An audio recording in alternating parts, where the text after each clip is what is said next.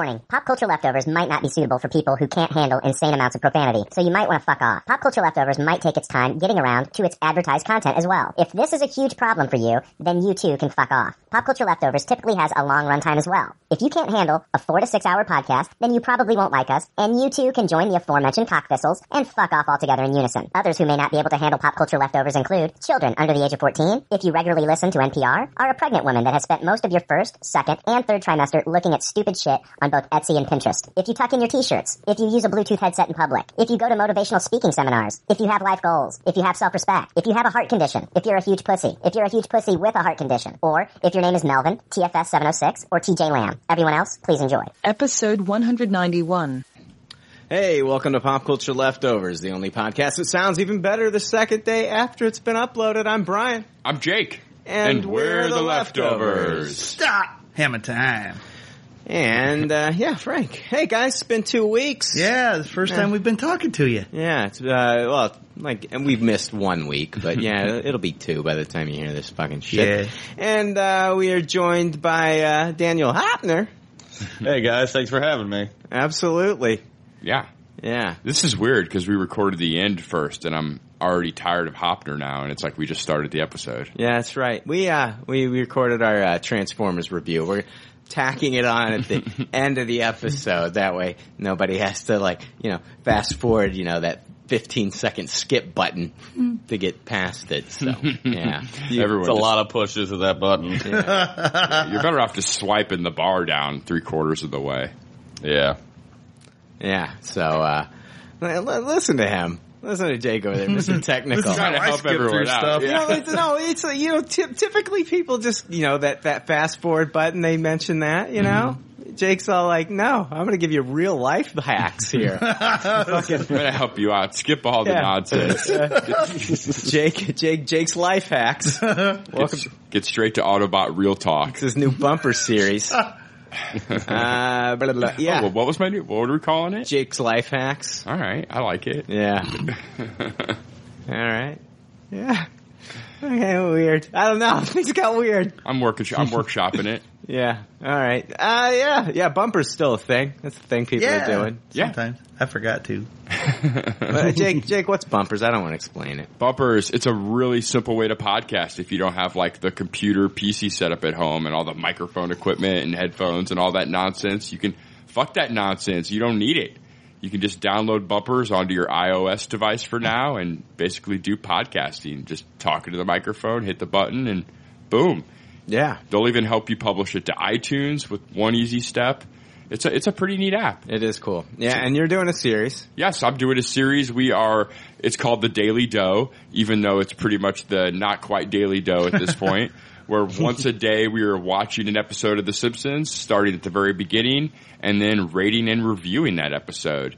And I'm actually looking for anyone that wants to guest star on any episode to get a hold of me. We would love to have a fucking slew of guest stars, just like The Simpsons. We want nonstop, so many guest stars. You're fucking sick of it. By Are you the- using the word star loosely here? uh, we- I, I very much so. Yeah. Guilty as charged. I mean, like, can, can, can, can you just say we'd like to have some guests? Yeah, guest. I'll take I'll take anybody. Right. So I, Yeah. I'm no one's volunteering. Not too many people. So I'm ready to start going on the street and just asking people to join. So Mm-hmm. Yeah. hit me up. We've got a spreadsheet set up to pencil people's names in. So Hopner, you going to join us for a Simpsons episode?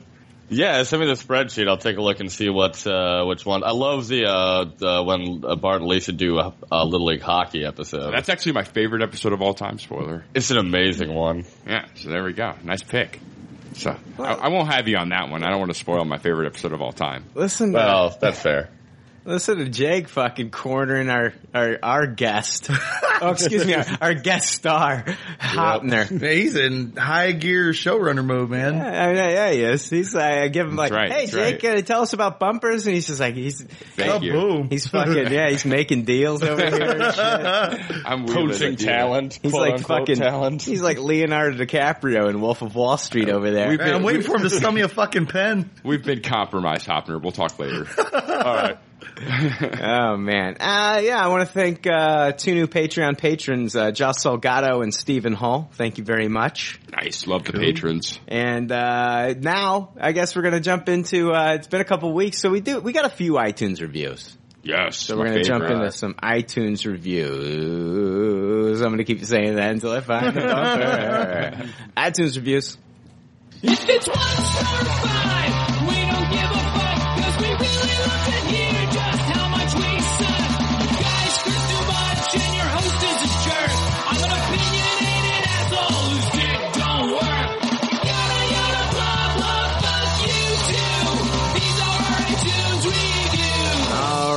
iTunes reviews. First one, I love this one. Comes from Jose 10A. why, why is that funny? It I like the rhyme. Jose 10A. Yeah. Yeah. You think, uh, Jose, do you think maybe he is uh, a Hispanic dude who lives in Canada? I don't know. Jose I didn't get the 10A bit. A.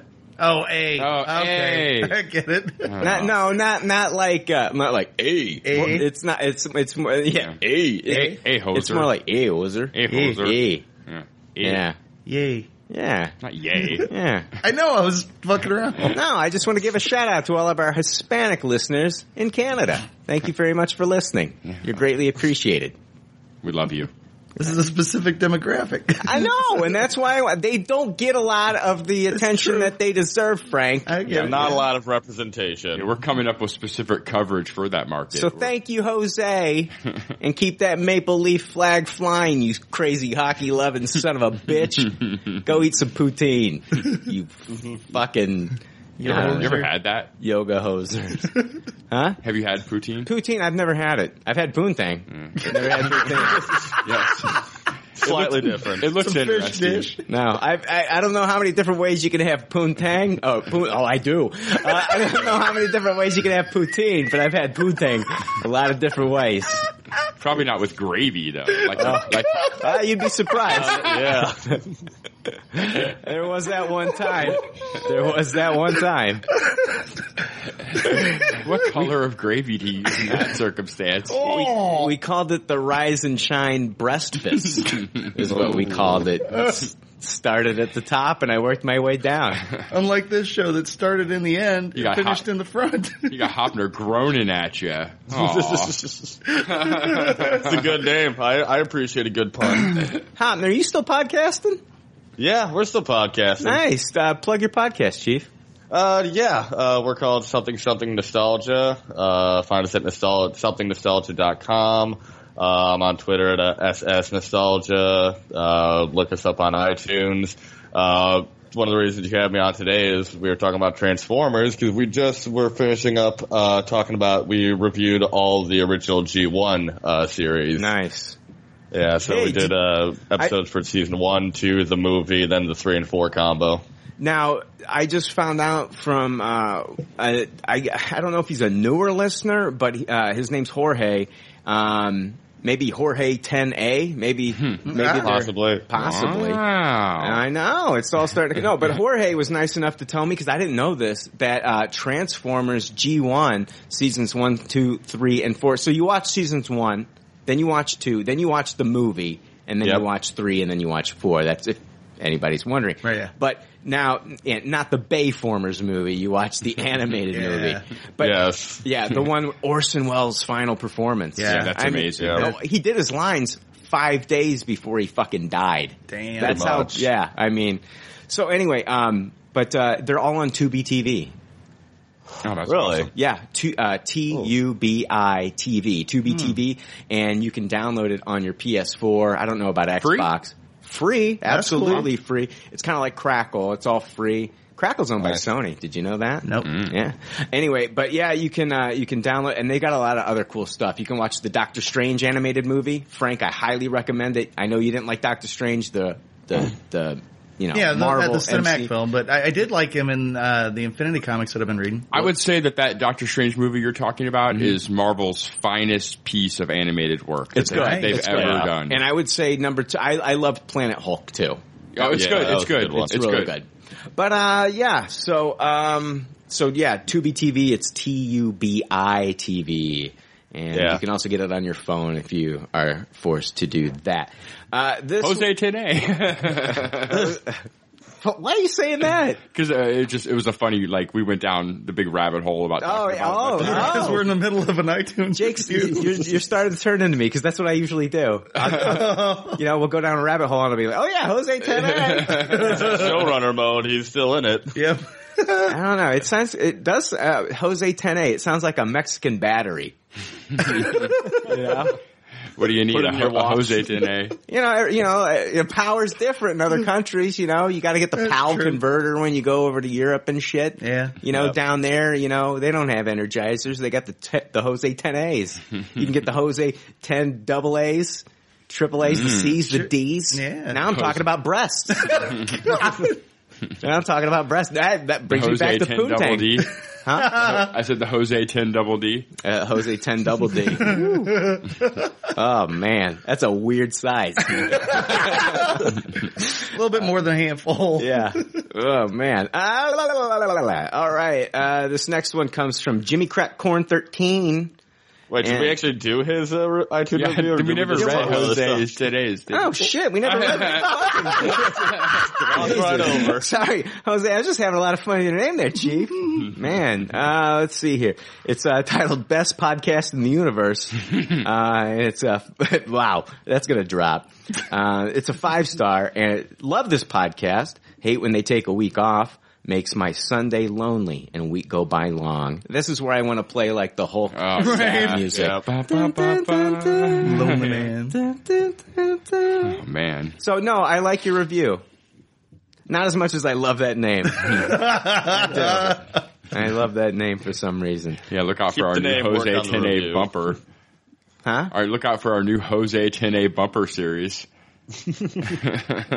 Wow. You're, you're just, you're going hog wild with these bumper series, like anything. hey, welcome to Jake's Poontang Talk. Uh, you're Not like, to be confused with poutine. you're like, uh, each week you tell how you, you can, different ways you can enjoy Poontang. You're kind of like Bubba from, uh, Forrest Gump. Like a cheech marin from Well, I can't be like Dusk Till that. That would just be one bumper, basically, if I was like that. Where I just list it off and that'd be the bumper.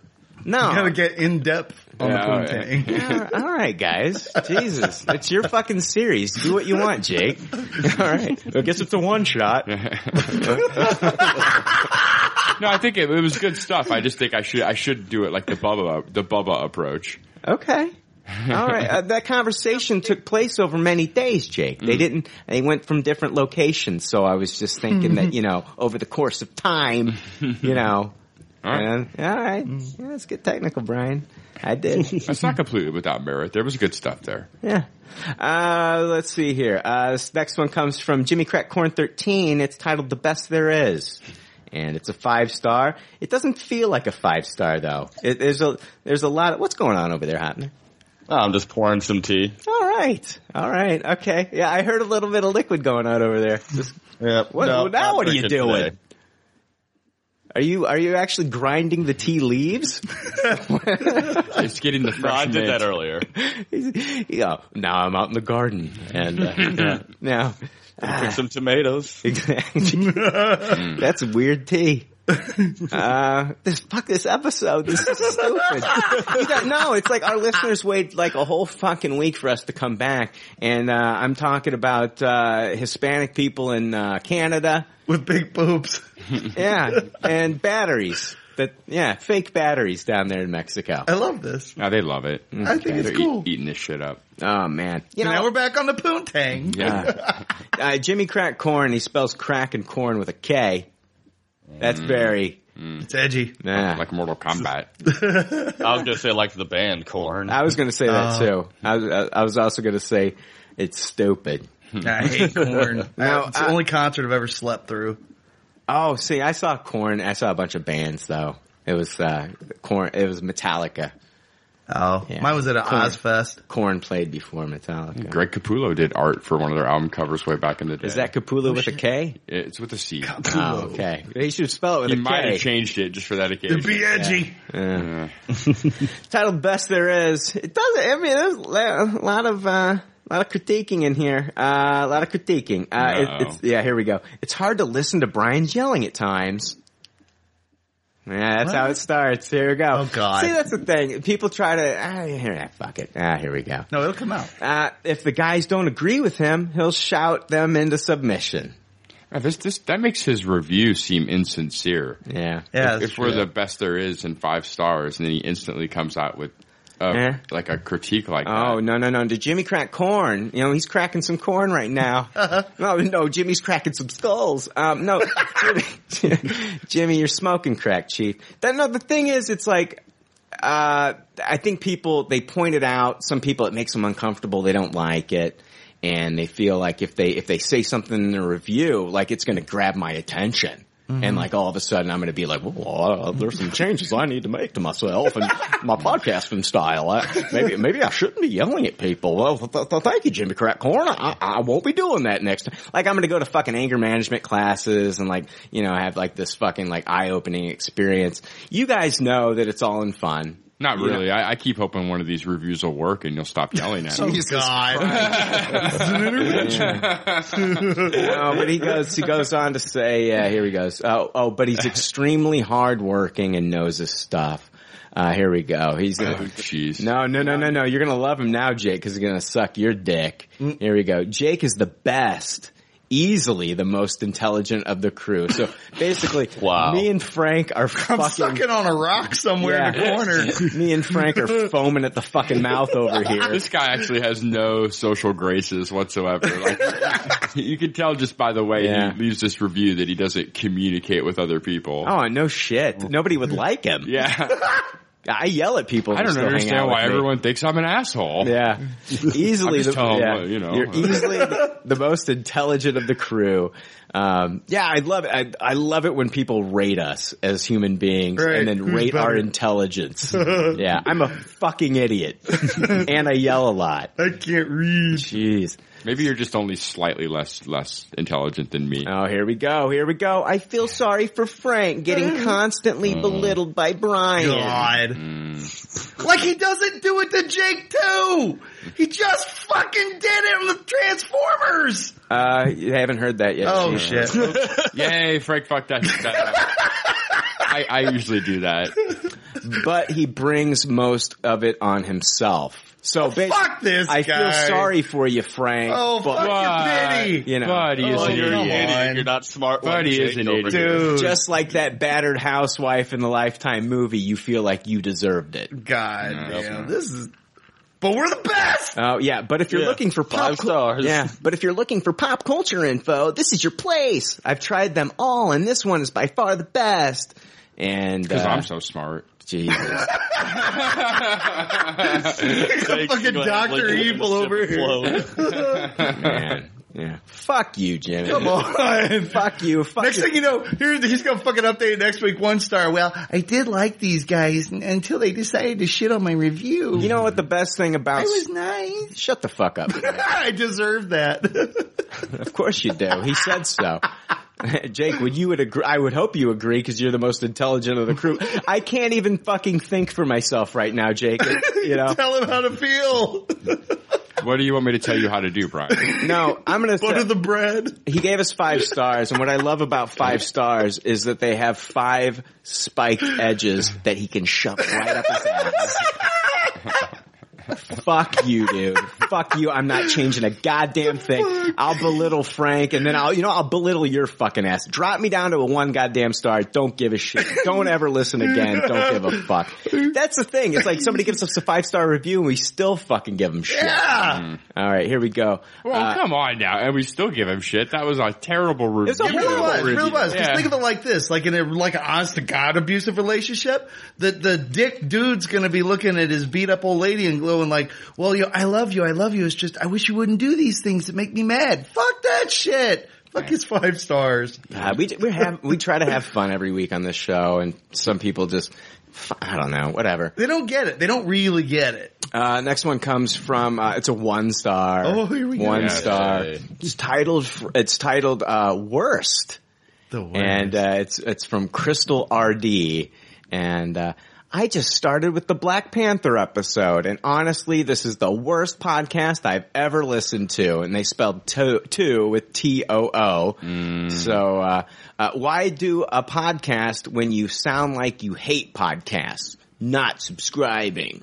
oh, we miss you. Hold on. Last episode, it was the Black Panther episode that we did. I was really tired. I told everybody from the get-go that I was really fucking tired. You ever had a fucking day where like, you know, like you show up to work and you just don't feel like you fu- want to show up to work? Yeah. But I felt like that at the beginning, but I think I kind of like worked out the kinks throughout the episode and the episode got, I got, had a little bit more energy Yeah, and shit I like that. completely so. agree. But at the Yeah. beginning, I was bitching. Just like you know, here, you know. Here's the thing. I guarantee. Hey, Crystal. I guarantee you. Like every time you approach your boyfriend or your husband or your dildo, they don't want to. They, you know, they don't. They're not always.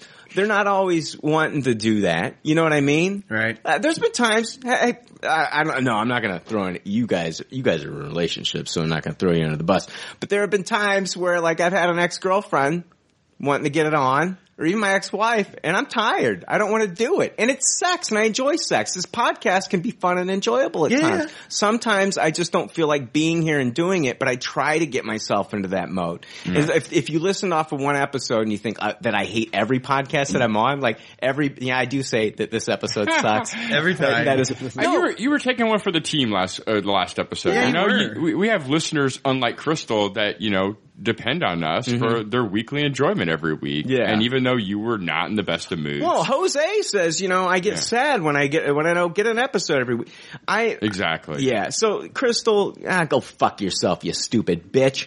Um, no, but the thing is, I want to say, yeah, I just told her, well, she's not Whatever. listening anyway. She didn't subscribe. So, uh, It's just an ID anyway. It has nothing to do with who's actually behind the keyboard. huh? Yeah. Yeah. yeah. That's, uh, you know, there's been times, you know, it's just like sex. I'm saying, like, you know, I'm tired and I don't want to do it. And sex is a great thing. And me and Jake have been in other relationships, dude. We we, we get it. Yeah. Sometimes like it's been a hot summer day and you ain't wanting to climb between there them was legs. there was one time there was one time where I and I mean I was like in my early twenties got really drunk on Halloween. Like really so drunk that I actually like we were having a, I was at a house party. I actually fell asleep in somebody else's yard. Um ex-girlfriend at the time she like drove me home and everything and like took me into my bedroom and like yeah, the guy that fell asleep in the yard, she's trying to get me to go to mm-hmm. like Bone Town. And it's like, I'm like, I just, I'm, I'm fucking drunk, almost passed out. It ain't happening Let tonight. me die. Let and me come just, back yeah. to life tomorrow. Exactly. Rise like the phoenix. Right. And then have sex with you. Nobody's, eat, nobody's eating any poutine. Yeah. Poutine, poutine. No, but yeah, so. I Is that know. where the gravy come came from? Oh, a hot summer night. I'm telling you. Yeah, but, uh, yeah, good riddance, Crystal. And before anybody says it, I mean, that goes for us too. I'm a fat fuck. Sometimes people don't want to climb between my legs either, so get off your high horse. I I like how Frank's justifying the analogy and not the real point we're trying to make. Yeah. No, I saw that too. But you know somebody out there is thinking, oh, that Frank, he's so fucking sexist. He said that. Or maybe they don't want to suck his dick. Ah, it's, say Uh, both somebody, ways. somebody thinks I'm sexist now because Yeah. I called her a stupid bitch. Uh, they, uh, Well, I people, think- people I'm try sorry. too hard to be offended. Uh, I mean, we've got some wonderful female listeners that listen to the show, but Crystal's a stupid bitch. Fuck her. You'll have that. It's like you play the South Park, uh, "Arr, Crystal's a bitch, she's a big fat bitch. Hey, Frank. I, no, I don't agree with your point, and I'm going to yell at you and beat you into submission now. Okay, I'm gonna go sit Nice. and be I'm quiet gonna, for 10 minutes I'm gonna sit here and just look like a battered wife. No, you're you're fucking Einstein over there. Dude, I was feeling a little sadistic, like when that shit with the Transformers thing was going on and you're digging into him. I'm like sitting here with a grin on my face. Oh, damn it. It hasn't happened yet, Frank. They haven't heard it. Stop it. I also think I also think now it's like it's going to be a giant letdown when they get to it. I 'cause know, It it's like, well, it, you're was- telling- it was a very small Just moment. let, yeah, it's not that big. Like, just, it hasn't. Oh, I hate this episode Oh, no. already. I hate it. I fucking hate it. I think I'm with you this time. I can't even. I can't even help cheer you up. It's a goddamn circus. It's just ridiculous. I'm just glad it's not my fault this time. uh, no, it's not Hopner. You're fine. I'm just asking for it again. Hopner, you're fine. Frank, what are you even drinking? Are you? Yeah. Drink- Yo, y- oh, that explains it. Jesus Christ! I started with Mountain Dew earlier, but now I'm drinking Maker's Mark. All right, Frank, you you are doing a bang up job. Hey, I hope that every like segment that we have throughout the show reminds you of something that we talked about in the Transformers review that our listeners haven't heard yet. I want, I want, actually, I basically want the entire review of our Transformers review that they haven't heard yet broken down throughout the rest of the episode for them. This is starting to remind me of that part in Spaceballs where they're watching the VHS tape of Spaceballs. When will now ha- when will now be now? Now is then. it's hard to keep track of. Oh man, now I hate Spaceballs. Aw, You know, that's a real It's shit. not gotten that bad. uh-uh. It's not gotten that bad. oh, Things man. aren't that bad. Oh man. Hey, no, I used to enjoy. I loved Spaceballs. No, things aren't that bad. Come on. God. Spaceballs. All right, let's see here. Uh, blah, blah, blah, blah. all right, it's time. Uh, let's jump into good pop, bad pop. Ah, good pop, bad pop. It's time for more leftover reviews with Good Pop, Bad Pop. Off, we are off a week, and quite possibly this is the worst episode we've ever recorded. No. I'm with you this time. Oh no. And I always say he that. would be right. He is the smartest out of all of oh, us. Oh yeah, yeah. I forgot. about that. That's true. I forgot. That's So true. empirically, Actually, this when- is. the I've actually done a lot of math in the last five minutes, and I, I, I think statistically this is the worst episode. I'm sorry. I'm sorry. Hold Whoa, inform you. Jake, Jake, slow down. I don't understand anything you're saying Hold on, right hold on. now. I'll get the chalkboard. My Yeah, I was gonna say, put that into a line graph for us. It's like Rick, Showing the quality go down. this Yeah. episode is a piece of shit, and I can prove it mathematically. Yeah, all right. See, this line represents our Star Wars, like Star, you know, Force Awakens spoiler episode we did, like our high mark. And see, this line way down here, mm-hmm. it's this episode. And this line's the one that Michael Bay's doing. yeah. Frank made another reference. God damn it! Stop it! Brian didn't even catch it. Stop it! Stop wasn't on mentioning purpose. It wasn't on Michael Bay and Transformers. God damn it, they haven't heard it. Okay. Jesus Christ, what is wrong with you? You hear that, Jimmy Crack Corn? I'm yelling, you stupid fucking asshole! fucking dick! You don't like me yelling? I don't feel safe in my home. oh, God damn. Although he is right, this time Frank does deserve it. He brought it on himself. Ah, yeah. Oh, that was funny. Episode got a There's little, nothing little left. there. Don't I- I'm not. Don't listen to the Transformers review. There's literally nothing left now. Yeah. Yeah, Frank, Nothing. you want to tell us how we rated it? Yeah, yeah Frank. Hopner Tupperware it. Clearly. You, no, Frank. Oh. I agree with them. Basically, you are Grimlock. you are. You are. Fucking, You gotta yell at me. Mm, Grimlock. oh, Jesus Christ. so he's You not know Bay, Bozo, he king. he's not Bayformers Grimlock because that one does, uh. that one doesn't talk. Yeah, I wish he would be. Mm-hmm. All right. All right. Good Pop, Bad Pop is where we talk about the things in the previous week and or weeks that we either watched or read. Sometimes we rate these things. And if this is your first time listening, it'll probably be your last. You, you probably joined the likes of Crystal. I'm excited to see the iTunes review based specifically on this episode. Oh man. Oh god. Well, if we're gonna get one star, well, Jimmy's gonna change his to a one star. Uh, fucking, uh, and then we're also going to get a lot of Hispanic listeners out of Canada saying, fuck this show, eh? uh, no, uh, we have a rating system and some of these things that we talk about, we might rate. Here's our rating system. Yeah, we rate things. Rating system. Here's uh, how many times am I going to say this? I keep I keep reiterating the same stupid shit. At least I'm not talking about fucking Transformers, you son of a bitch. Oh my god! Is there a, is there a mute button for your laugh? if so, if somebody could fucking could, like, Yeah, make that program. Dude, Make yeah. that filter. No, you can't make that go away. I bet it would run on like sixteen Jose 10 Right.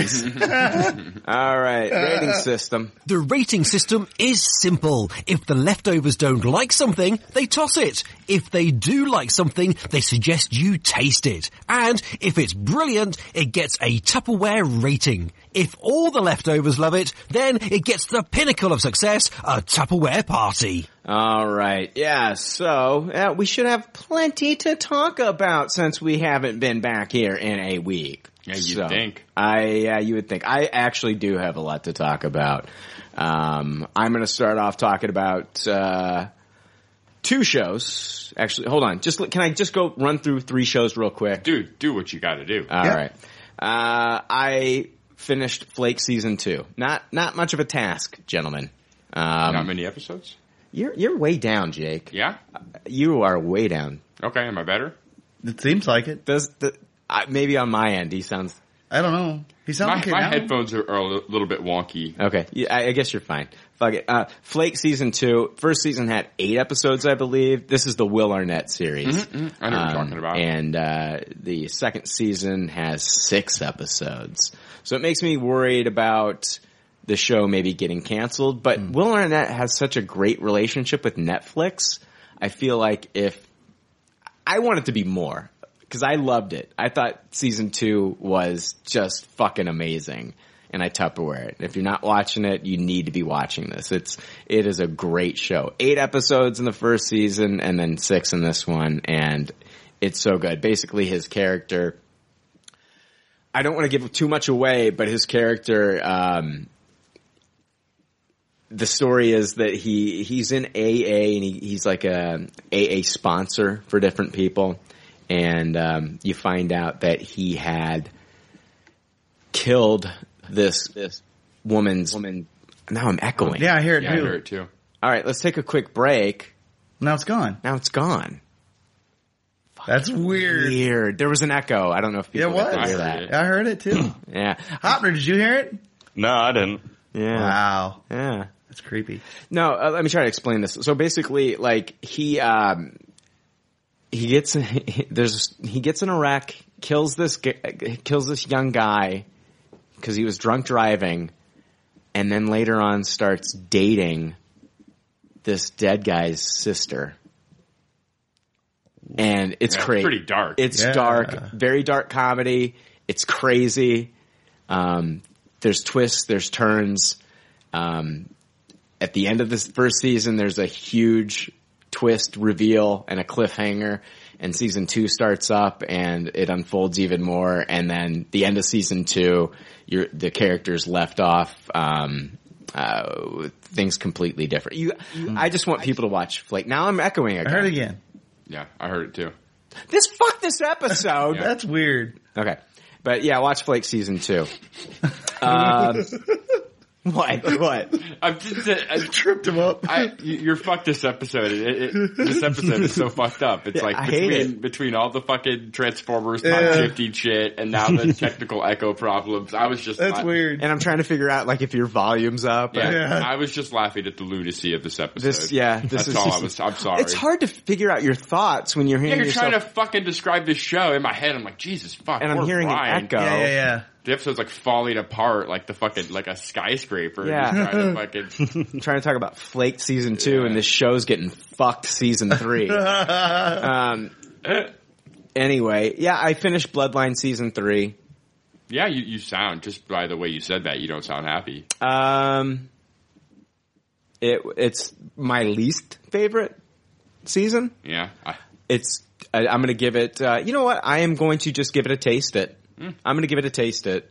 for season one and two Tupperwares, right? Uh, season one, highest of Tupperwares. Season two is a Tupperware, and season three, I'm going to give it a taste. It, and it's not. And a lot of people are going to be thinking, I'm not going to spoil the ending, so don't worry about that. A lot of people are going to be thinking it is because of the ending and how it ends, and it's really not. It's really not. It, it, it's not. Um, there's a lot of other just there's the the penultimate episode was a little was a little wonky and a little weird.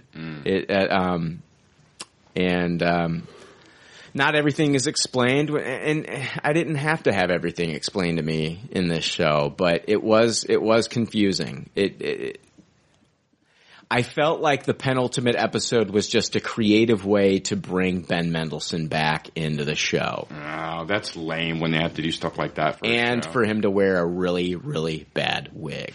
Very. He must have been filming something else and they had to give him with his bloodline hair and it's a horrible fucking wig. But that's, that's, I'm talking about just story. The story, um, it was okay. It, I'll give it a taste. It, it was not the ending. It didn't stick the landing for me. So, uh, and then the uh, final uh, show that I want to talk about here, real quick. I watched. Um, I finished part three of The Ranch. It's so fucking dumb. They don't have seasons; they have parts. yeah, that is Hmm. weird. Part one, part two, part three. Yeah, Okay. whatever. So I finished part three of The Ranch. It's the Ashton Kutcher, Danny Danny Masterson, Sam Elliott, Debra Winger. I I uh, I love this show. I think it's great. Elisha Cuthbert's in it from Oh, Happy wow. Endings. Yeah. Okay. Um, I love this show. I give this season another Tupperware. It, th- they're, they're, Netflix should be doing more shows like this. It's a lot of fun. Uh, they might be, but I'm not watching them. It, you're basically taking your standard like network sitcom form formula and having characters drop f bombs. And for me, it's it's refreshing because it's so you, you don't expect it. Right. And I'm not just saying, oh, they curse just to curse. They really don't. When Yeah, Sam you Elliott get dro- tired of that after three parts. Yeah. Yeah, that was the gimmick. Sam Elliott drops the f bomb, and when he does every time, it's hilarious. it's so good.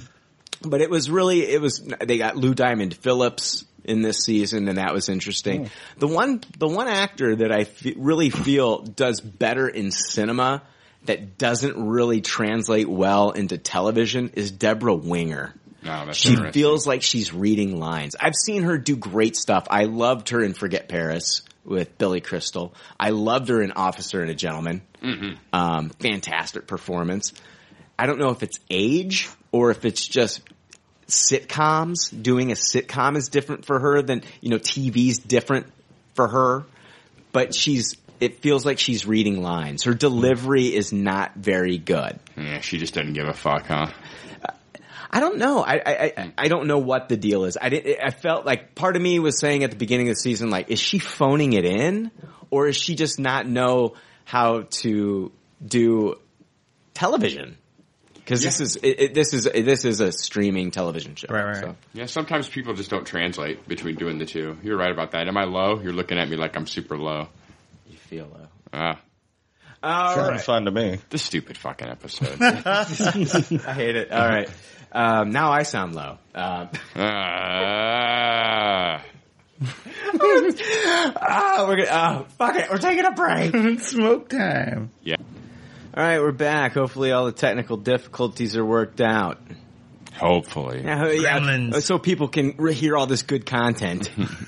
It's amazing content. The best content. yeah, Frank Hammer, spoilers in disguise. hey, I didn't do it. Frank. Hammer. That's what your mom said. I, I was like, what's he gonna say? Frank? Hammer. That's what your mom said. Yeah. More like that's what she said. Oh, that's what she said. All right. Uh, what, what, do you, what, what, what are you at? Frank, knock it off. Faster, man. Jesus. right. Jeez, lay off my- the lay off the nitrous right before we go on air. I- It's my coping mechanism for when he beats on me. Jeez, it's like this, this episode is just people talking over one another and Frank cackling.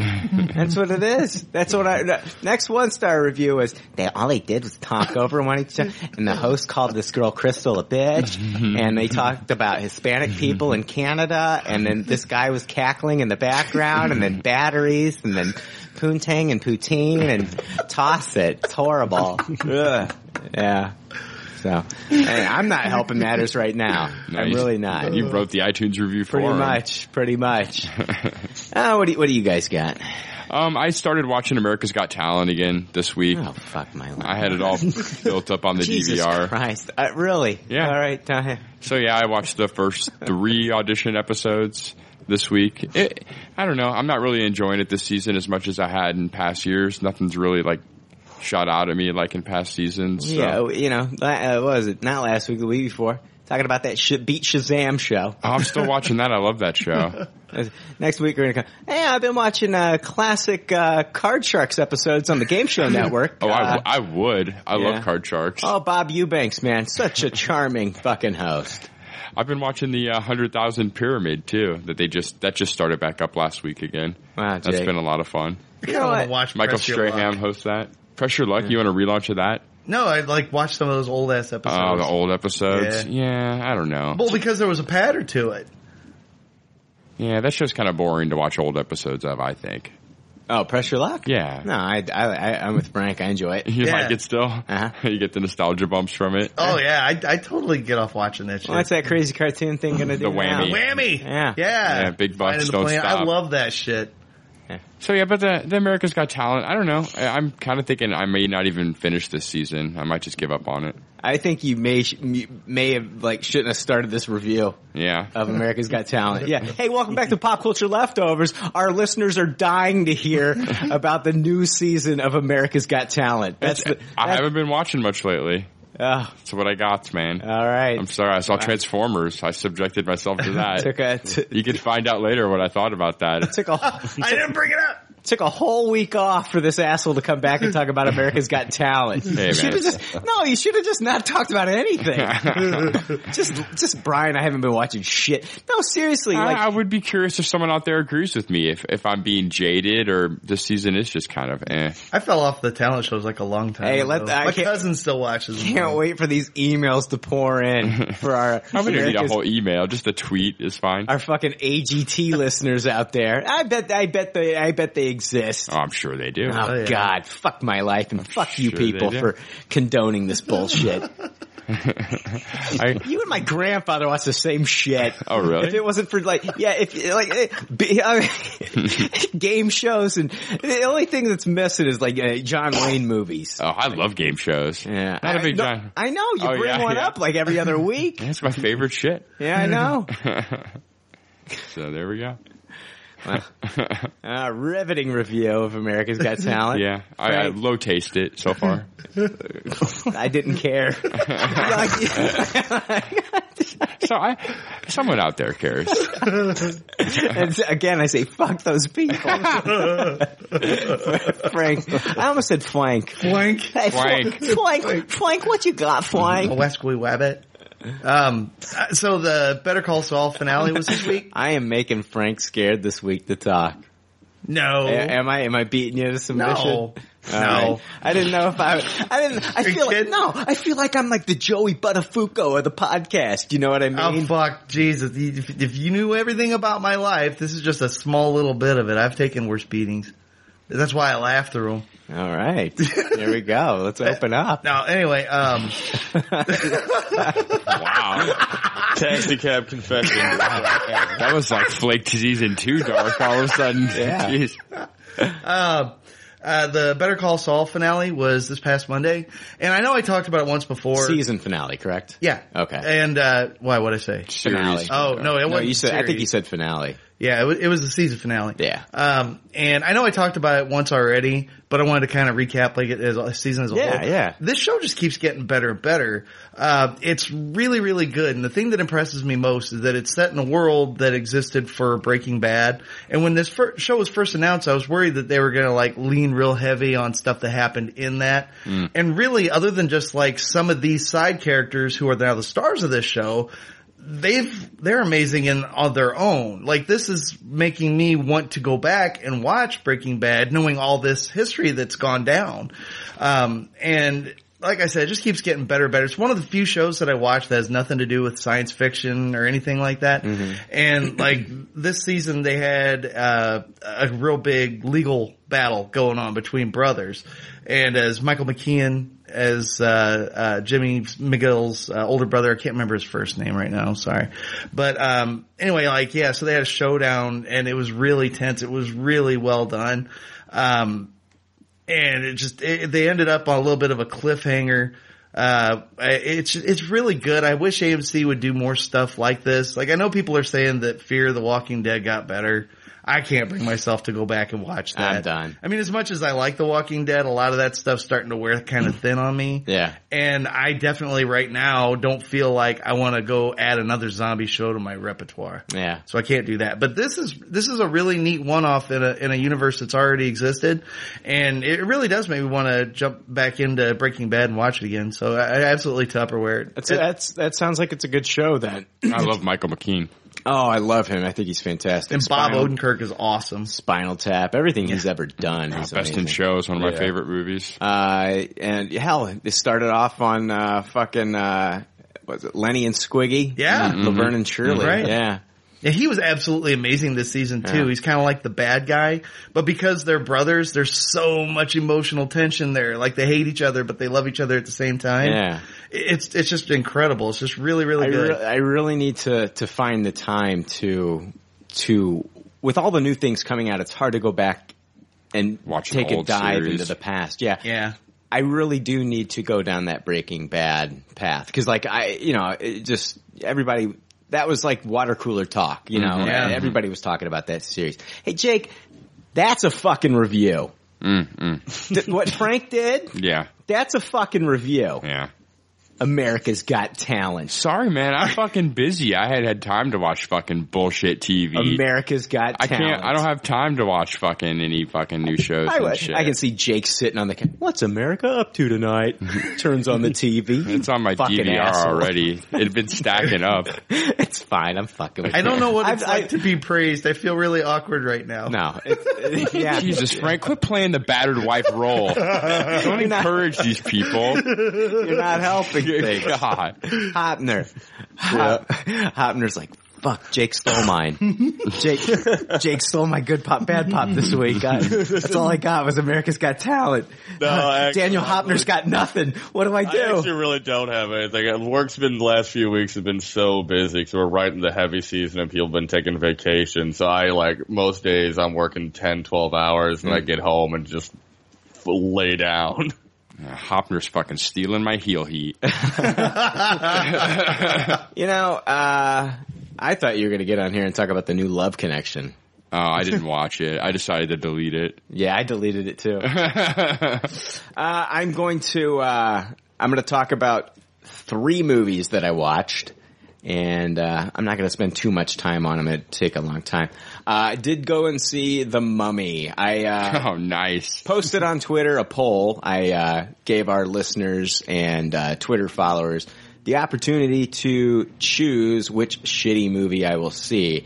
Uh, Pirates of the Caribbean 5. What is it? Shitting on a dead man's chest? Yeah. Is that what it's called? I would rather see that. Yeah. It's Gotta called be better. Pirates 5 Necro Crapper. I don't know what the fuck it was called. Lost Frank. Jesus.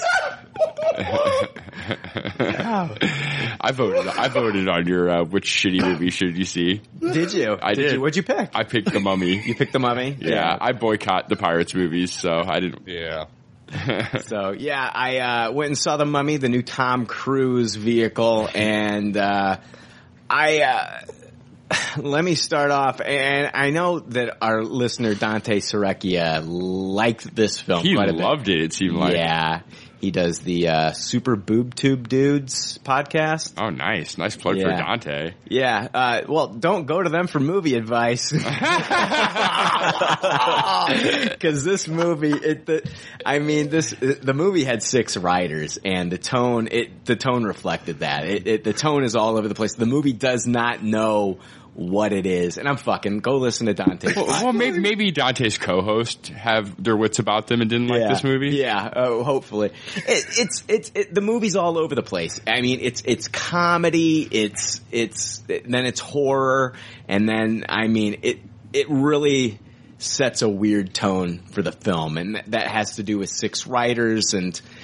You know, Universal's wanting to make a big deal out of this dark universe that they got on going on, um, and and it actually you know, it was kind of neat. Like when the when the movie started and they're showing the Universal logo spin around, you see the world, you know, and you see Universal. Well, then the the world spins around again. It goes to uh, the dark side of the world, and it says Dark Universe, and I'm like, oh, they're really doing this. Oh wow! So uh, yeah, logo and everything. Yeah, branding. Well, that's the thing. I mean, you know, mm. Marvel MCU when those movies mm-hmm. start, you have like the Marvel logo mm-hmm. spinning. You mm-hmm. see the character. DC, we're seeing that now, and so now Universal's trying to do that with their logo. And uh, I, I will say that there there was. You know, Tom Cruise action scene in the plane was very cool. I love that kind of stuff, but I like to see that stuff in his Mission Impossible stuff. I like to see it in like Oblivion and Edge of Tomorrow and you know War of the Worlds. I like it in those movies. It didn't. It, it, it- like I said, this movie's kind of like all over the place. His character's not interesting. Uh, the love interest in this, there's no chemistry. That's not interesting. You've got Jake Johnson in this film, who I love from New Girl. And his character on New Girl is Nick, and that was Tom Cruise's name in this movie, and that was That's confusing. weird. It was very Wow. confusing for me.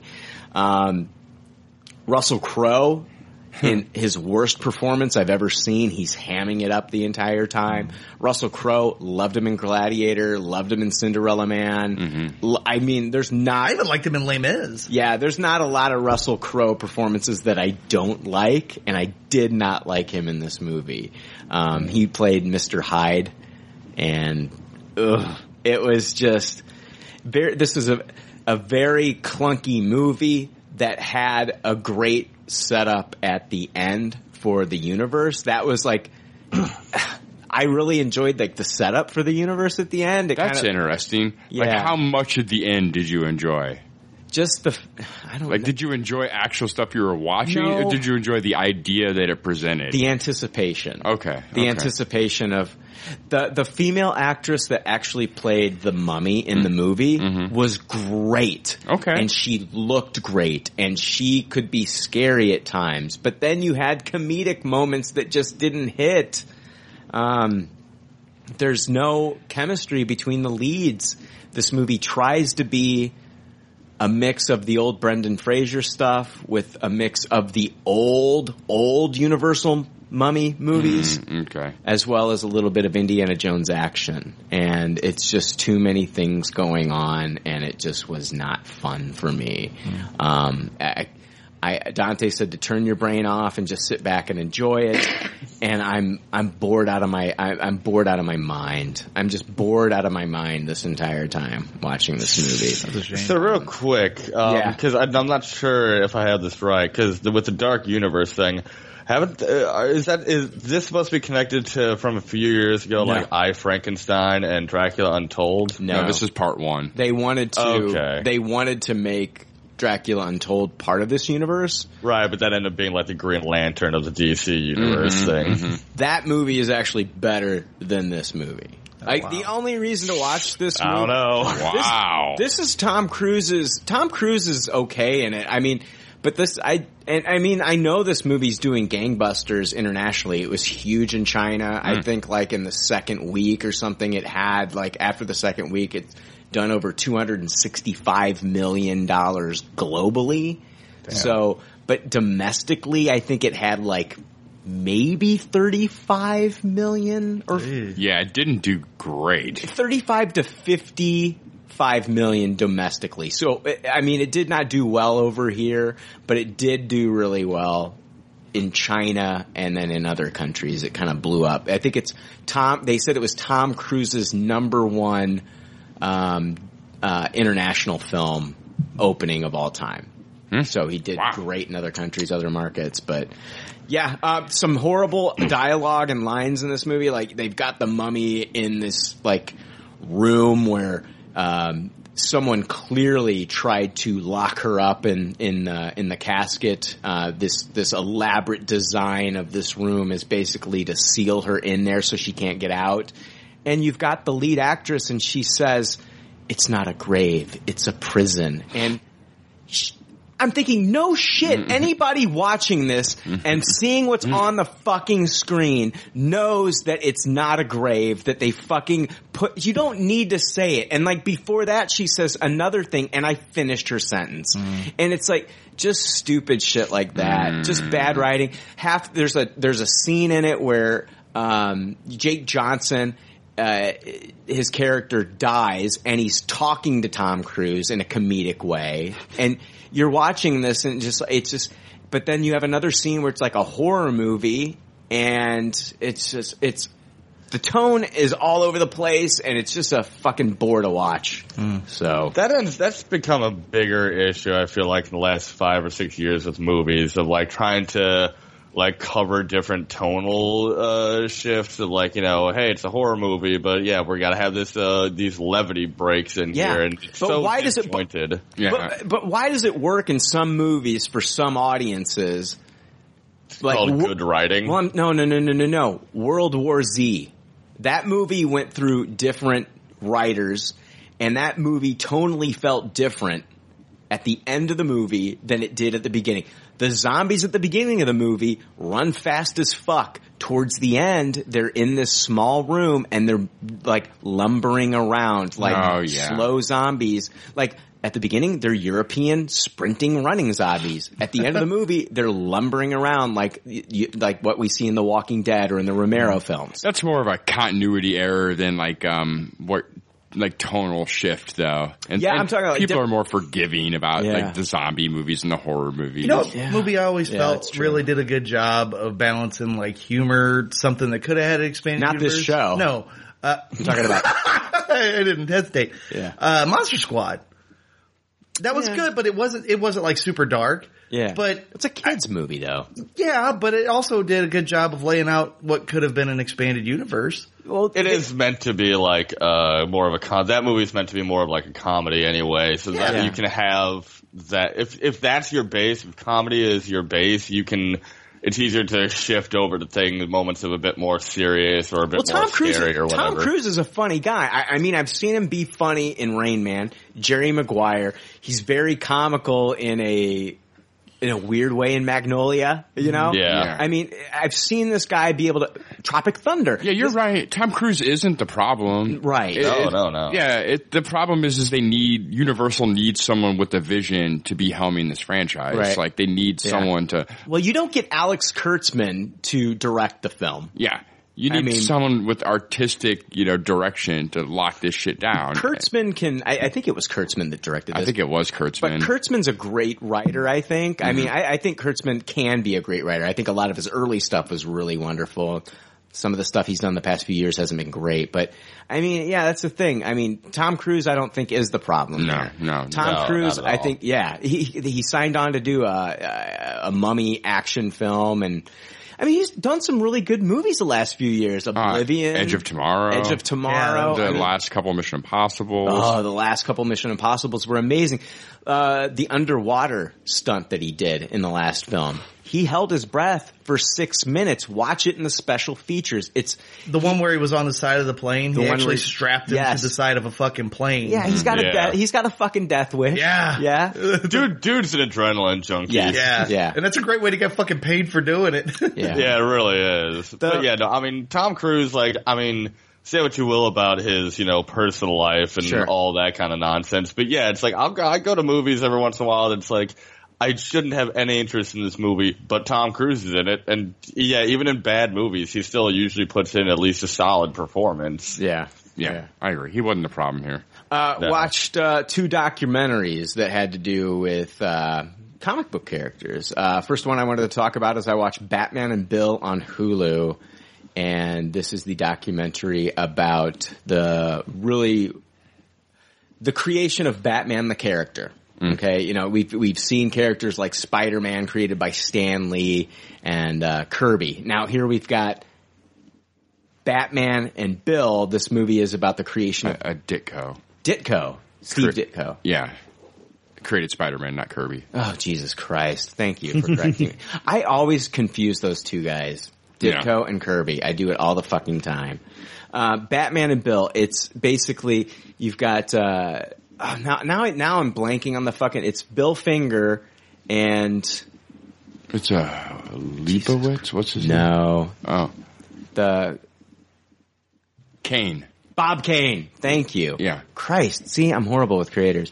Bob Kane and Bill Finger and the relationship between these two guys. And it's weird how I saw a movie like The Founder last year, which was Michael Keaton and playing uh, Ray Kroc and how he stole the character.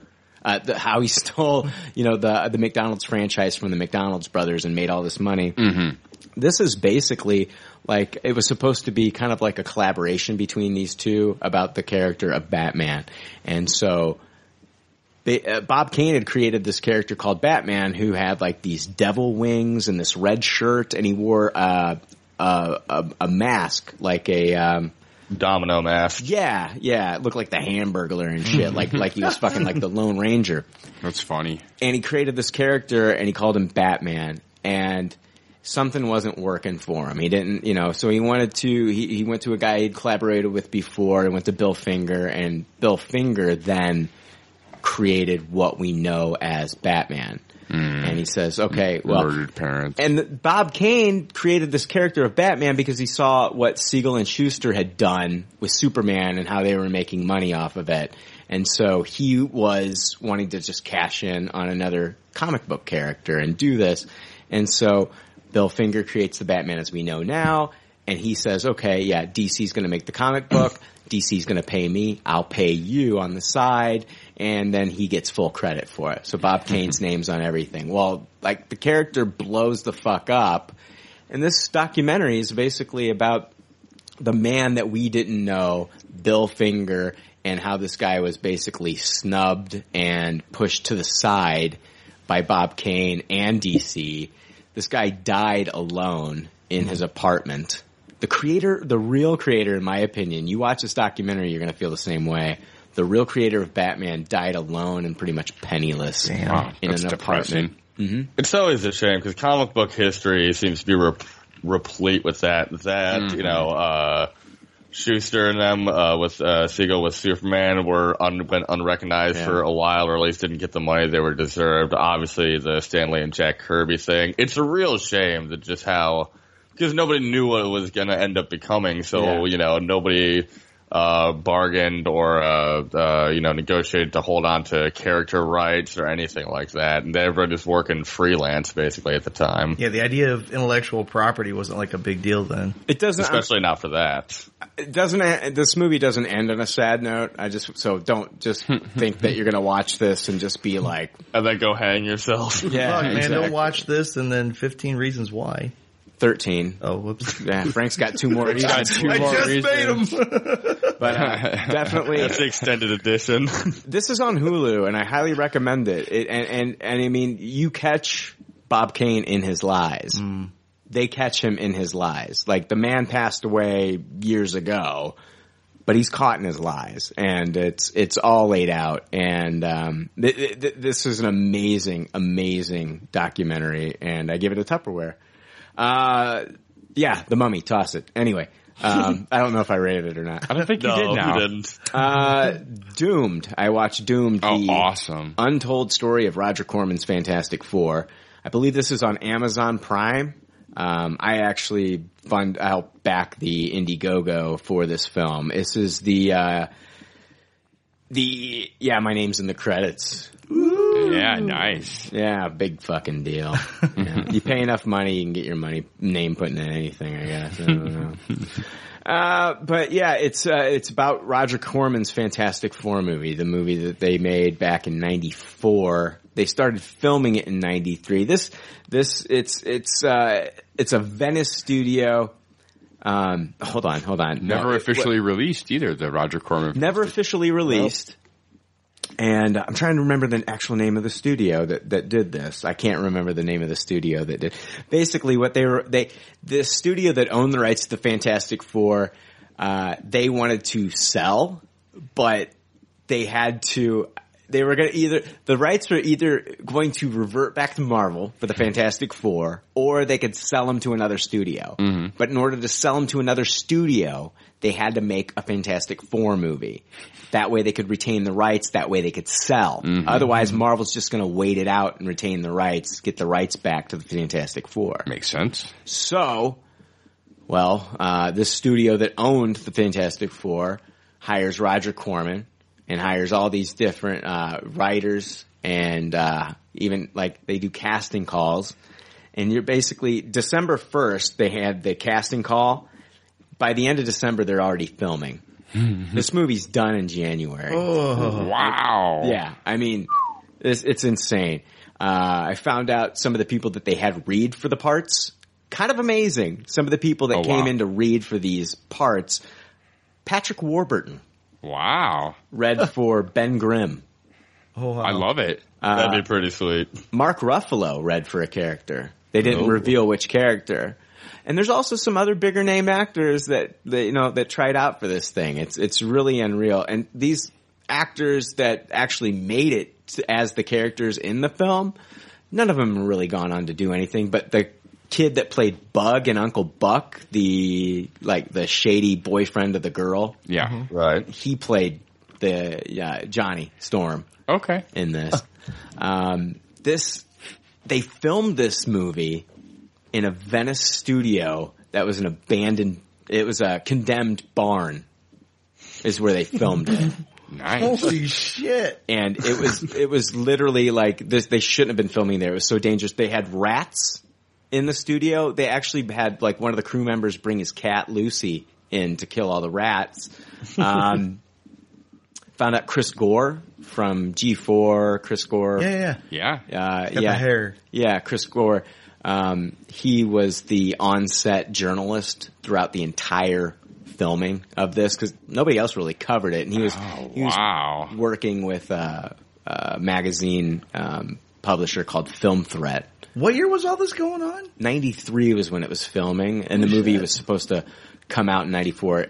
It was actually supposed to premiere at the Mall of America in, in Minneapolis. And like, you know, this is like months down the road, and like hmm. people, they thought this was going to be a big release, mm-hmm.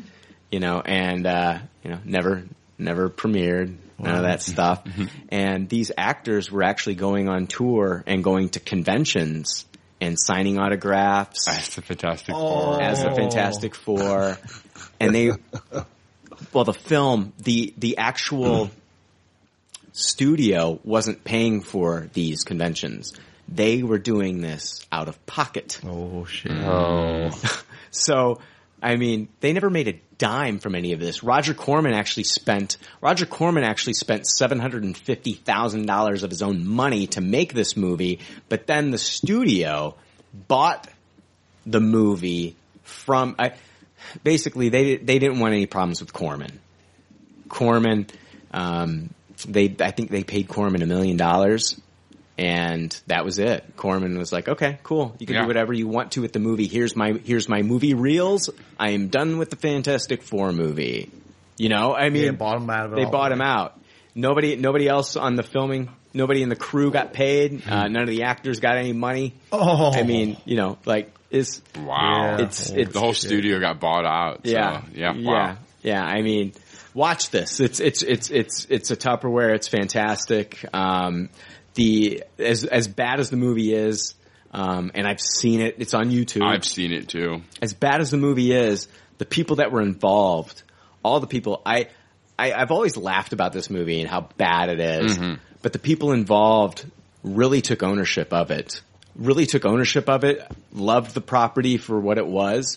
The actors that play Doctor Doom, um, you know, uh, Reed Richards, they love these characters. They, they, they came to love these characters after playing them and they, they loved each other and they loved working with other cast members.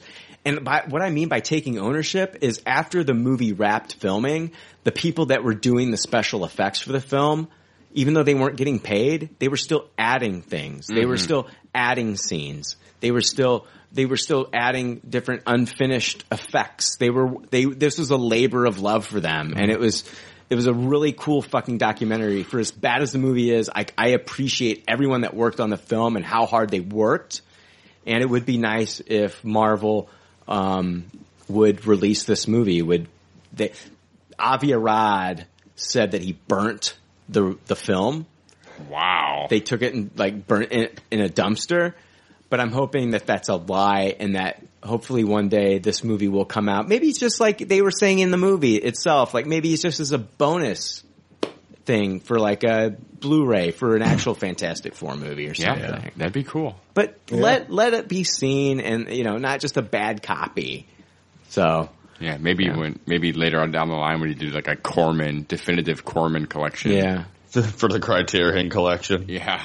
And it was weird because like they were talking about Troma films being involved at one hmm. time at the beginning of this production. Wow. But yeah, that never, that never, but yeah, it, they, they just made this movie. They never intended Avi Arad. They think, they don't know, but they know, they think that Avi Arad knew from the beginning that this would never be released. Hmm. But they, Oh, th- but they couldn't tell anyone because they had to have these people think they were making a movie. Yeah, I've heard a lot of like stories about this movie, and that's always been the general one of the consistent things that yeah, Avi knew from the get go. Yeah. no, we're just doing this. Hold on the rights to sell it, and this will never see the light of day. Right. Yeah. It, like like he was embarrassed of it and just you know. Yeah. And uh, that's why they got Roger Corman because they knew the guy. People knew who he was, but he he was no he was known for doing low budget films and Yeah. doing them on a budget. So it's like let's get the do- guy that did Carnosaur, you know, to do the Fantastic Four movie. He'll do it Didn't less he than a do mil. one of the Nightmare on Elm Street movies? No. I don't think so. I did like four or five or something like that. Corman did one? Yeah, I don't know. Wow. You might be Uh, you might be right about that. Yeah, it's just it's one of those things. Like the actors thought that this was going to be like another big blockbuster, kind of like you know Batman, you know Tim Burton's Batman. And then when they finally arrived on set, they realized how cheap it was. But they still thought that it was going to get like some big release, and it's it's crazy. You get interviews with the actors, you get interviews with Corman. Stan Lee would not do an interview, refused to do one. Um, they talked about the time Stan Lee was uh, he showed up to filming. It, It's interesting. You guys should definitely watch this.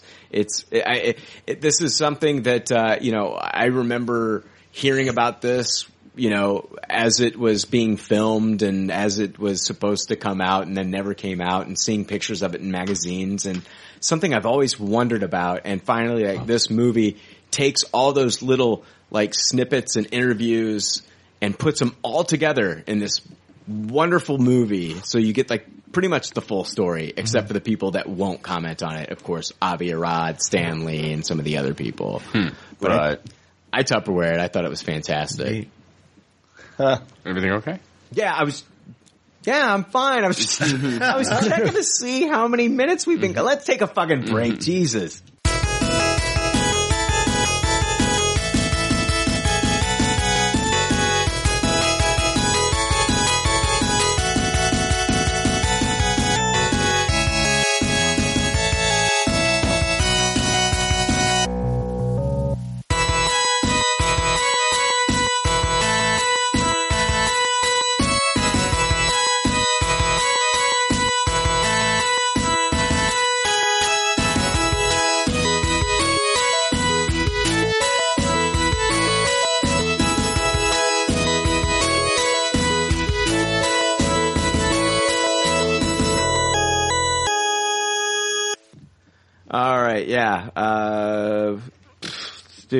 Do. Uh, yeah, we're back or whatever. I don't know. Uh, let's do news.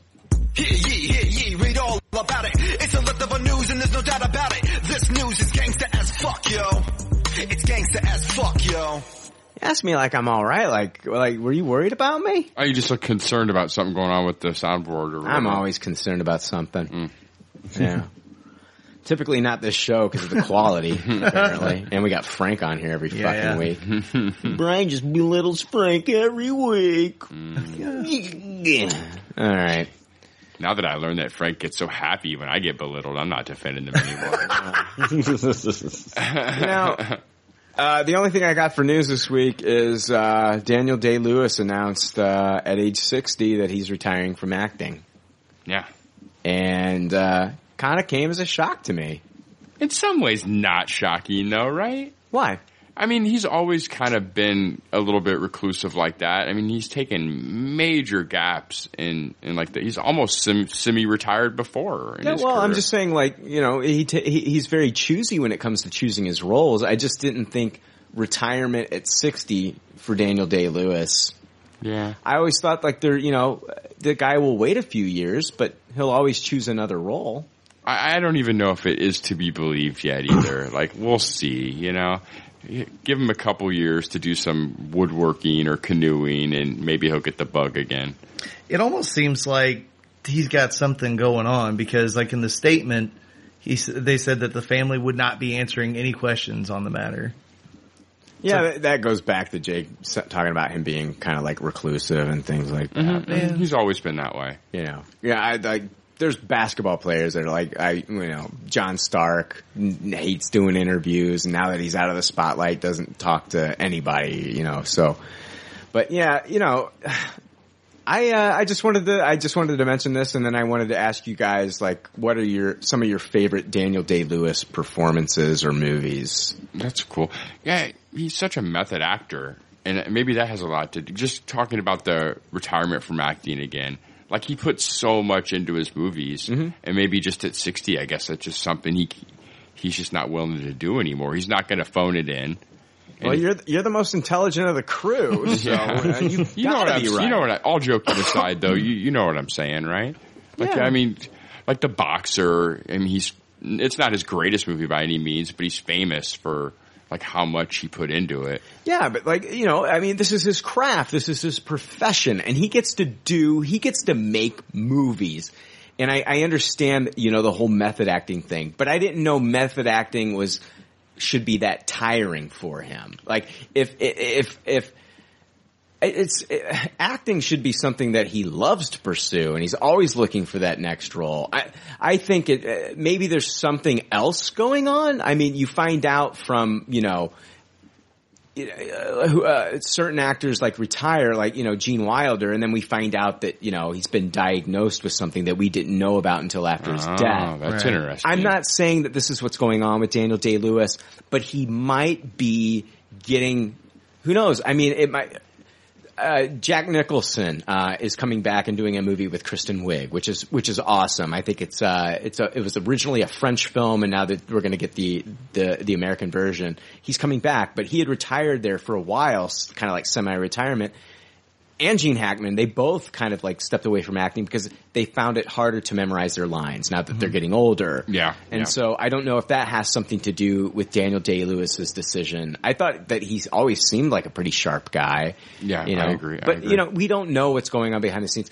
But you know, I guess you, you could be right with the method acting. You know, he really has to become that character the entire time. Like, if people don't understand what we're saying, is like when he played Lincoln, like even when they cut, he was still pretending to act like Lincoln. He was just in that character's head, Yeah, they- all the time. The the directors of the boxer said he legit was better than a bunch of the people in his field, in his weight class, in legitimate professional boxing. Right. Wow. By the time he was ready to film that movie. Mm-hmm. That's So- amazing. So I mean, just Yeah, like- he's a guy who really does go like way above and beyond. Like, it's like because there's method acting, and then I always think like there's method acting, and then there's Daniel Day Lewis above that because he just goes Yeah. so all in on everything he does. Yeah. It is incredible. And you know, there's a lot of these stories of you know people, fans, or whatever. You know, they catch him in an airport. You know, while in during the filming process, and like he was a real jerk. It's like, but that's because that's the character that he's in, and yeah, he never drops no matter what. Yeah. I'm a big fan. Um, it's it's one of my least favorite Scorsese movies, Gangs of New York. But he is by far the most redeemable part of that movie. I love that movie actually. There's lots of fascinating stories about him on set for that movie and how he was just a dick to people on set because he was so into that character. Well, I saw that movie opening night at midnight, packed theater. Um, I'm a, I love Martin Scorsese. I think he only, he's, he only gets better with age in my opinion. I think he gets better and better and better with each film. Um, I think his movies, they're long, but I, I don't know. There's something. about, Ah, yeah, I don't know if I agree with those statements. I, I well, I, I, I want. That's my opinion, and I, I, I think Goodfellas is a good movie, but I've seen Goodfellas is fantastic. But by the time you get to, um, Wolf of Wall Street, yeah, but what about? I mean, you just you just blank out on Shutter Island. Like that's Shutter, I, no, Shutter Island. uh, It's not the best movie, but I, I'm, I I honestly feel like his movies. Uh, I'm trying to think of what other Scorsese film that he. Uh, I Gangs mean- of New York was after Goodfellas, and first time I saw Gangs of New York, that movie, I, I was it was 12 o'clock, it was midnight, and I'm watching the movie, and. Maybe, maybe you're you're taking taking what I'm saying like a little too Literal. literal okay. I could see that. because what I'm, what, I'm saying, Jake, is like some of the directors they have this, they have like this energy, this spark when they first start directing, Uh-huh. and this fire, and that fire kind of goes out the older they get. Yeah, I can. I can. I hear you. And there. I'm saying that Scorsese is still making great films passion projects too. even in his old age, it, it, it's like he gets better and better all the time. I'm not saying like each movie progressively gets better. Like, Okay, I got Let's you. look at his filmography and like, yeah, this one's a seven. No, no, no. I'll, I'll co-sign that. I, I mean, I'm a huge Scorsese fan too, and he definitely always, whether I like the movie or not, like his passion for doing the movie is apparent. Yeah, and, Yeah. and he's still he's still making great shit. I've seen a lot of directors just over time get worse and worse and worse with age, and Yeah. and he just has this fire, and he's and he's so he he he never like he's a perfectionist. Oh, yeah. Um, you know him him and Tarantino are the same way. Like if they had their way, they would only put out a movie once every ten years because.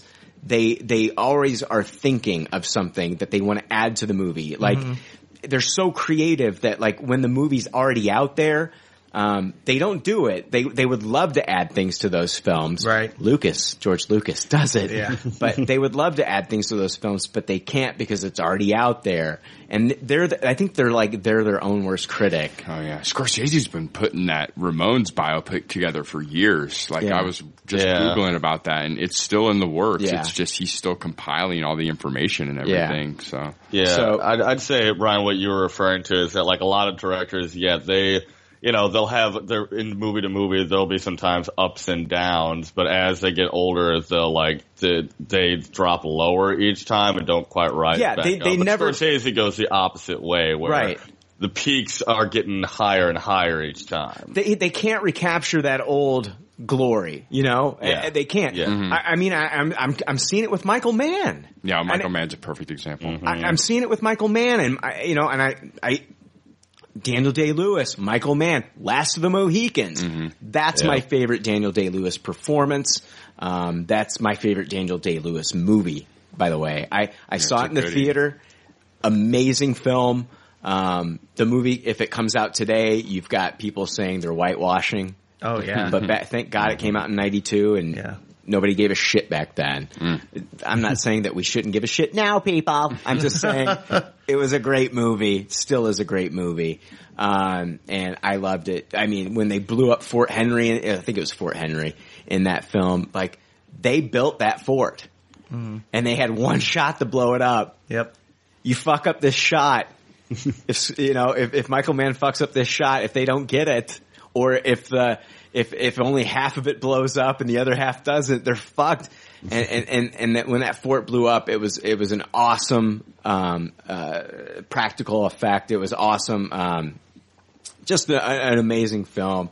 And Gangs of New York, I saw it the first time at midnight. I was tired as fuck. I left the theater, hated it. Yeah. Went back, watched it on home video, and I love that movie now. I, I think that movie is fantastic because it's such a such a weird such a weird uh, part in America's history, and like like the um, the you know the melting pot of America is wasn't really a melting pot. It was just It's such a weird movie. There's some really great stuff about it. It's just they the made some- music's great. Yeah, I love it. They made some really weird creative choices in it. So Oh, I I, just love it. don't kind of like it. I, I love it. I think it's a Tupperware now. I, I yeah, I'm, I'm with you on that. Yeah. I love that movie. Yeah, it's like a low taste it for me.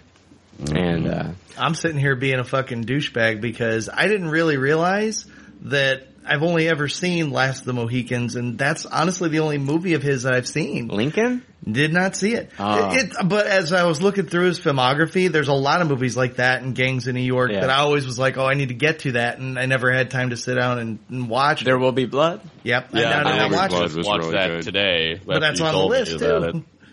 So, but I mean, he he is good. The reason why I watched Master of the Mohicans is because uh, the high the school we went to our senior year that was the show was Mm-hmm. music from Last of the Mohicans. So I watched it to try Mm-hmm. to get the emotional balance of it for the the piece. So Oh yeah, that's interesting. Our listeners loved that.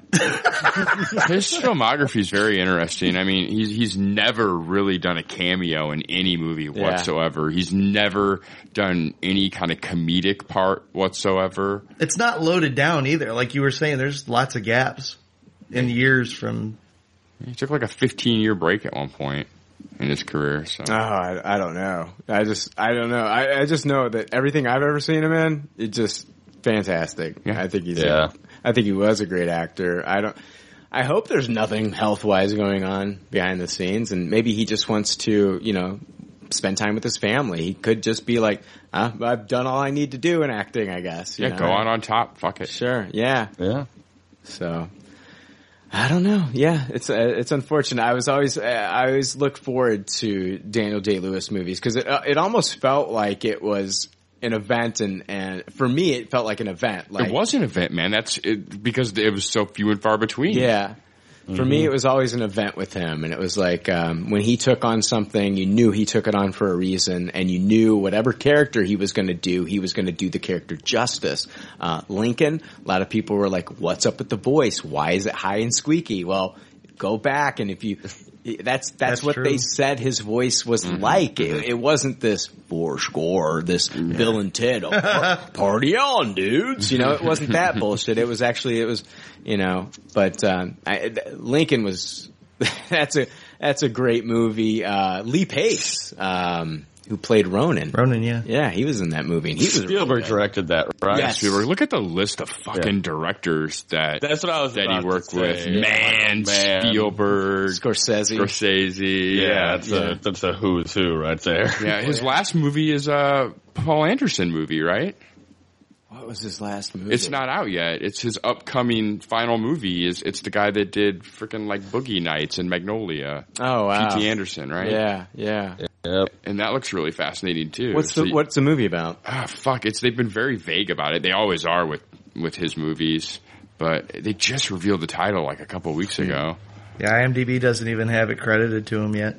It, What does it say? Uncredited P or untitled P.T. Anderson movie? Uh, well, I mean, you're using the app, so like the last thing he's listed for is Lincoln.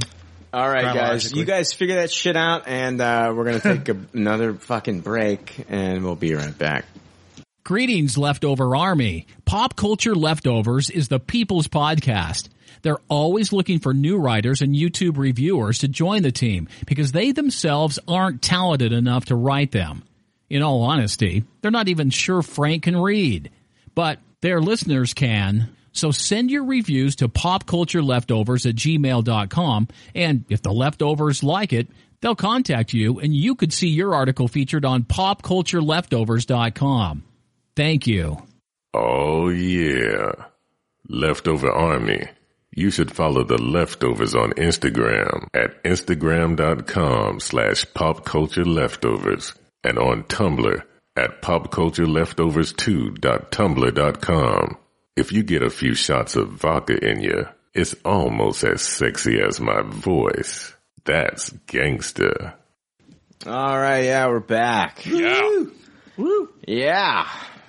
All right, uh, ready to- uh, we're gonna we're gonna jump into some Marvel news. I, we, I thought we were page unresponsive. What the fuck is going on here?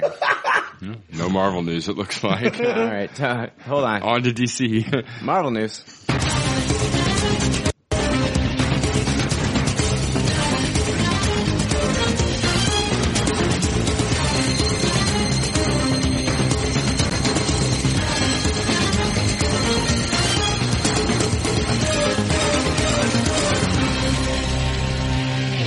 Marvel news. Eh, issues this episode. Yeah, it happens. Page some unresponsive. Eh, Fuck that page. I'm just gonna get rid of it so I don't have to look at it. Jeez. Fuck this episode. Title it Error 404 Content Not Found. Oh, it's ridiculous. Uh, guys, I've got some quotes from Edgar Wright on why he left Ant-Man from an interview with Variety. Nice. Edgar Wright, uh, yeah, I've been wondering about this for a long Yeah. time. He Mm-hmm. says, uh, the most diplomatic answer is, I don't like the way that starts. Just No. give me the fucking real shit, Edgar. You know, Edgar Wright, I knew this kind of stuff, this stuff always seems to come out before a, uh, director comes out with a new movie. Baby Driver comes out this week. I think it, uh, comes out Tuesday. Yeah, weird. Another Wednesday release. Uh, yeah, yeah. So yeah, you're gonna get your Tuesday seven o'clock showing. And uh, Edgar Wright, of course, they're asking him in interviews, you know, what happened with Ant Man, and you know, you, you got you got these press junkets and media junkets and things like that. And so he talked with the media, talked with Variety. He said the most diplomatic answer is, uh, I wanted to make a Marvel movie, but I don't think they really wanted to make an Edgar Wright movie. I was the writer director on it, and then they wanted to do a draft without me.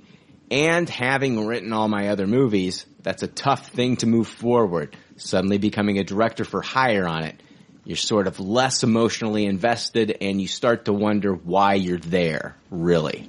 So, uh, based on these statements, um, I don't know. It, it, it's one of those things where we have seen Marvel, you know,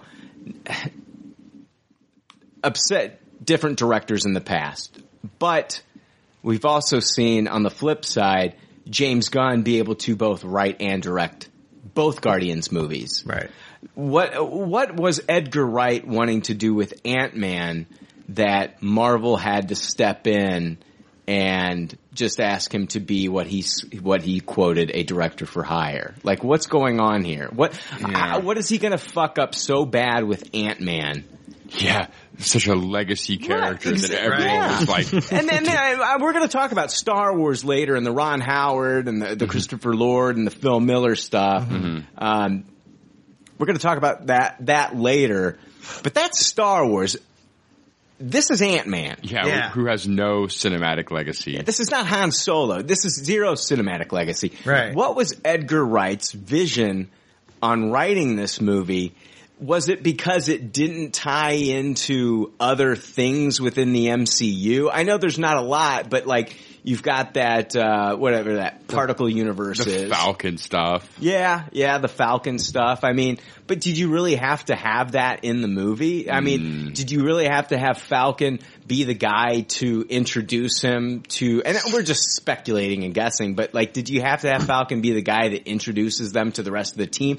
Or can the team find out about Ant-Man just through like maybe, I don't know, what's, uh, uh maybe like a news article or like TV coverage or Right. something? I don't see that as being so vital. I feel like Marvel has learned from this experience, though. I feel like they've learned a little bit of tact. You know, I don't think they would pull that shenanigans at this point. Like, we're just going to rewrite your movie, and you're the writer director that we hired. I mean, that seems kind of wild. Well, this movie was in development way before even Iron Man. Like, Yeah. you know, Edgar Wright, this was a passion project for him and he mm-hmm. really wanted to do Ant-Man and he was wanting to usher this movie in probably even before Iron Man. And it was just one of those things where it just kept getting put off and put off and put off. Ant-Man was actually supposed to come out a lot earlier. Yeah. he said Yeah, he it's supposed to be a legitimately phase one movie, wasn't it? Yeah, yeah, it was supposed to be a phase one, I believe.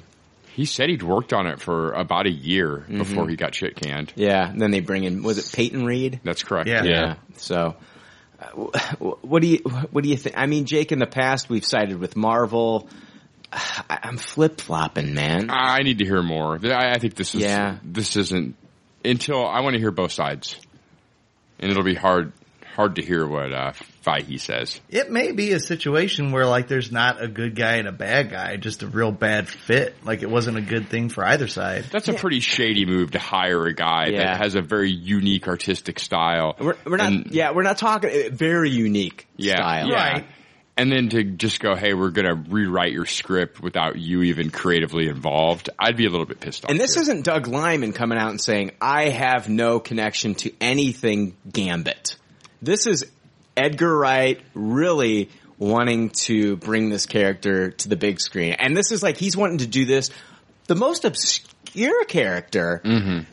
Before Guardians, you know, like he was mm-hmm. working on this before Guardians. Right. Guardians came out before this movie, but like this is the most obscure character to date. Like even Iron Man was more well known than Ant Man. It's true. And people, you know, Ant Man was kind of like a joke when people were talking about that movie coming out. It was kind of like the Aquaman joke that we mm-hmm. have Right. today with DC. And it felt like Edgar Wright, I honestly feel like Ant-Man for me is still a taste it. I feel like if Edgar Wright, I think El- Edgar Wright, I, I mean, I, I feel like it would have been one way or the other. yeah, a- absolutely. Like it, it could either be a Tupperware or a toss it.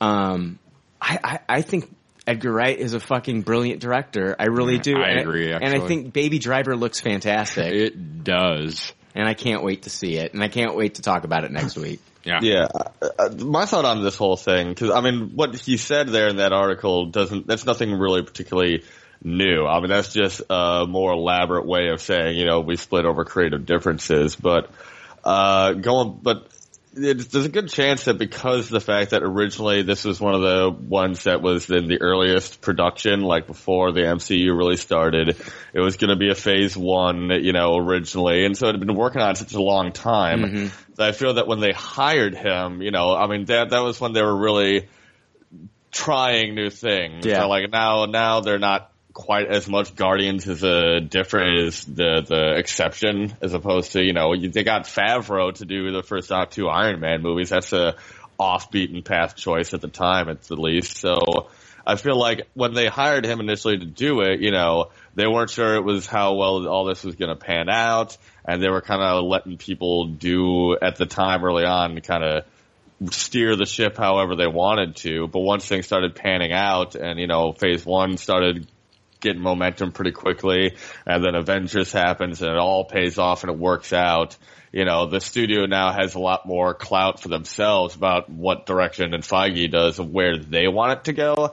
And I would wager at that point is where the, the clashing of what they want to do with it, with part of it probably being, you know, they wanted more ties to the universe that Edgar Wright didn't have in it or necessarily didn't want to do in it. And, uh, you know, tone differences probably and various other things. So I think it was a matter of just over time, with the success growing within the cinematic universe, that made it more of a conflict than it was at the start of it. Why can't you just do a bottle movie like they did with Guardians and have, you know, I mean, why do you have to have Ant-Man directly tie in with everything else in the universe? And even if that is true, why wouldn't you approach Edgar and try to see if he could work that in in his own screenplay before just completely behind his back rewriting his script? You know, Right. I agree with you. I mean, I think they still still should have let him. I'm just saying. I'm, I think that's probably how it went down. But yeah, I, I agree that yeah, it, if at that point, if he's been working on it that long behind the scenes and everything,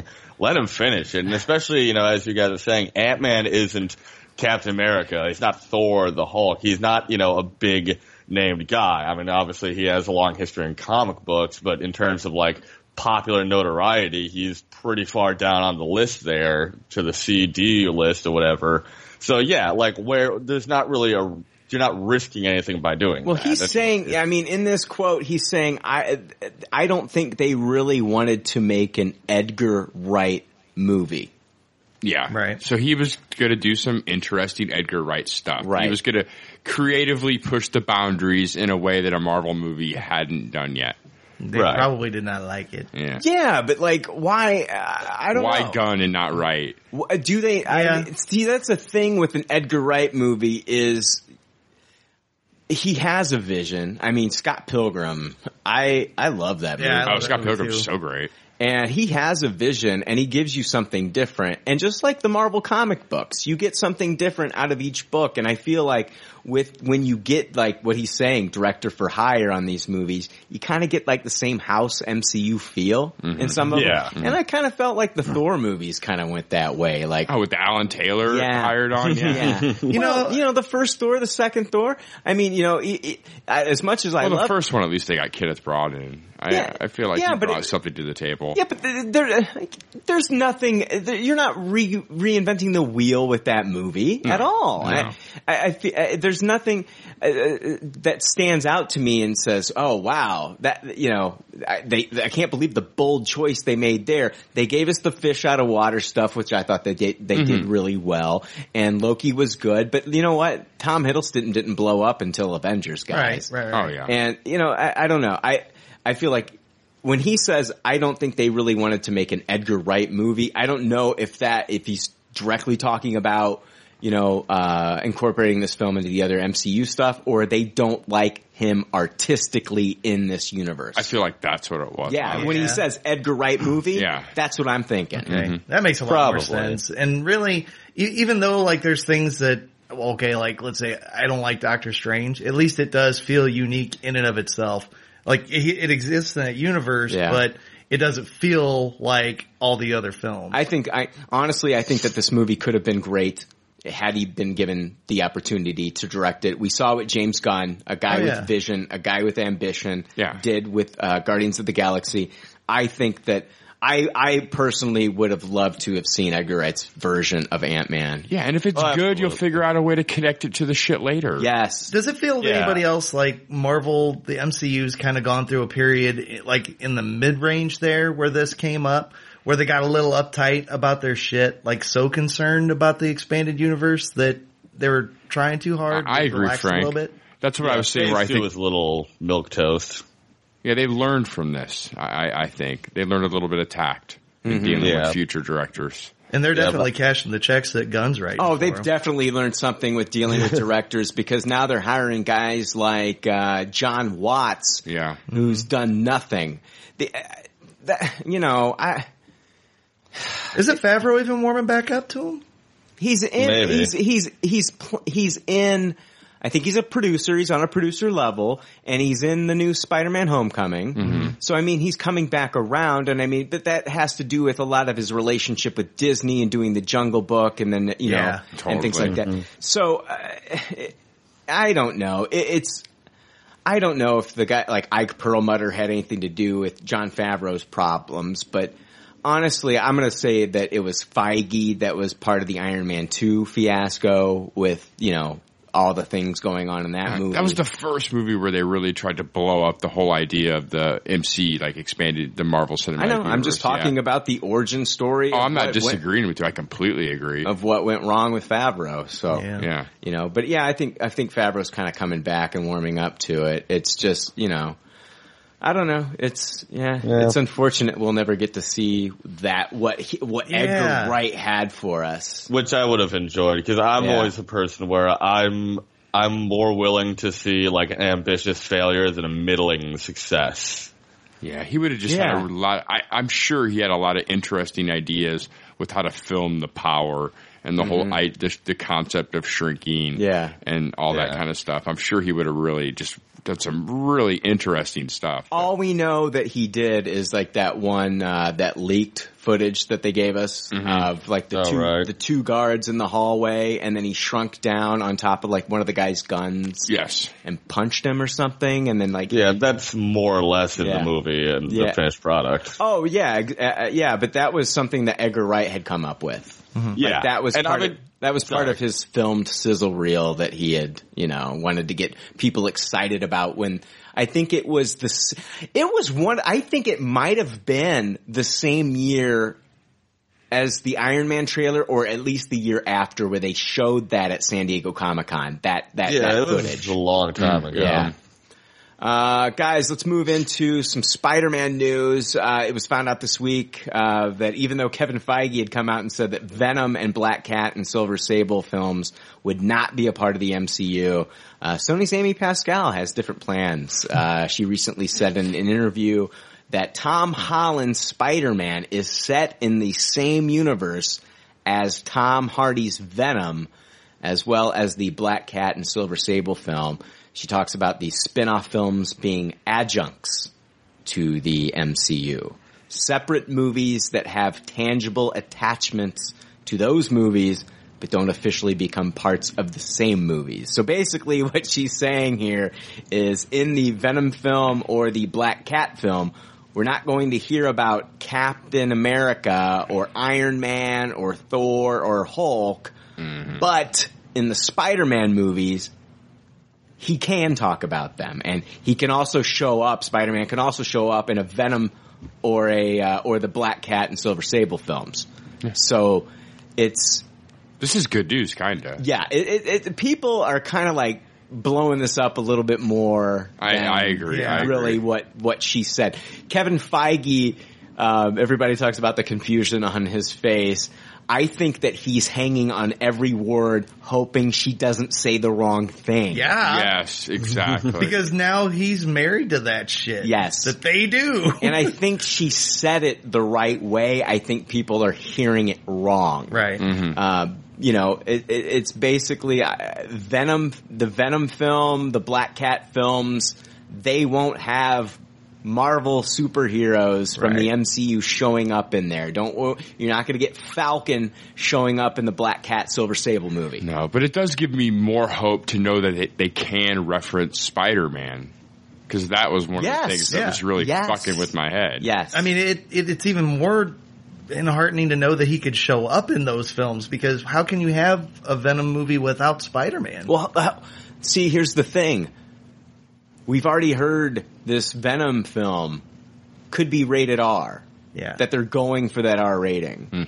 How do you go from that R rating with Tom Hardy and then tell Tom Hardy we're going to switch you over to this PG-13 movie? Now, I, I'm not telling you that Tom Hardy won't do a PG-13 film. He's doing Dunkirk. Yeah. Yeah. Okay. I'm not saying he's opposed to doing a PG-13 movie. I'm just saying like how how is this tonally? You got to imagine that these got to be two different films. Yeah. The Venom movie, if we are getting hard R and it's coming out in October, you know, I mean, if we're getting an R-rated, violent, fucking Venom film, you know, which they're talking about Carnage showing up in it now. If we're doing that, and and then he's going to show up in, uh, you know. Uh, Peter Parker's getting his driver's license now. you know, It's weird. You know, He's now on we- his first date. Right, yeah. I mean, it, it, it takes it from like that, you know, that hard R that we think we're getting. Yeah, then don't make Venom a hard R movie. Well, That that's seems that's what I'm. That's what like, that's okay. That's what it feels like now. Yeah. you know, um, that they're gonna have to pull back. Venom's that. not Deadpool. Like it, it doesn't need to be uh, an R-rated Venom movie. Well, right? you've always gone back and said Deadpool doesn't need to be R rated. And, and, and, and in many ways, you're right, Jake. If you're taking comic book Deadpool and you turn that character into a movie, we're looking at PG-13 at the most. But if you want to do a Deadpool movie and you want to make it stand out over the fucking shit that we've gotten in the past. Oh yeah, and you kind of nailed my sentiment exactly. Yeah. It's not that I ever said they shouldn't make an R-pool Deadpool, Right. an R-rated Deadpool movie. Yeah. it's that it's the character isn't necessarily. And the character of Venom, when you take it in the comic book pages, if it's not in the Ultimate Universe, you know what I'm saying? Yeah, yeah. Like if you put him into a movie, you can do that R rating though, I think. And I think you can make it uh, stand out over the other movies to make it that R rating and do something different with it. But if you're going to introduce Spider-Man into this universe, you kind of pull back on that a little bit because now you're dealing with, you know, I don't want an R-rated Spider-Man film, but I also don't want to see a PG-13. I don't want to see an R-rated Venom and then see them pull back with a PG-13. You don't want to see Venom. something created and then diluted. Yes, Right. exactly. Watered Yeah. Down. Right. And I feel like yeah, a lot no, of no, no, that- no. Oh, hold on, hold on, Hopner. Uh, Yeah. It made me think of something here real quick. They did this with RoboCop. Yes. Yeah. Yeah, exactly. We got two. We got two RoboCop movies. We got Paul Verhoeven's RoboCop. Then we got Frank. Uh, no, Frank Miller did the second and the third one. He directed the third one, didn't he? Yeah, Yeah. yeah, he wrote it. He uh, he uh, yeah. I think- I Um, think he wrote it. He- Verhoeven did the second one, and Frank Miller wrote the second one. Okay. and he wrote the third one. yes. Ugh. But the third one, what they did was they took it from an R rating from the first two and they made it a PG thirteen rating. And we got it diluted. We got RoboCop hanging out with kids and they strapped a Rocketeer jetpack on him. And that movie was garbage. I saw it once when Oh, after yeah. it came out and I was done. And But- the Ed 209 being reprogrammed to be as harmless as a puppy. RoboCop Yeah. fights Samurai in that movie. Yeah. Yeah. What were you saying, And they've Hal? done that with other. They've done that with other things too. Uh, Alien versus Predator. The first one was a Yeah. PG-13 from two R-rated franchises. For Oh, whatever reason. Expendables did that. Die Hard. Yeah. Yeah. most recently, uh, Expendables and Die Hard has done it Yep, now, you yep, know? Yep. Uh, but I feel like a lot of the, I, f- I mean, there's so much about like rumor mills and you know contradictory stuff. This whole Venom uh, movie and everything that I'm, I'm kind of still like, let's wait to see if it actually any of it actually happens. Because they always are talking about you know spin-off movie this and whatever and guest star this and whatnot. So I'm always kind of just like. Let's wait to see for like principal photography to start, and then I'm going to believe it's happening. But I feel like uh, they're probably their want to push for an R rating for uh, Venom movie is probably because of the Carnage angle, because they think that oh well you know he's a psychopath with the symbiote you know uh, merged with him, and he just you know he eviscerates people left and right, so we really want to show the carnage of Carnage and all that. So, but yeah, it's not necessary. I and it's Tom Hardy. You know, I mean, it's Tom Hardy. Like, I, I, for some reason, for me, Tom Hardy, the way less is more with that guy. Like, mm. Yeah. wh- and what I mean by that is like he can give you. And I saw, I watched Taboo, and I loved him in that. You know, and his performances. He doesn't have to always say a lot. Yeah. It's written on his face. yeah, and- he's very good at like body language, Yes. and facial acting. Yes, you mm-hmm. get everything you need to from his face, I, I, and not a lot of actors can do that. A lot of actors have to talk, over talk, um, you know, uh, over animate themselves. You know, it, yeah, you got Jim Carrey on one end and you got Tom Hardy on the other. One of his uh, favorite films of mine is uh, Warrior. Warrior, Warrior. is so fucking Yeah. good. Yes, that you know, and, and that's the thing, Frank. Is like I feel like an R-rated, um, an R-rated Venom film, an R-rated Eddie Brock is going to be awesome. Yeah. That'd You know. cool. So, I, I, I that's with Tom Hardy in the role. I, I just, I don't know. I just, I don't want to see Tom Hardy PG thirteen and have to take it back. I mean, this is the same guy that like a few weeks ago went on a car chase and chased down some kids that stole like a car or a moped. And this is true. Oh, no He- he- he- I think they stole a moped or a motorcycle or something, and he caught one of the kids that did it, took him up to the cop, and said, "I caught the cunt." Wow. Jeez. Fucking Tom Hardy's amazing.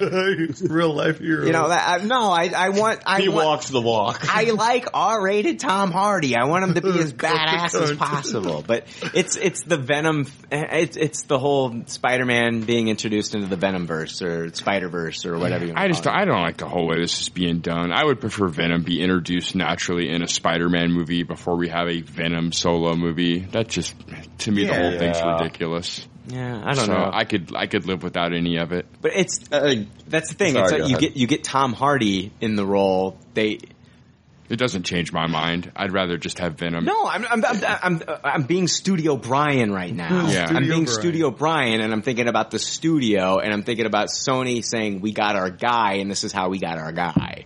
We got our guy because we're going to give him his movie Yeah. and see what we, you know see what he can do with it. So Weird that that's what Tom Hardy wants to do is bastardize well, the Spider-Man mean, he universe. going to be in Suicide I don't think he wants to do that. yeah. I don't think I, I don't think Tom Hardy wants to bastardize the Spider-Man universe. You know. That's what it feels like from my corner. No, ab- ab- absolutely. I, I don't know, man. I just he, there's. I don't think he takes a project unless he has something that he feels like he can do for it, especially creatively. He's a creative guy, and I feel like he thinks he can bring something to it. I. It's yeah. just weird. you you have a character with Spider-Man symbol on your chest, and you're introduced in a movie by yourself. It, it just does makes very little sense to me. So No, I mean, I don't know. I. I guess I'm a Tom Hardy fanboy. Well, I mean, there's no telling how much of Spider-Man's going to be in it either. I mean, he mm-hmm. could be referenced, talked about, still have Venom be the main character, but have like Spider-Man's impact in on him and stuff.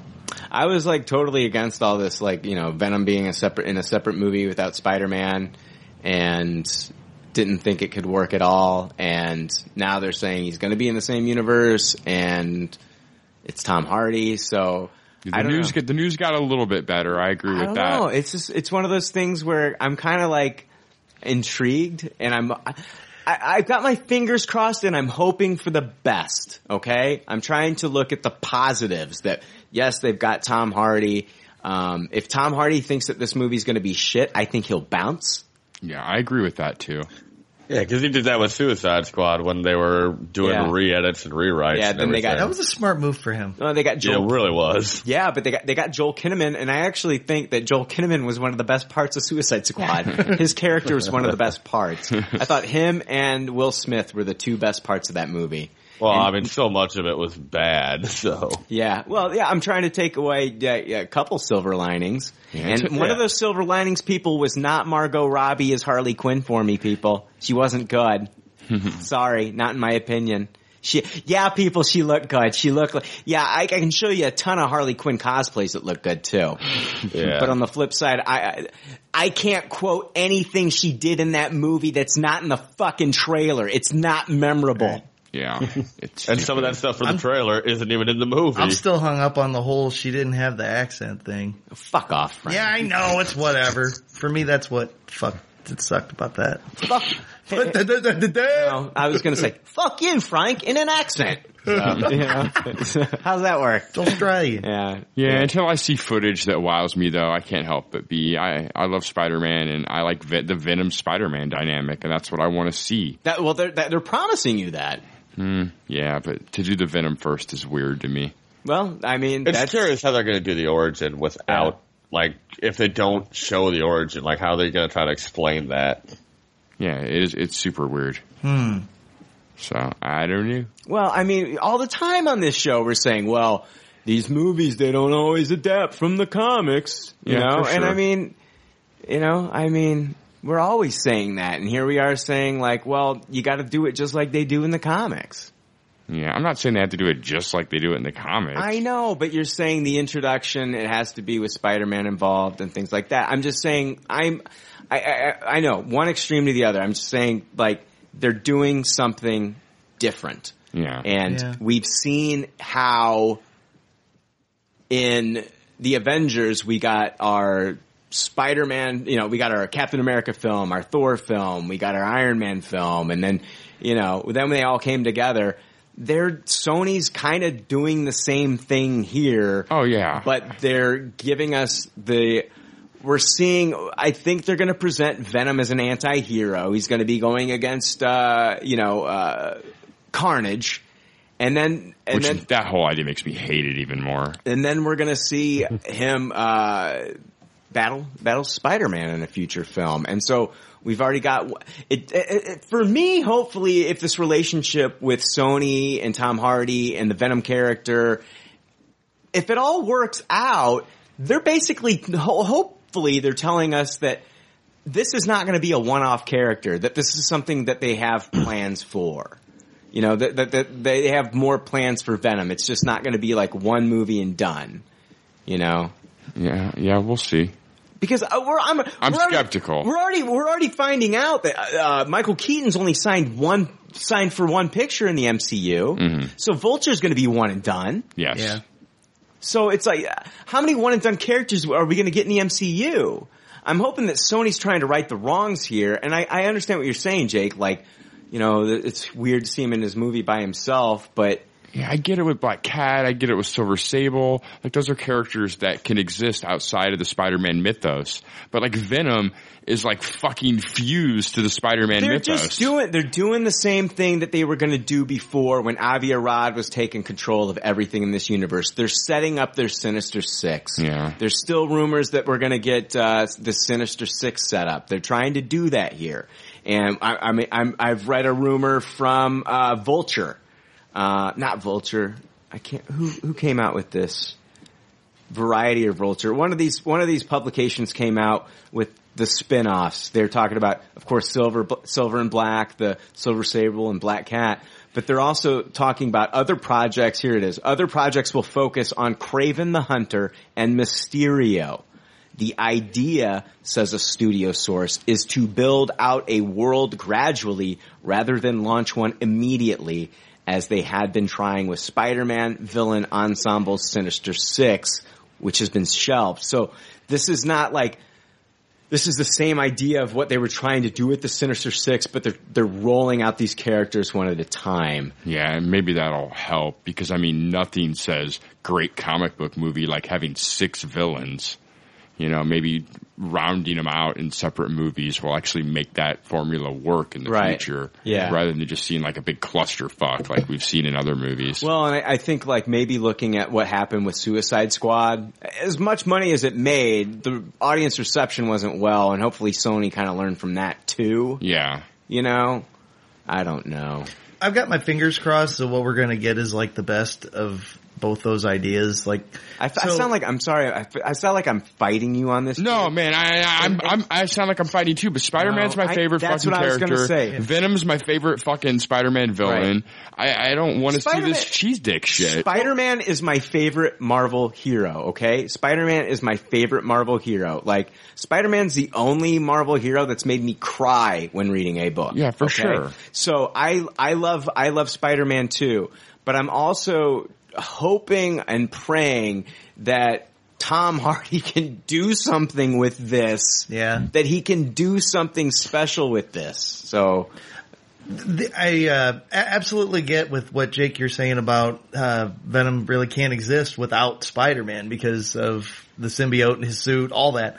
What I'm hoping that we get with it is, even though it's titled Venom, that we still get Spider-Man in it to help explain some of that because I, I'd be really lost if they tried to jump in in the middle of it with them already existing. Yeah, but that's the thing, but that's some of my favorite part of the story, and I don't, I don't want to see that fast forwarded through Yeah, just either. so we can get to an R-rated Tom Hardy Venom vehicle. Yeah, yeah, that makes my stomach sick, to be honest. get what I'm saying. What I'm saying is like, uh, even though it's not, he's not going to be introduced in a Spider-Man titled film, that there's going to be plenty of Spider-Man in Venom, but you're getting it from Venom's perspective. You know what I mean? Like the, he's there for the introduction that they don't. Yeah, I- the way I read the scenario is we're going to get very minimal, if any, Tom Holland Spider-Man in the first Venom solo movie. I mean, yeah, I I, read it that same way too. I don't, I don't have the facts, and that's not set in stone, but that's the vibe I get from the reports of this project. Yeah, I'm thinking like, I didn't think we were gonna get any Spider-Man in this. Exactly. Yeah, see, that's hard. That's hard to chew on. No, I, and I get it. It is weird. I mean, I've always thought it was weird from the get go. The uh, the uh, it is weird. It- you uh, you want some sort of a, relationship with you know Peter in this character. Yeah, there's right. be. But I mean, look at Tom Holland is he just turned 21. He's playing a 15, 16 year old. Mm-hmm. He's not going to have much of a relationship with Tom Hardy who's like 39, 40 years old. Yeah, he's around our age. Yeah. So it's It's, I mean, my fear is is they don't they don't care about what they care about is the popularity of Venom and capitalizing on that as fast as fucking possible. They don't, you know, that that's their big concern. That's my problem with the whole thing. It's just like, can't we? Can't Venom exist within Spider-Man at least before they do all this stuff? I, I don't know. I'd rather not even be involved with Spider-Man. I'd rather, I'm starting to kind of backtrack on that. At first I liked the news, but if mm-hmm. we're doing a Venom movie with no Spider-Man whatsoever, I'd rather just never be involved with Spider-Man. I'd rather it just be its own standalone cool thing. Yeah, it is weird. It's like, why does he have the? Well, well, we haven't seen what he's going to look like. We don't know if he's going to have the spider on his chest. No, exactly. Oh wow. I, in fact, I think he probably won't. I, why would he? It Yeah. makes no sense to have the spider on your chest for this first movie if Spider-Man's not in the Right. movie and they have no history. so how are they going to do anything with Carnage with it? It just spawns carnage. You don't need you don't need Spider-Man for that. Right. The symbiote has a baby every thousand years. I may be wrong about that. It may be hundred. I don't remember. And that's that. There's Uh, carnage. if they make it R, if they do make it R, they need to make this a horror. They do need to make it a horror movie, and it needs to scare me. And also, But- but- I, I hate Carnage too because I love Venom. Like when they introduce him, Oh, he's a a- scary yeah. fucking bad guy, No, and yeah. Carnage like basically neuters Venom Exactly. and Yeah. makes him like the good hero character. Yeah. and blah vomit. No, I agree with that. I've never been a big Carnage fan either. It's 90s ultra violence comic book bullshit. Get the fuck out of here with that. I think I think like when I think about how they will do this movie, it just reminds me of Terminator 2. Yeah. Does that make sense? And I- I am I'm see talking that. I'm talking about I'm talking about the T100 and the T1000. Yeah, Oh, I see that. You do Venom at first as the villain, and then you make him the good guy when you need him to fight Carnage. Yeah, basically. Okay. Yeah. Yeah, And, well, and then you've got you've got like the the old version Yeah. In the Yeah. new version. and then the new version. Mm-hmm. And so like, you know, ooh, Carnage is bigger and badder, you know. right, right. And not I'm not talking about physically. Right, yeah. I'm talking about power set. Well, even then, the guy that played Right. the T1000 was small compared to Arnold. Exactly. Exactly. So I don't know. We'll, we'll see. We'll see. I'm hoping for the best. I'm hoping for the best. I really am. I I've become like a big fan of Tom Hardy recently. Like I mean, I want it to be good too. Yeah. yeesh. I know it's it's weird. It's, it's, it, it does feel like Yeah. it feels like Sony's doing a lot of shit ass backwards. Yeah. It So- really, really, really does feel like square peg, round hole. Yeah. A lot of people have Venom tattoos and profile pictures, and they want their fucking movie now. Stop talking about Ryan Mears. Everyone go listen to Comic Slobs. There you go. Um, uh, let's see here. Yeah, here's a rumor from Ble- uh, Bleeding Cool. Uh, they, uh, you know, Bleeding Cool is like right out of like, uh, Yeah, it's somewhere near us. somewhere near us. Yeah.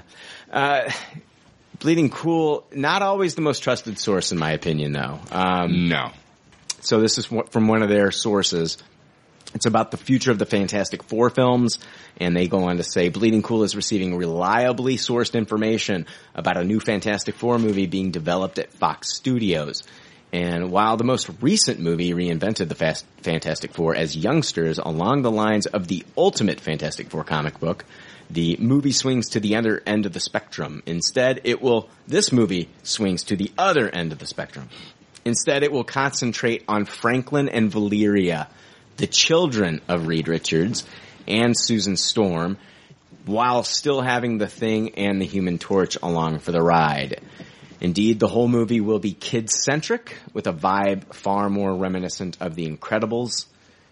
In an instant, this will totally separate the movie from the previous failed attempt, but also mean there's no actual need for a reboot. And yes, we know this is full of generics. So how about something specific go on then? Blah, blah, blah. They said the current draft of the proposed new Fantastic Four, Fa- Fantastic Four movie is written by Seth Grahame-Smith.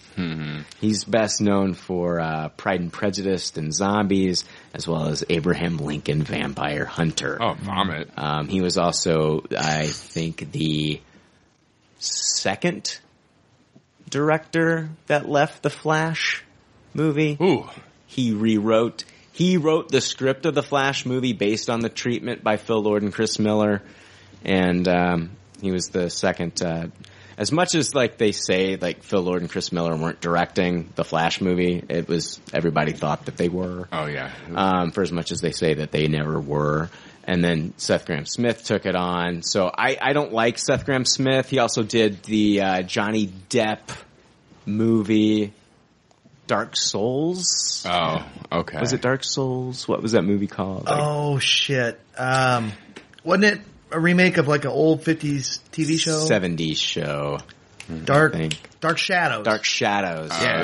yeah. That was Yeah, bad. that I was kind of on board for what you were laying out until you got to who was writing the project. It kind of had a real Future Foundation vibe from the Hickman series. I lo- well, I Jake, I love the characters of Franklin and Valeria. Yeah, I for sure. love them, and they're they're fascinating characters, really cool. Um, I don't, but it's bleeding cool. So Yeah. and I'm not saying bleeding cool is like they're they're a good news source, you know, for especially for comics. But I don't know how reliable this information is. Yeah, I think you have to have a read and Sue you care about before you can do this movie. They, uh, see that? Well, uh, that's the thing here, though. Is how many times is Fox Studios going to try that with the Fantastic Four? We, we've got we got two movies. Okay, before the Michael Chiklis, the you know back when Chris Evans was our Human Torch, mm-hmm. Yeah. you know Jessica Alba was our Invisible Woman, and then they did two movies there. The Trank movie was absolute crap. Mm. And so, how many times are they going to try to reinvent these characters? I can kind of see like where the validity would be in this rumor is the fact that they're trying to do something different. Kids hanging out with Thing and Human Torch. So now we got the Rock Monster and the you know the the Human Torch, and now we've got kids, and now we've got like different audience. This just seems like PG bullshit, though. Yeah. Yeah. This seems like a. Chi- th- they're not wanting to turn this. It, it, this says, indeed, the whole movie will be kid centric with a vibe far more reminiscent of The Incredibles. Guys, if I want to see a movie like that, I'll just watch The Incredibles. Right. I was thinking you get fucking Robert Rodriguez to direct this thing. Like, it sounds like a fucking Lava Girl and Shark Boy or Right, right, exactly, exactly. Yeah, I agree wholeheartedly. And uh, the thing is, like, you know, Franklin and Valeria is, you know, uh, you can put these kids in these. In, in in in some really cool and fun, interesting situations. Oh, Hickman, one of the most serious comic book But writers, yeah. did so much with these characters. Exactly, and but you can put like Franklin in a in a situation where like it's like, and these characters should be dealing with like end of the world shit. Yeah, for sure. Discovering new fucking Yes. universes. Yeah. Yeah, exactly. Like Franklin is fucking. He's he is he is he in is he in canon smarter than than Reed now uh, now No, I don't know.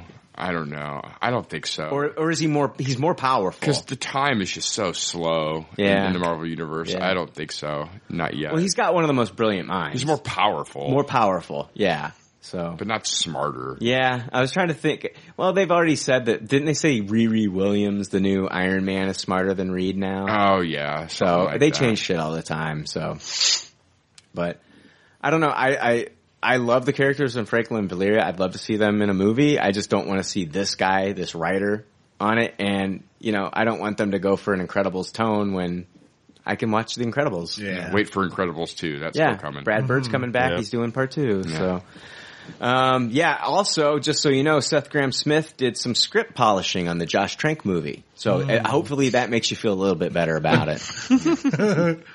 uh, yeah, we're going to uh, move on into Star Wars news now. Oh, no DC news this week? Shut the fuck up, Hopner. The bumper's playing. What's Amisa saying? You were supposed to be here. Shut. What the fuck, Hopner? Hey, we talked about Suicide Squad for a moment, so get past it.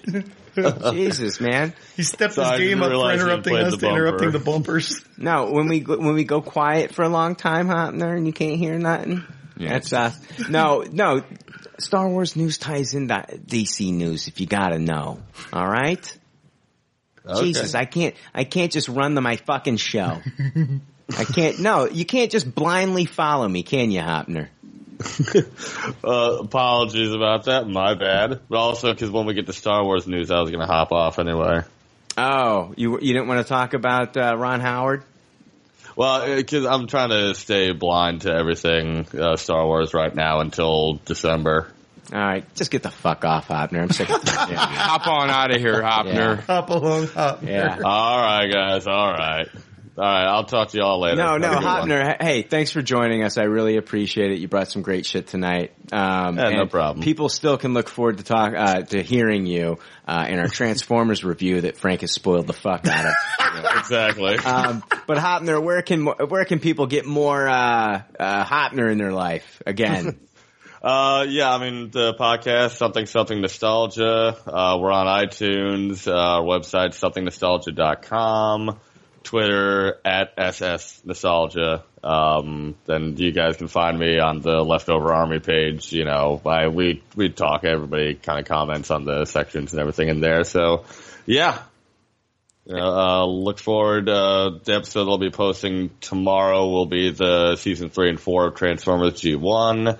Uh, we're going to be pretty soon here doing an episode of talking about Marvel Comics versus DC Comics.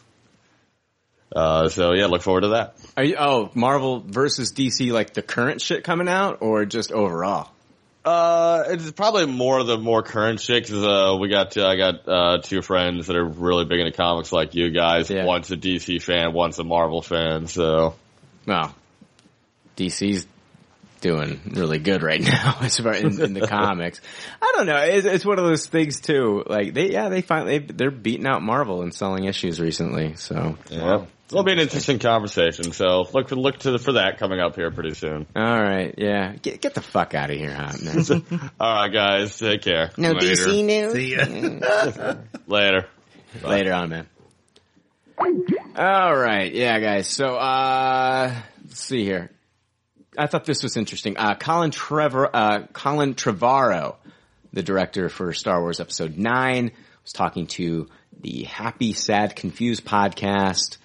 Um, that he brought in Episode Eight, the Last Jedi director Rian Johnson, to direct a scene for his movie Episode Nine. He said there was one little thing. It wasn't an adjustment. It was just, could you shoot this one extra thing while you're in this place on this day? And he did, which was great. But you know, it's part of the collaborative process that exists. Everyone is in communication. There's such a genuine want to get this right from everybody. And I think that is one of the misconceptions is that there's some kind of great corporate overlord that is dictating this story to everybody. and company man, right? Yeah. Wow, this really ties in with what we're going to be talking about. Uh, yeah, he says, uh, I think there's this misconceptions uh, is that there's some sort, sort of great corporate overlord that is dictating this story to everybody, and that's what it's going to be because that's going to sell the most toys. The reality of it is that it's a small group of people, but it's actually, you know, kind of large when you think about it, and none of them are corporate. All of them are creatives and all of them are genuinely, very sincerely wanting to do work of their li- uh, doing, to do the work of their lives in order to realize this. So basically, uh, a couple things here that he's talking about. He had Rian Johnson's shoot a scene for him for episode nine because he thought it would just be convenient for his film because Rian was apparently already there in this place, I guess this location that he kind of, I guess that he wants for episode nine. Makes sense. And then, uh, but then he goes on to talk about the, you know, kind of, kind of becomes company man there. Yeah, we all we all talk to each other and let each other know what everyone's developing and doing. Right, right. We just want what's best for Star Wars. Well, I think there was a lot of talking in this next story, but I honestly think that there's uh, people talking and the other side wasn't listening. So on both sides, I think both sides were talking and both sides were not listening to each other. Um, yeah, Han Solo lost its directors. Lucasfilm came out with this statement. Phil Lord and Christopher Miller are talented filmmakers who have assembled an incredible cast and crew, but it's become clear that we had different creative visions on this film and we've decided to part ways. A new director will be announced soon. Phil Lord and Chris Miller had their own statement. Unfortunately, our vision and process weren't aligned with our partners on this project. We normally aren't fans of the phrase creative differences, but for once this cliche is true, we are really proud of the amazing and world-class work of our cast and crew. Um, this picture has been shooting in London since February. They were three weeks away from wrapping. Yeah. And now I think they're several weeks away. Um, uh, it doesn't look like, okay, of course we get, everybody knows Ron Howard, Ron Howard, um, taking over the picture. He's not going to be able to start till July sometime. Um, and let's talk about, let's talk about these creative differences. Okay. Uh, bunch of different news sources. We got Variety. They say that, um, let's see here. Phil Lord and Chris Miller's reputations for writing irreverent poppy films such as 21 Jump Street and the Lego movie helped the hot right, the, the uh, white hot writing and directing duo land one of the most coveted gigs in Hollywood, a chance to call the shots on Star Wars, uh, on a Star Wars film. No, they didn't get they didn't get to call the shots. No, but their, but their chance to put their stamp on the galaxy far, far away collapsed on Tuesday with the stunning announcement that the pair would be departing the still untitled Han Solo spin-off movie in the midst of production. Their exit comes after months of conflict with producers Kathleen Kennedy, others from her Lucasfilm team, and co-writer and executive producer Lawrence Kasdan, and the two directors hired to infuse the Star Wars universe with a tongue-in-cheek sensibility. Miller and Lord were stunned to find that they were not being granted freedom to run the production in the manner that they were accustomed to. They balked at Kennedy's tight control on the set. A person with knowledge of the production said that the chemistry between the directors and Kennedy was never right. It was a culture clash from day one.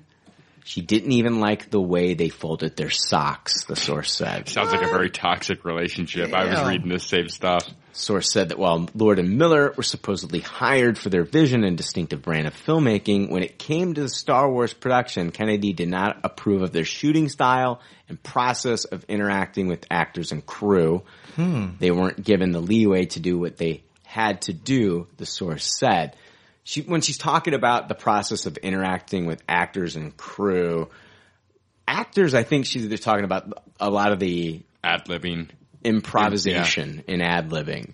Um, something that's not totally like foreign to Star Wars films. Harrison Ford did it. Mm-hmm, Um, they talked about uh, the article goes on to say the duo also clashed with Kasdan, Yeah. Who has been an integral creative part of several Star Wars movies dating back in the 1980s. The Empire Strikes Back. Like Kennedy, he questioned many of the pair's directing choices. Um, the source said Kathy, her team, and Larry Kasdan have been doing it their way for a very long time. They know how to how they know how the cheese is made, and that's how they want it made. It became a very polarizing set. I'm going to break uh, from that article here uh, to say that I heard also from a source from THR that Kasdan was upset with Lord Miller straying. Yeah, uh, Kasdan was upset with the improvisation and ad libbing. I've read the same. Um, and the source, this source that, that, that, that leaked that information said people need to understand that Han Solo is not a comedic personality. He's sarcastic and selfish. Um, yeah, I mean, this article from Variety goes on to talk about how Kennedy wants to make a splash by hiring young indie directors such as Gareth Edwards, uh, Rian Johnson, uh, but she's ultimately unwilling to empower them to make their own creative decisions. Um, unlike Edwards and Johnson, Miller and Lord felt that they had earned their stripes, having worked extensively in the major studio system. So th- basically, a lot of this is a lot of this.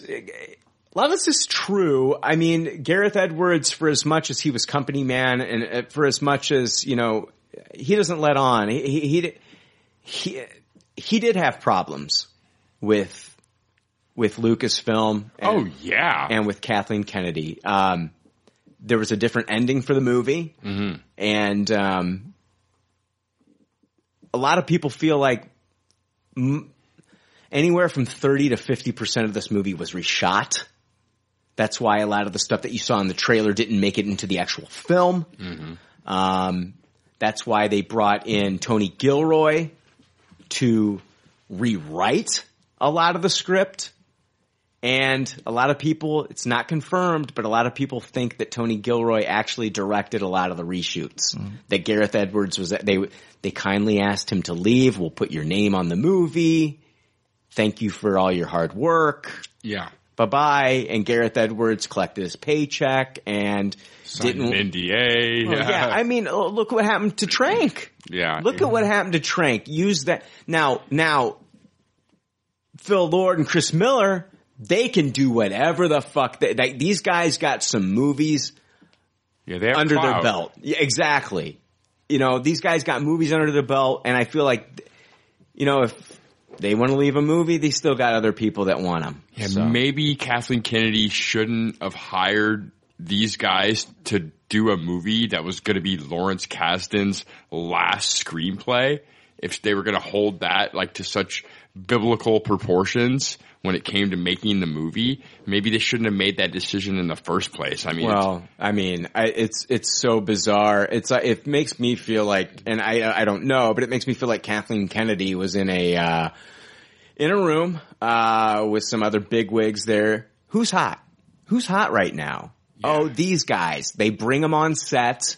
She finally meets them and sees what's going on and her and Kasdan are like, whoa, whoa, whoa, this is not what we want. We want, we want the names Phil Lord and Chris Miller and we want the good stuff and the great ideas, but whoa, whoa, whoa you can't do this. It just got so far for the, you know, that's what's so crazy about this story is they let it get this far before finally doing something about it. Like scout the people, do some research. Like, No, I- it's I- odd. Their directing style wasn't a mystery to anybody. I honestly think that they had been talking to Ron Howard this entire time because this happened so quickly. That's true. I think that they wanted to have a Ron Howard band-aid on this fucking thing Mm. before they came out and fired Phil Lord and Chris Miller.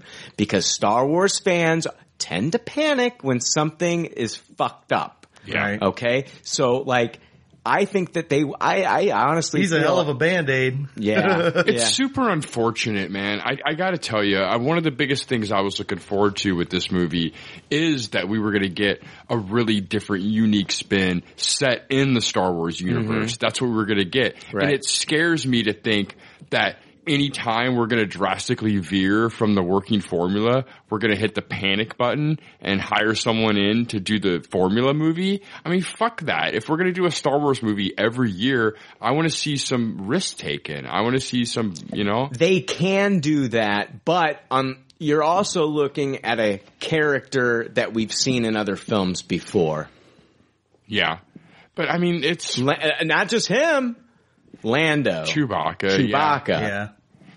Legacy character. I'm not saying I'm not saying I agree with Kathleen Kennedy. No, I agree, and I agree with a little bit of the statements about like you. It's a you really got to nail Han Solo's like character and the humor and everything.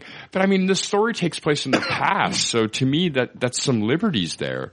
Like maybe Han becomes a little bit more of a different guy by the time we fucking see him in A New Hope. Maybe that would be explained in this movie. yeah, I mean, I don't know. I'm not excited by the firing of Lord and Miller. no, neither am I. And the hiring of Ron Howard to just basically come in and do his fucking paint by numbers fix it job. Oh, come on. I, you know, I, I know you don't like Ron Howard. I mean, I know you talked about it. I, I, I think Ron Howard has come out with some great stuff. I'm not a big fan of the, uh, uh, Da Vinci Code stuff, and, Yeah, and of yeah. course, like the movie that he came out with Thor a couple years ago that had Tom Holland in it, the, the, the boat movie or whatever. Uh, and Heart of the Sea. But I mean, I Yeah, mean, yeah, yeah, yeah. the heart of the sea. But I mean, you know, Cinderella Man, and I mean, you know, he's done uh, he uh, Willow. I mean, he's, oh yeah, he's, he's, done movies I like, but uh, for the most part, I'm not the biggest fan of him as a director. I, I, I, I really enjoy Ron Howard, and I think that, um, I mean, uh, I, I, it's, it's another, it's another, like, back to Edgar Wright, you know? I mean, I feel like Lord and Miller had like their own special idea. Yeah. And they had something really special in store for us here. Um, I, it made me wonder that, you know, it made, I was thinking to myself, like with the comedic stuff, I was thinking to myself, are we gonna get Han Solo or are we gonna get Alden Ehrenreich playing Han Solo but acting like Star Lord? I was like, what are like what was so bad here? Yeah. Like no, I want my Star Lord to act like Star Lord. Yeah. yeah. But it's like, you know, I was like with the comedic stuff, that Star Lord cracks a lot of jokes. Right. And Yeah. they're talking about this Han Solo being too funny and cracking jokes. And, um, w- w- was that what we are going to get is just, just a lot. And they let Donald Glover apparently go crazy with improv because he loves to do that. Oh yeah. So they kind of let him go crazy with this. Phil Lord and, this is how Phil Lord and Chris Miller work. They film a lot of stuff Oh yeah. they film a lot of stuff and uh, what they do is when it's all filmed and said and done with they go with what they feel like works and they just kind of like frankenstein it together and put it together Yeah, they go through all the fucking dailies. Yeah. And literally one back and forth conversation will Right. be five different takes. exactly mm-hmm. Yeah. so i mean that's how they work and that i think that scared kathleen kennedy Oh yeah, it's such an off the cuff Wild Wild West style of directing a movie. They, they, they, there's such different directors, but like they make great shit. I, I do feel like once this movie would have came out, she would have had no worries. Now I feel like I'm actually worried about Ron Howard. I think that he could do a great Star Wars movie, but at, with working with Yeah, but So- this isn't his original baby. Yes, so I'm worried be- about yeah. him taking the reins of something that's already been done Yeah. and him trying to figure out what works and put it put it together. Oh yeah, and I'm I'm sure Kasdan's going to have his hand really heavy in this. I could totally see Kasdan, even more so than Kathleen Kennedy, just flipping his shit on set at Yeah. the directorial style of Yeah. Lord and Miller. This is his baby. This is his Yeah. precious final screenplay. Yeah. and here are these young jackasses just letting the fucking camera roll while you know letting the stars do God knows what. Yeah. Like I can see Kasdan, you know, being old, older, just kind of set in his ways, just not really being too cool with that Yeah. technique. Yeah. So I, I, I don't know. It, it'll be interesting to once the movie wraps, once it comes out, and then once these actors start getting interviewed for other films, mm-hmm. when they start getting asked about like what was it like on set. I'm sure I just want to hear what they have to say about working with Phil Lord and Chris Miller, and I'm thinking it's probably going to be pretty damn positive. I think it oh, is yeah. too. It really sucks, man. I, I've had a lot of people come up to me and be like, you know, we don't need a Han Solo movie. We don't need to learn about Han Solo's oh, I hate that shit. And and my number one argument against that is we do, and it's because we've got Phil Lord and Chris Miller, Yeah. and they're going to do something really special Yeah, with this. you're right. It's going to be a really unique Star Wars movie, and now it's like, oh, okay, It's gone. Yeah, Yeah, I got I nothing. agree. So I don't know. Oh, th- this news really upset me, Yeah. honestly. Yeah. So I hope Lord and Miller get back to the Flash project project and knock that shit out of the park. Well, I mean, we're getting there. Yeah. I have that. That uh, uh, that was my segue into DC news, but um, I can't believe I'm saying it, but I hope fucking Time Warner with Lord and Miller can give fucking Lucasfilm or a big fuck you here. so yeah, I um, I hope that the movie turns out great. Still, I mean, I hope. oh, I don't want all- a bad Star Wars movie, but I know. Yeah. I think we all do. I think we all want it to be a great movie, and um, I I have faith that Ron Howard can do something something really good with this movie. Um, I just there's a lot of things about. Uh, I don't know. There's there's a lot of things about this that are bad and and um, not. I don't know. Ron Howard's. I'd. Ra- I'm, I'm glad he's coming in there because they they were talking about Joe Johnston. You know, the, he, Jumanji, Rocketeer, Captain America: First Avenger, Honey I Shrunk the They're talking about director. Kasdan fucking doing it himself. That's Oh, yeah, that was shit. the next one Yeah. is Kasdan. So, uh, and so yeah, Hopner. This is why I saved DC News next. Hopner is uh, yeah, it's time for DC News. Fuck the bumper. Directors Phil Lord and Chris Miller met with DC Films during the production hiatus of the Star Wars Han Solo spinoff. Insiders exclusively told The Wrap. So the duo met about the possibility of directing The Flash after Rick Famuyiwa left the project over creative differences last year. Jesus Christ, all this fucking creative differences. I know. Everybody's All just having creative differences. These studios, I'm telling you. It's become so, so so much more complicated now that you have these shared universe movie things going on. Mm. Yeah, I mean, you know, I mean, you got uh, Star, you got Star Wars Story Group telling you got to do these things. Yeah. you've got you know Marvel saying you got to do these things. You got you know, I You mean, make a one-off movie, you don't have a cluster mind Yeah. telling you you're fucking everything up. exactly. So, uh, let's see here. Yeah, so it looks like uh, the two. Yeah, it looks like uh, Phil Lord and Chris Miller have met. According to the Wrap, they've met with DC Films about the um, the Flash movie, but I'm still hearing that uh, Zemeckis is uh, currently still the front runner to direct the film, and um, yeah, I don't know. Um, what do you, what are you thinking, Jake? I, I would like. I, I hope. I, I love Zemeckis, and I gosh, I love the idea of a Zemeckis Flash movie.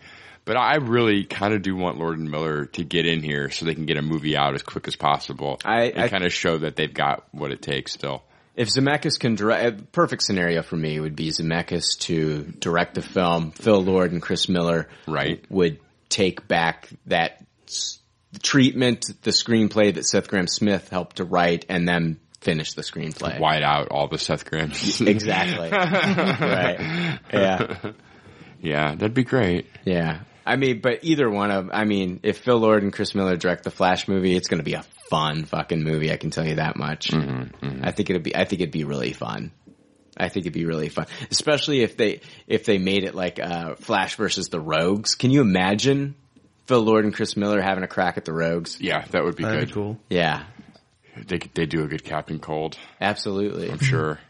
Uh, D. Okay. Uh, yeah, I'm I'm dying to talk to you about this, Jake. Can we take a quick break? Yeah, we can take a quick break. All right. Yeah, we're back.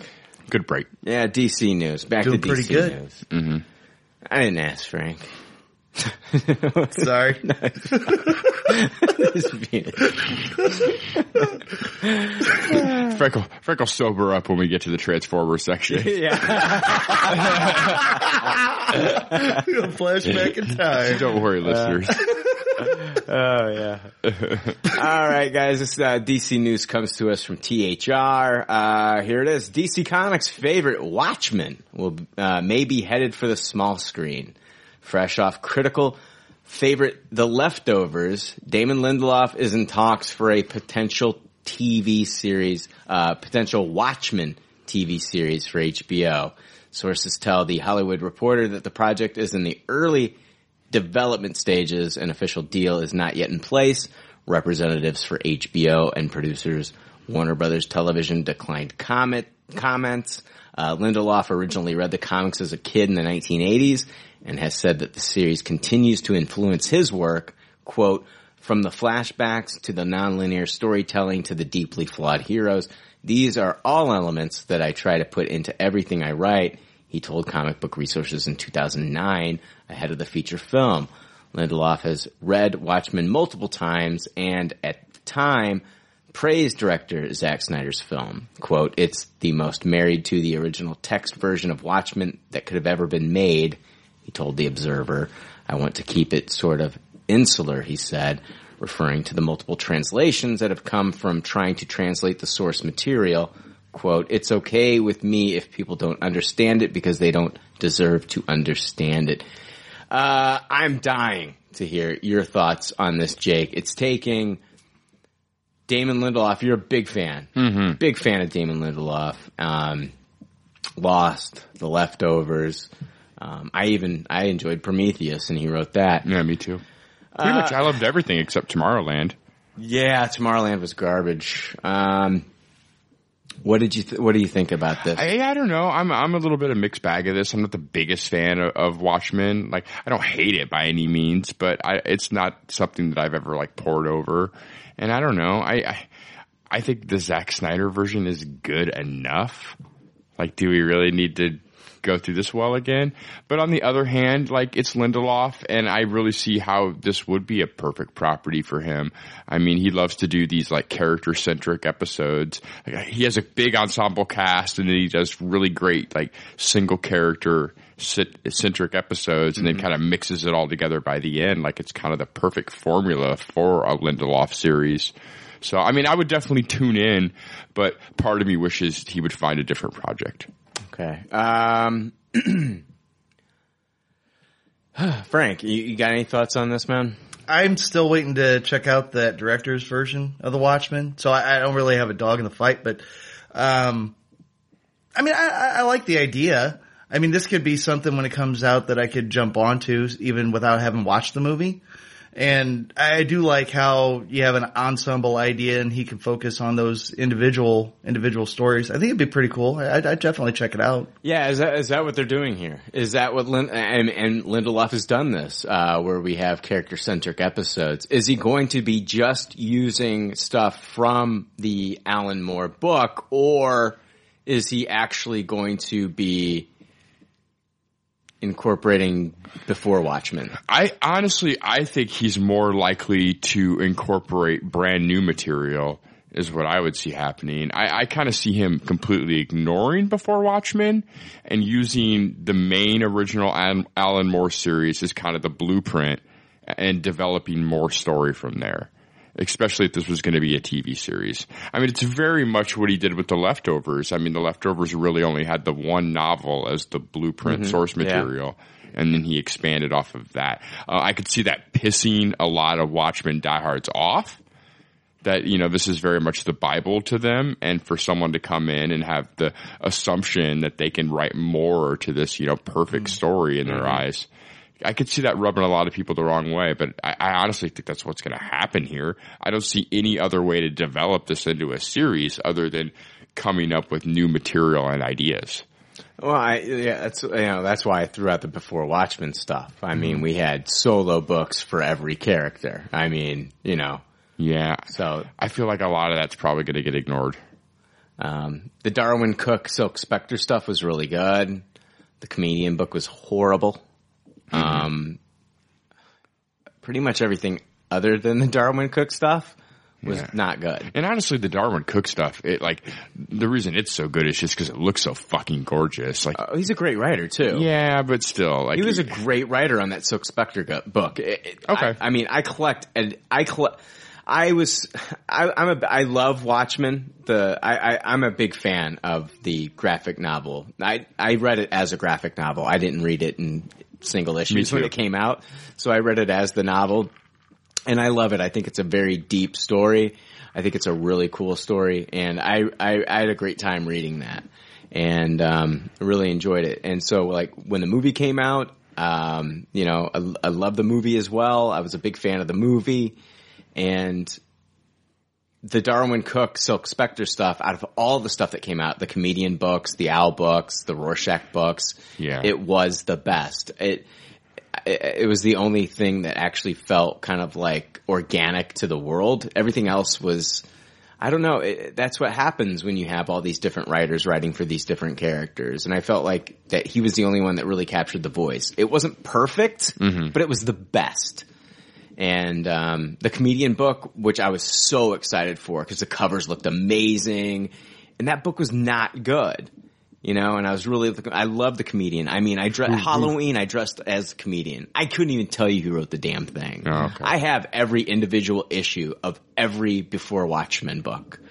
I have every Hmm. Individual issue. I know. but, you know, I'm, yeah, I was a glutton for punishment. yeah, it And- happens. I, I've been, I've done the same thing. so, um, I mean, uh, you know, and they, they, it, it was selling so well that they actually made additional books in that, in the series. Yeah, yeah.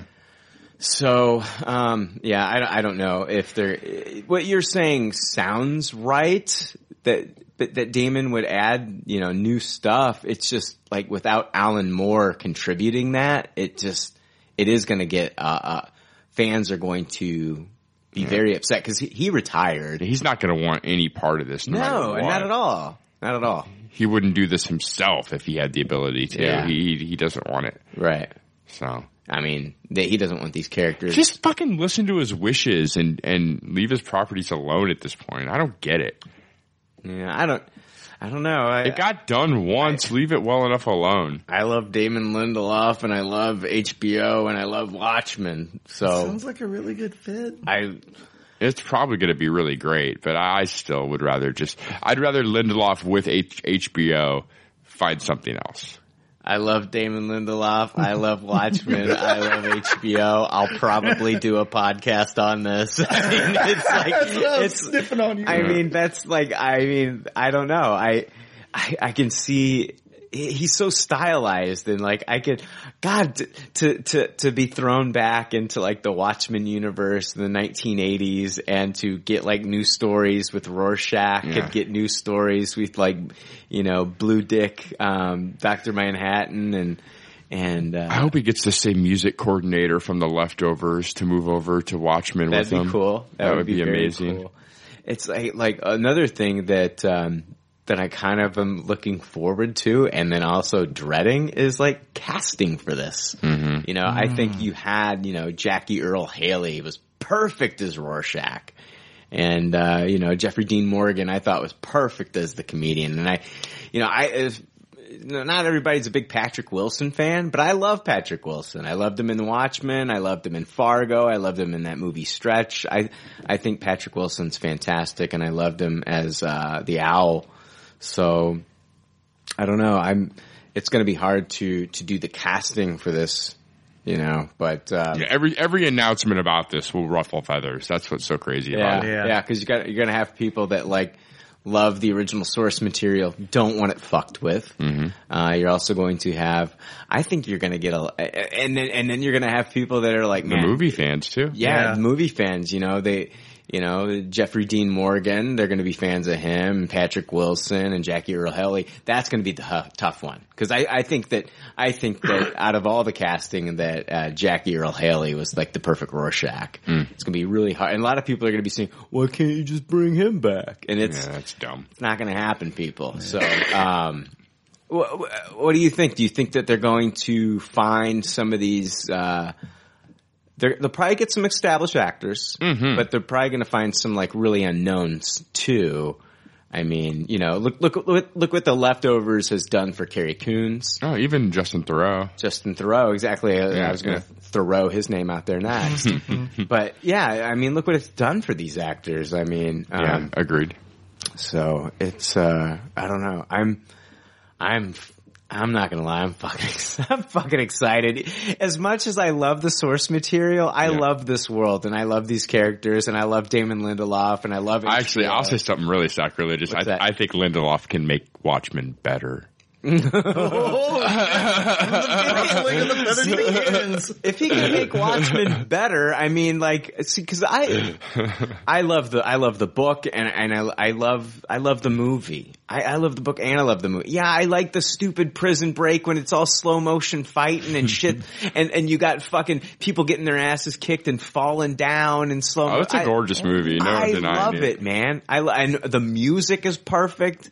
Uh, when fucking Dr. Manhattan fucking, uh, you know, uh, single-handedly wins the Vietnam War and he's just fucking, you know, wiping motherfuckers out. I'm just, and they're blowing up on screen. I'm, I love this. I love this movie. It's so fucking dark and it's just this alternate 1980s and it, I don't know. I just thought visually it was spectacular, and and and Zack Snyder just did a great job on that movie.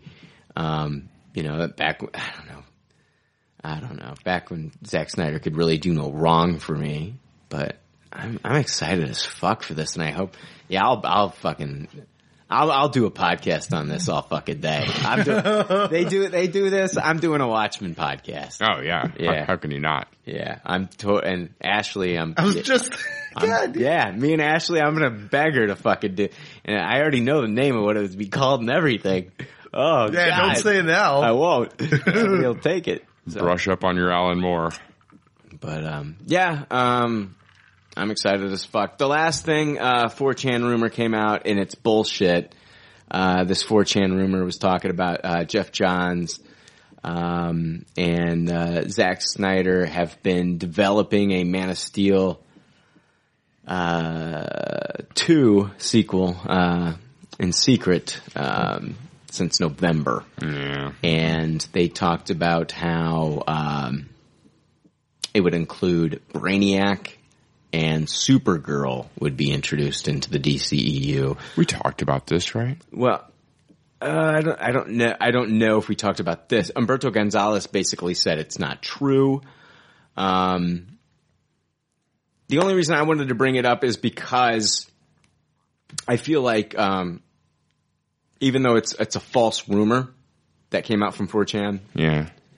I I do think that this would be a it has it has legs as far as Supergirl being introduced into the world because mm-hmm, mm-hmm. Supergirl like the scout ship mm-hmm. in the Man of Steel movie there were pods in there. Yeah. and crypt you know there were some Kryptonians that were dead but there was one pod that was open. So everybody was saying oh that's Supergirl then some people were saying oh no that's the there was a rumor that that was the new origin for Wonder Woman Yeah, I remember that. I And think then she- politically, it's a great move to bring Yeah. Supergirl into it. Yeah, yeah, I mean, yeah. Wonder Woman was such a success, and you've got another strong female character. Yeah, that, that's what I was going to say too. Um, th- th- but the the thing is, you're going to have people, um, and I'm not going to be one of them. I'm not. And I'm going to hear them.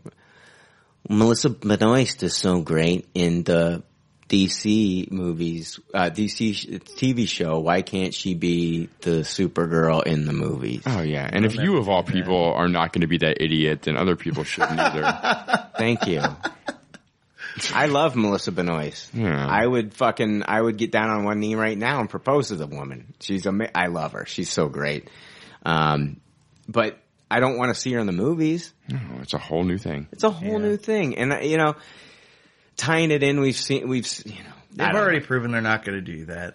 but I would love to see Brainiac as the villain. hmm I'd like to see him get his due in a movie. Yeah, I'm thinking of all the cool things that they could do with Brainiac. I mean, you could do, I mean, you could do the Lost City of Kandor. Yeah. That uh, Superman Unleashed, I think it's called, mm-hmm. was a really great Brainiac story that Yeah. they did in the animated movies. Yeah, I mean, you know, I, I don't know, just be really cool. It, it, it- just make him look like Brainiac from the comic. You know, I want to see him Oh yeah. look like him. I don't want to be some like reimagining. Well, I think that that's kind of the fun of Brainiac. I feel like almost even in the comic, every time Brainiac shows up, it's a reimagining.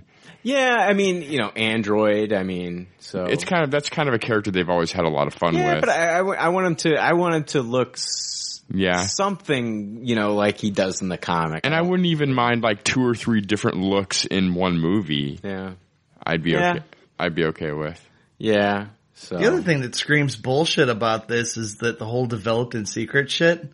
If there's anything that DC's proven so far, like they're going to be banging the drum if they got something to promote. Who can keep a secret these days? either? Right. Um, I was also I was reading an article and uh, it looks like there was a tie-in book for the Man of Steel movie, and it, it was the it was called Man of Steel prequel special edition. It was written by Zack Snyder, David S. Goyer, and Geoff Johns. Um, Oh, God. those guys are writing this thing. It sounds like it's pretty much canon, and Supergirl is actually introduced in that book. Oh, I remember that. Yeah, so I mean, she, in my opinion, she does exist in DCEU canon right now. Even those guys would ignore their own shit though. If push came to shove. Yeah. Oh, I know. Oh, yeah. But I'm saying, like, the point that you made earlier that I totally agree with, uh, you know, is the fact of how well Wonder Woman did. Yeah. They're, I think they're going to want to do more of these. Oh, I yeah. think, you know, Batgirl's coming out, of course, Joss Whedon directing, but I think that they'll definitely want to, you know, and I mean, if people haven't responded well to Clark and the way he's been, the perfect thing to set this right is to have Supergirl come in there and kind of like maybe lighten him. Oh, I can't say Clark anymore because Clark's dead. Yeah. Yeah. But anyway, the perfect thing to be do is to have her come in there and kind of straighten him out a little bit. Mm-hmm. Yeah. DC's going all in on the females. Mm-hmm. So the Birds of Prey, I guess more of the same too there. I like to go all in on the females Yeah. too, Jake. I I hear you. kept that one to myself. You know what I'm saying? That's a first, Frank. Nice. So, yeah. This is true. I don't know. Yeah. Now we're done.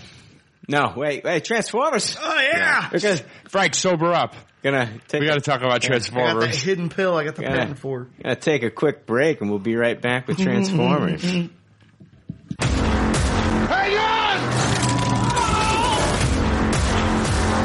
worlds colliding. Only one survived.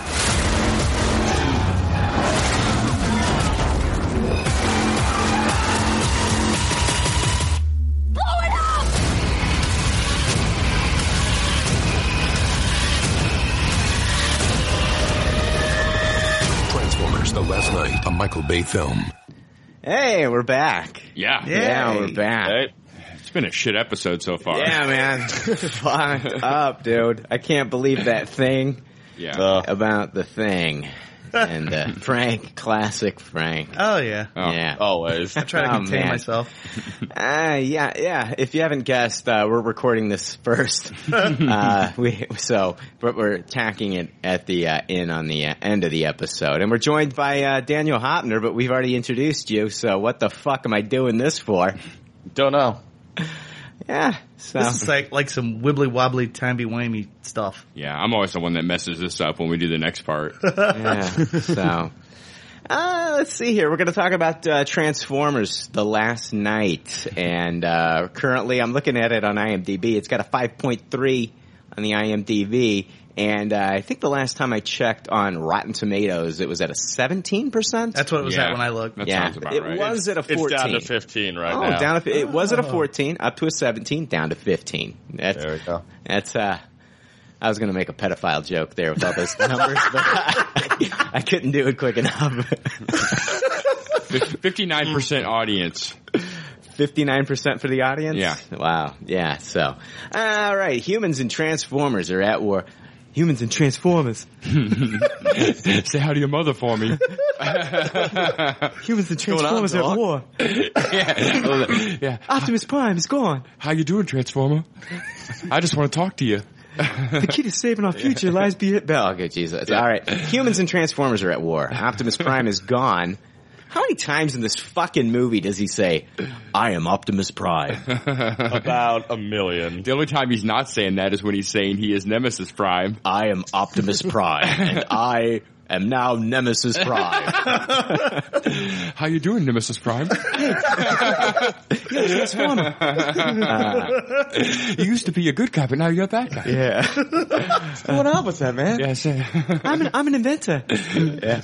Oh, yeah. Wasn't he an inventor in the last one? Yeah. Yeah. He was Yeah. kinda an Now inventor he's in like this a one. mechanic. Yeah. A little bit of a grease monkey. He's whatever. He's the leader of the fucking resistance. Yeah. Show some respect. Oh man, I'd take him over Jennifer Lawrence any day. You know. Fair. Yeah. Uh, yeah. The, uh, humans and Transformers are at war. That's new. uh, Optimus Prime is gone. Uh, the key to saving our future lies buried in the secrets of the past, in the hidden history of Transformers on Earth. Autobots, roll out! All right, it's directed by Michael Bayham. When are they going to run out of hidden history? Huh? When are they going to run out of hidden history in Well, these Transformers movies? It's it's the hidden history on Earth, Jake. Oh, this, It's well, is, wasn't it hidden history on Earth in the last four? no, Yeah. was it?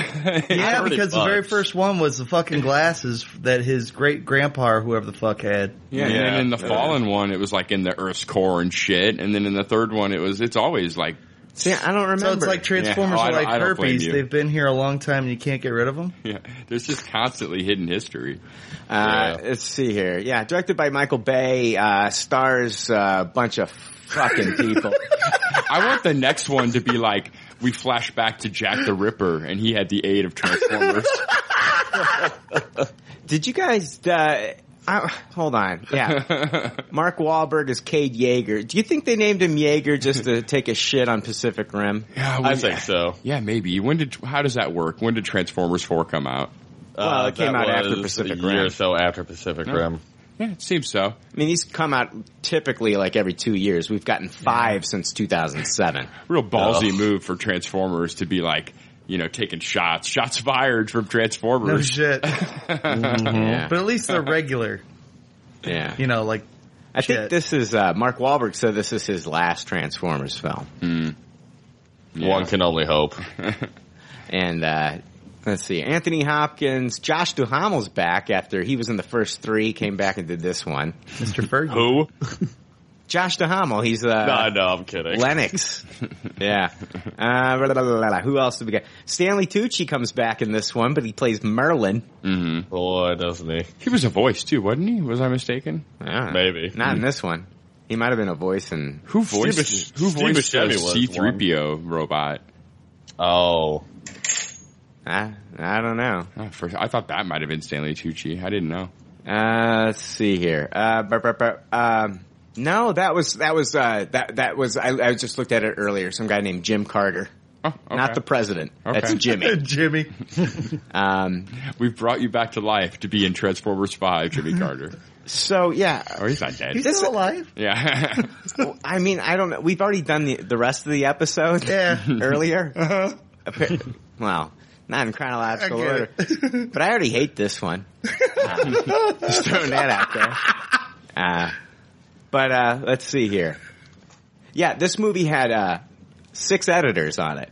Oh, great. Six editors. Like typically a film has one to 2 Uh-huh. This one had fucking six. That's because there's so much good footage. that One one editor couldn't handle it.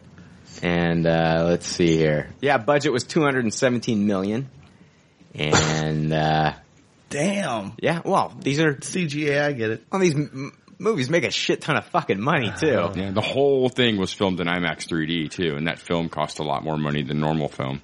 Yeah, Is I that how you guys saw it? no, I did. no. I did not. Uh, the the movie did change aspect ratio though in the theater I was in. Oh, really? a lot. Yeah, Really? Was that intentional?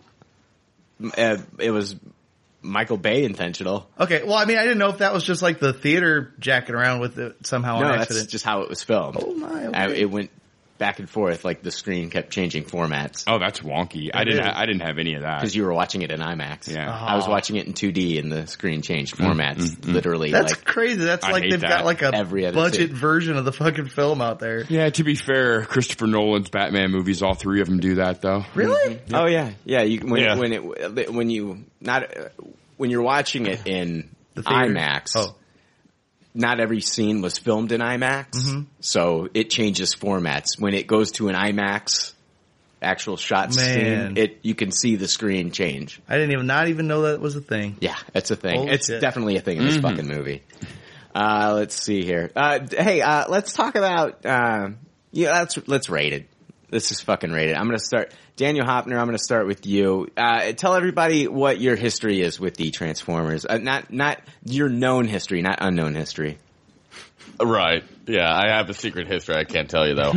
A hidden history. I mean, I've been I've been a big fan of Transformers ever since I was a kid. I saw the syndicated reruns of G1 way back in the day in the mid late '80s. Watched Beast. I'm really a big fan of them of the franchise as a whole.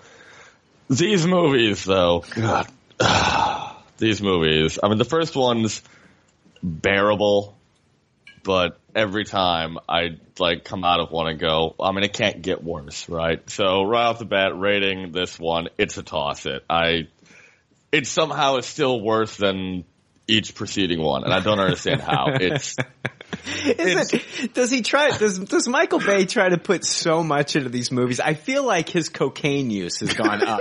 no, I feel like, like the first one, it was a moderate amount of cocaine that he was on, right? Okay. Number two, a little bit more cocaine. All right. He, you know, made, made him go semi-racist in the second one, right? Okay. That's what, I guess that's what a little bit of coke will do to you. Uh, third movie, pe- Oh, let's destroy. He fucking he snorted so much cocaine he wanted to fucking destroy Chicago, and he did. I love that movie. Fourth movie, it was just like so much fucking cocaine. He's just making shit up, and you don't know what's going on. I think it might this have one, switched to meth at some point. this one, he stole that fucking plate off Scarface's table, and he just just did all of it. inhaled it. And that's what, I mean, there's just so much going on in this movie. Um, It's outrageous. It's this franchise is something that I refer to as aggressively stupid. aggressively stupid. Yeah, I've never seen anything like it. It feels like at this point in time, not only has the cocaine usage gone way off the rails, pun intended, but also that like it seems like now he's just trying to see how bad of a movie he can make. Oh, oh, And I- yes. he You are will If it's see- not broke, why fix it though? Hopner, you are so right though. Check this out, dude. Like, remember how many people were making fun of the last fucking movie, the trailer where the guy gets hit in the head with the tire? I love that part. he does it again in this one as a fuck you to everybody that hated it. Yeah. and it's like in the same scene, three people get hit in the face with tires. I love how Bumblebee can be, I'm, oh, now I'm jumping into the movie, Yeah. how he can be blown up and then just come back together now. it's so ridiculous. I love that too. Jake, Yes. rate it. Uh, I, I taste it. I, I mean, for me, I, I go in Frank, knowing. you look shocked. You don't know about Jake and his, and this movie with, Yeah. you don't under, you don't get this? I, I swore he was just looking forward to shit all over it. No, no, no, no, Uh, no. These no, movies no. are a guilty pleasure for me. And Frank, Yeah. honestly, you're half right. I, I do enjoy shitting on them. And, and that's why I love this franchise. It's such a great target. I mean, it looks gorgeous. I think it's undeniable that the CG and like the, the shots and everything are gorgeous in this movie. Everything else is incredibly stupid as fuck. I thought the action in this one was the worst though. yeah. Except for one Yeah. scene, and I'll get into that. I thought it was really well shot. The IMAX 3D looked gorgeous though. I mean, this movie really shined on just the visual aspect. I mean, but yeah, I, I, I tasted it. I liked it a little bit more than the last one, honestly. It was a little less convoluted for me about like the through line about what was going on from A to B in this one. So I, I liked it a little bit more because like oh, in the last two, by the end of it, I was just like, all right, let's just watch this shit blow up for a half an hour. I don't, I don't know what the fuck is going on, but I was like, wow, I still know what's going on at the end of the movie, kind of. Uh, yeah, I, uh, I'm tossing it, man. This, uh, this is, uh, absolute garbage. There's, uh, uh, yeah, it's a dumpster fire. It's, uh, It's, I think it's easily the worst movie of the year so far. and Hopner, just like you, you know, I, I'm a little older, so I was actually watching these as they were airing. But I'm a big G1 fan. You know, the movie changed my life. I was one of those kids crying in the theater when Optimus died. Yeah, I saw it on a home video, did the same thing. yeah. I mean, like, I'm a huge fan of this franchise, and I, I know that the cartoons are goofy as fuck. You go back and Oh, watch them, yeah. they're Yeah, goofy yeah. as fuck. But, um, you know, I, I think, like, what we've seen in the animated movie, the 86 movie, that's, that's a great step. That's a, that was a great step in the right direction. And then also with the new Go 90 series. Yeah. Uh, that, you know, that was absolutely fantastic stuff. And so there's still a lot of cool stuff that they can do with Transformers. They're just not doing it here in this movie. Um, so let's, uh, I did like a couple things though. I did like a couple things and I want to talk about what I did like in the movie. Um, Okay. But, um, yeah, uh, Hopner, let me start off by telling you what I did like. I actually did like the fight between Optimus and Bumblebee Yeah. up until the end when he started talking for no fucking reason. But the yeah, that came out of nowhere. the actual fight was really cool and it was kind of like I tried to forget like, you know, Transformers 2 through 4 and just focus back on the relationship between, you know, Optimus and Bumblebee in the first movie mm-hmm. and watching these two fight each other was I think it could have been way better. I mean, it should have been way better. It should have been a little longer, that I this- feel like. Yeah, it should have been a little longer. Yeah, I thought it was super funny how quickly Nemesis Prime reverted back to Optimus Prime. Like it, there was so much lead up to that. Well, they And only had two hours and 29 I- minutes yeah, to do this I- movie, Jake. I, I know. All those go really quick. all those cut back to Cybertron and then just over and over and over again. Yeah. And it's like, ah, he's here. And then the one short fight with Bumblebee and Right. "Oh, I'm back. Right. I heard you talk, my good friend. yeah. Yeah, I, I figured yeah. it was gonna be something like that though, just because they tried to make you talk since deal. Cybertron was destroyed. Yeah, was Yeah, I mean they made such a big deal throughout the trailers about like Optimus is a bad guy now and he's gonna fight Bumblebee, but it's like I know it's not gonna be that's not gonna be like the end of the movie. Obviously, he's gonna revert back to good, and then he'll team up with everybody else and save Yeah. the day. Blah blah blah. What? Hey, hey, Hopner, did you notice at the beginning when Optimus was floating in space, the music callback to Unicron floating in space in the animated mm. movie? Yeah, I did notice that sl- that subtle tone to the Unicron. It was thing. the. I love that. I love that. Oh, I remember that. And and they had a little bit of that playing as Optimus is floating through space. kinda cool. Let's talk about let's talk about um, some of our favorite new characters. Oh man. uh, that we get that, that get fleshed out so well in this film, and sometimes might not show up again. Uh, let's talk Yep. about the Dinobot babies. Like here they are, and uh, we're Dinobot babies, and Is that like Muppet Babies? they never show up again. Like Yeah. we see them like burn down a curtain. And they're gone. Like the, the the rest of the, I, you know, like maybe like at the end of the movie, you think like they're gonna show up and like start attacking a human. No, I think they They're were all gone. killed by that anti-transformer force. They took them all out back and killed them. What were they called? The T. What were they? Uh, TNT was that right? no, they weren't TNT. I was thinking I don't know. TFA, but that's Star Wars. Yeah. Yeah, I don't, I don't, uh, yeah, they were called like TLF or something. TLV. yeah, TLC. there we go. We'll go with that. T-Boz Chasing left eye. waterfalls. It was T-Boz left eye. I, what's, who's, who died? Left Eye Lopez, wasn't it? Oh yeah, yeah, so it was T-Boz and Chili. Yeah. They showed up in this film. And Why I never not? saw them again. Yeah. Yep. No, uh, yeah, Dinobot babies. Dinobot Uh, Babies. yeah, How does that even like- happen? Who makes those? Where do they yeah, come there's from? no Mattel? explanation as to where they come from. Well, we find out that the Transformers, like Optimus Prime, was created by Quintessa. But then on the flip side, we find out that Hound has a father. So I don't know how the any of this works. yeah, but they're just they're just randomly also landing from the sky as like meteorites, and there's never any explanation to that. they're, well, they were on like they're they're out in the galaxy. Optimus Prime sent out that signal. Remember that message? And he's like, "Come to Earth." I. He's I- done no, He starts off with. "I am Optimus Prime." Yeah. And then Uh. yeah, yeah, come to Earth. So the Dinobot babies are like, Optimus Prime to send a message. We have to go to Earth. And then the next thing you know, there we go, right? I don't know, man. Like Grim. I mean, Did Grimlock give birth to those babies? I did like Grimlock Afghan Goofy. Did Yeah, you like that? I liked, I liked Grimlock too in this I thought it was all right. Again, it would be nice if you put they gave him a fucking voice.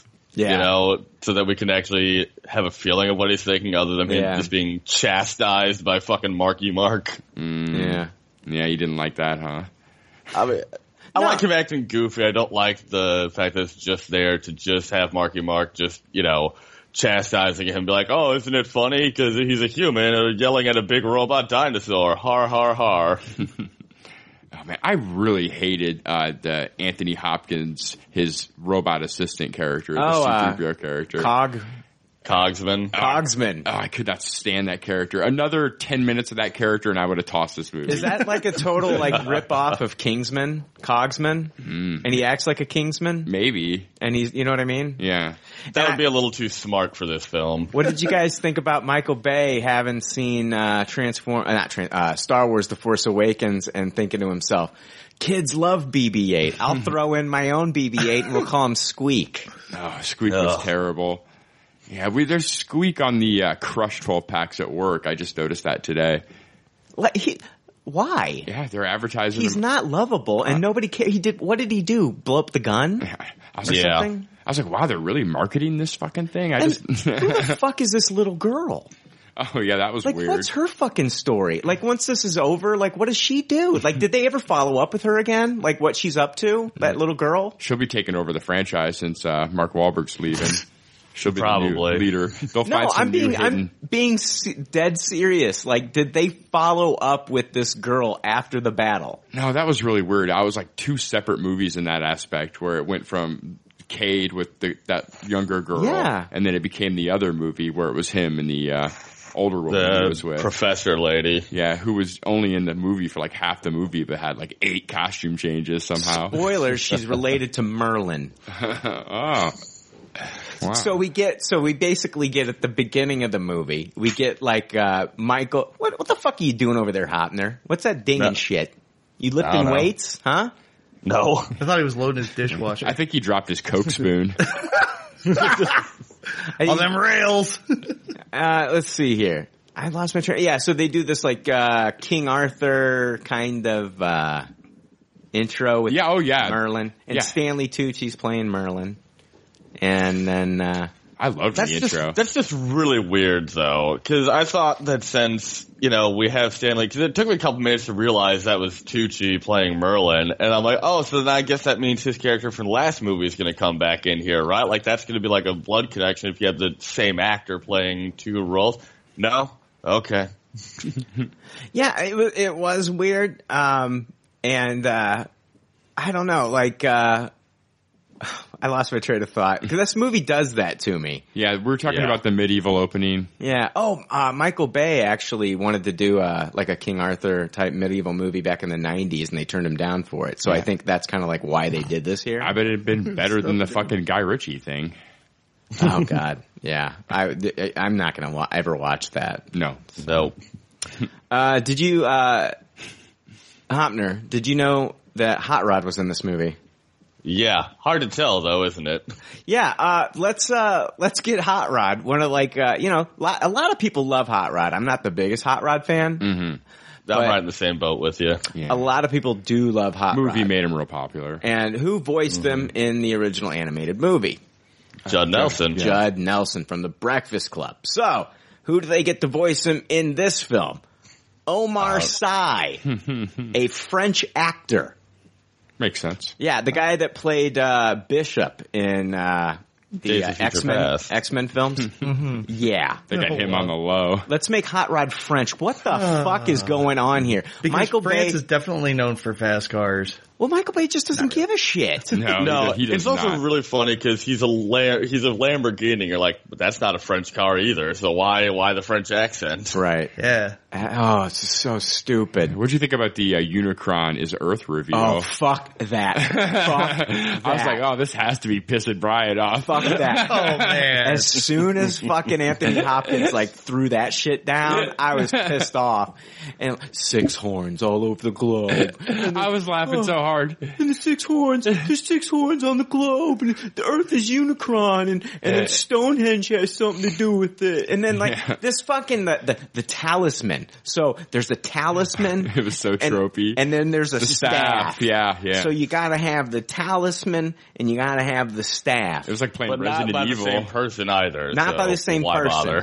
so let's spoil it. Who is the uh, who was the last knight? It's uh, Mark Mark Wahlberg. Mark Wahlberg was the last knight, Frank. Oh god. Last knight was Mark Wahlberg. That reveal was And super funny. He got the uh, he got the talisman. The talisman chose him. Oh. And so he became the last knight. And the whole movie, you know, we're just waiting with bated breath, like, who's the last knight? Uh, it was so tropey. I tropey. gotta know. and, like, you know, and, and like all of a sudden, like he, like the this uh, talisman, it, it it it attaches itself to him, uh, and uh, then starts to move around, and then you know. Uh, of course, he's got to lift up the shirt for the lady, and she's like checking out his washboard abs, and you know a little bit of sexual tension going on there. But you know, Michael Bay wanted to give the ladies a little bit more of that, you know, pain and gain sexual tension. And and uh, the talisman, and then she was the descendant of Merlin, so she's the only one that could wield the staff.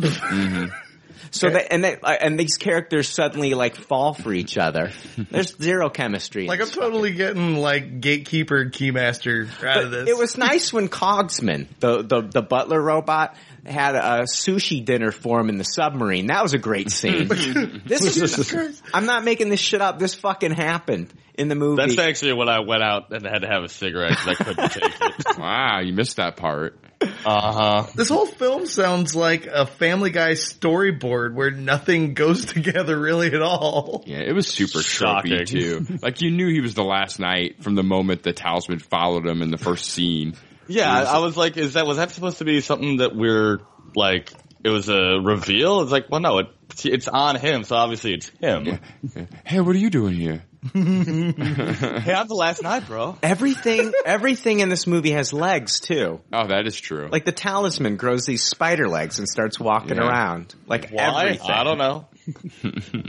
Oh, I love the uh the uh the Con Air intro to the Decepticons. Oh, Oh, that was awesome when they were show when when he was like asking which ones he wanted to be let out of the prison. horrible.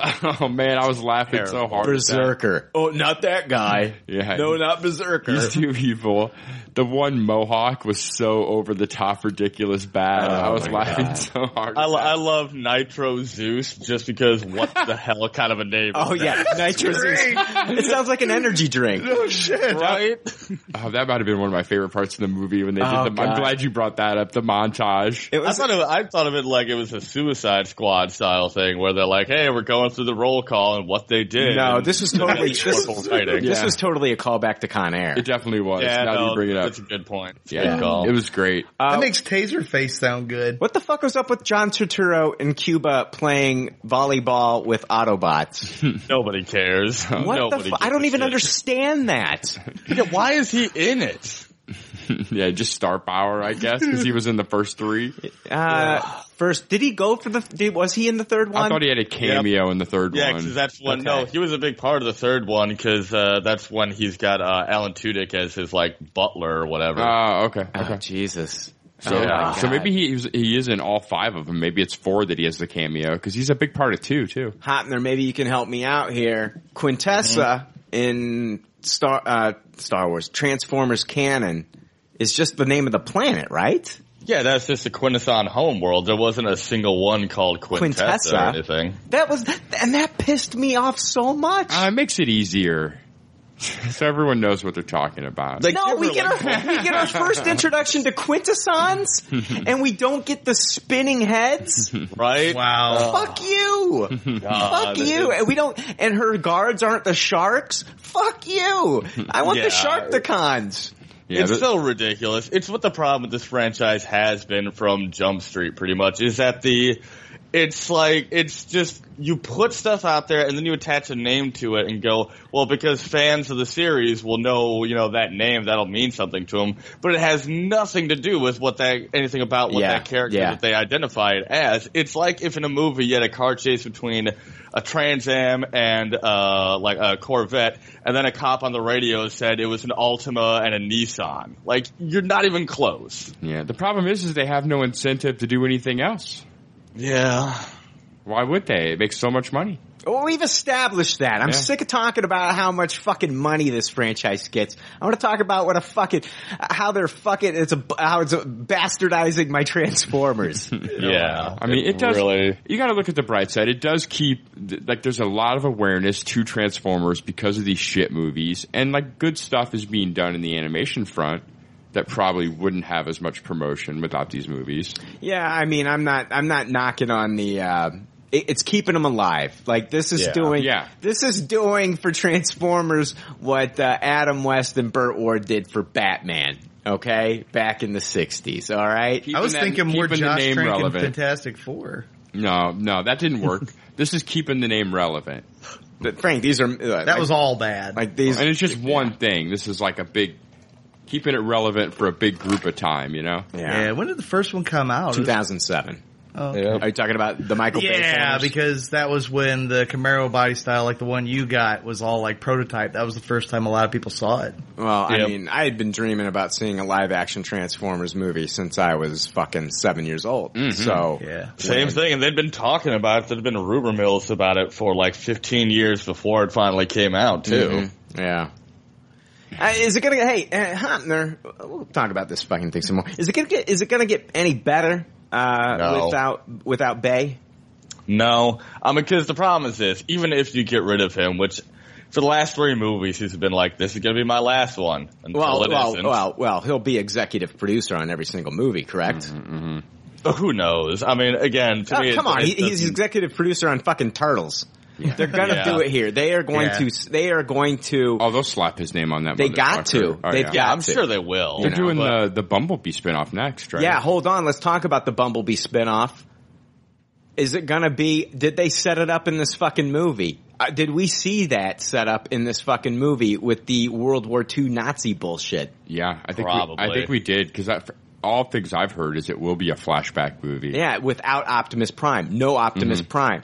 So yeah, in this movie, Frank, out of nowhere, okay, we've already gone back to King Arthur times, medieval shit. We saw transport, there was 12 knights, 12 Transformer knights that helped Arthur fight, uh, this evil horde of barbarian.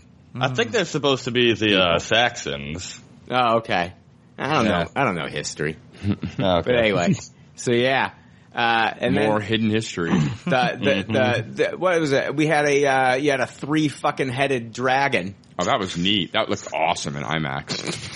I fucking, I hate Jake. So, you, got, you got zero fucking attachment to Transformers. You Oh, I love the shit. movie. You don't give a shit. It could be literally, I know the animated movie, but like literally, like it could be like two and a half hours.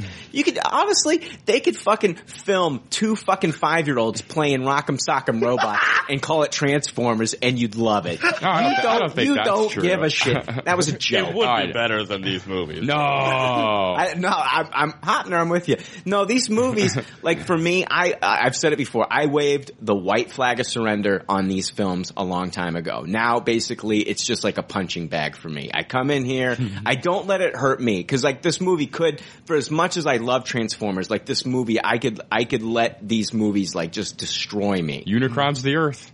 Fucking. I'm actually not uh, too opposed to that idea because they've done that before in uh, one of the uh, TV show series. They did it really well, though, it's unlike this. Oh man, when Cybertron was getting real close to Earth, that was some really good stuff in IMAX too. You'll get you'll get nothing damn. positive out of it. Could you, j- Jake, Jake, just suck the dick of this movie for like the next five minutes, so me and Hopner can have a real conversation? I feel like Oh, I can make fun no, of it, like too. we're me and Hopner, we're going places, and then all of a sudden, Jake just throws this goddamn monkey wrench out there. Hey, remember that one fucking shitty part? I fucking loved it, and it, it Right. just. uh, I'm sorry. Oh my gosh. Hey Brian, remember that time where they fucking took a shit on your chest? yeah, that was awesome. Yeah, you should have seen that shit in the IMAX 3D. Yeah. Oh my god. Oh, Really detailed.